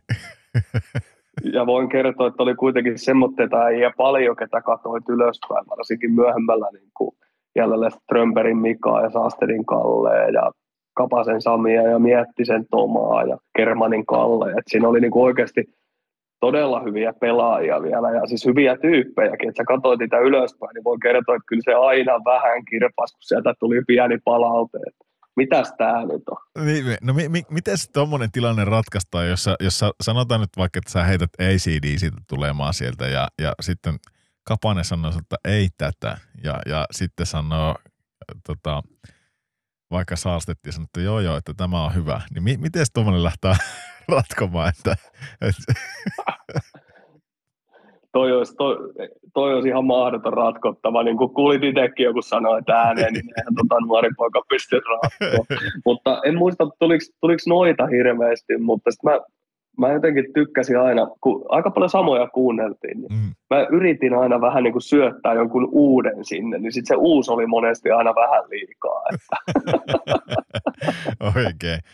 Miten tota, mun piti siitä, siitä kysyä, Uh, hetkinen, nyt kat, kat, katos itselläkin ajatus tuossa. Niin, siitä kun sanoit, että sä olit Ahosen Arskan kanssa uh, parisen vuotta siinä duona, niin, ja sä sanoit, että sä, sä tykkäsit vähän niin kuin – mm, miten sä sanoit, että sä olit kakkosviulu soittaja, niin sä tykkäsit vähän niin kuin pitää semmoista showta, showta yllä siellä näin, niin sen mun kokemuksen mukaan niin Arskakka ei ihan mikään semmoinen niin kuin seinäruusu sinänsä että sekin on vähän showmies, niin miten se sitten on kaksi tämmöistä veskareja, jotka on molemmat ihan showmiehiä ja pukukopissa, siellä saattaa, jos jonkunnäköinen tanssi tai joku muu lähtä, lähtä ihan tuosta noin niin lonkalta, niin minkälainen duo te olitte siihen aikaan pukukopissa? No, No tämä on tietysti vaan mun mielipide, että sun täytyy Araskaltakin kysyä, että onko se ihan eri mieltä, mutta kyllä mä tykkäsin aina, että meillä oli mun mielestä äärimmäisen hauskaa ja siis mulla, se oli niin, Araska oli niin, niin hyvä tyyppi yksinkertaisesti. Sen oli helppo tulla toimeen, hauskaa ja muutenkin ja hemmetin hyvä veskari, että siltä opit niin kuin monella tapaa sitä, että, mm.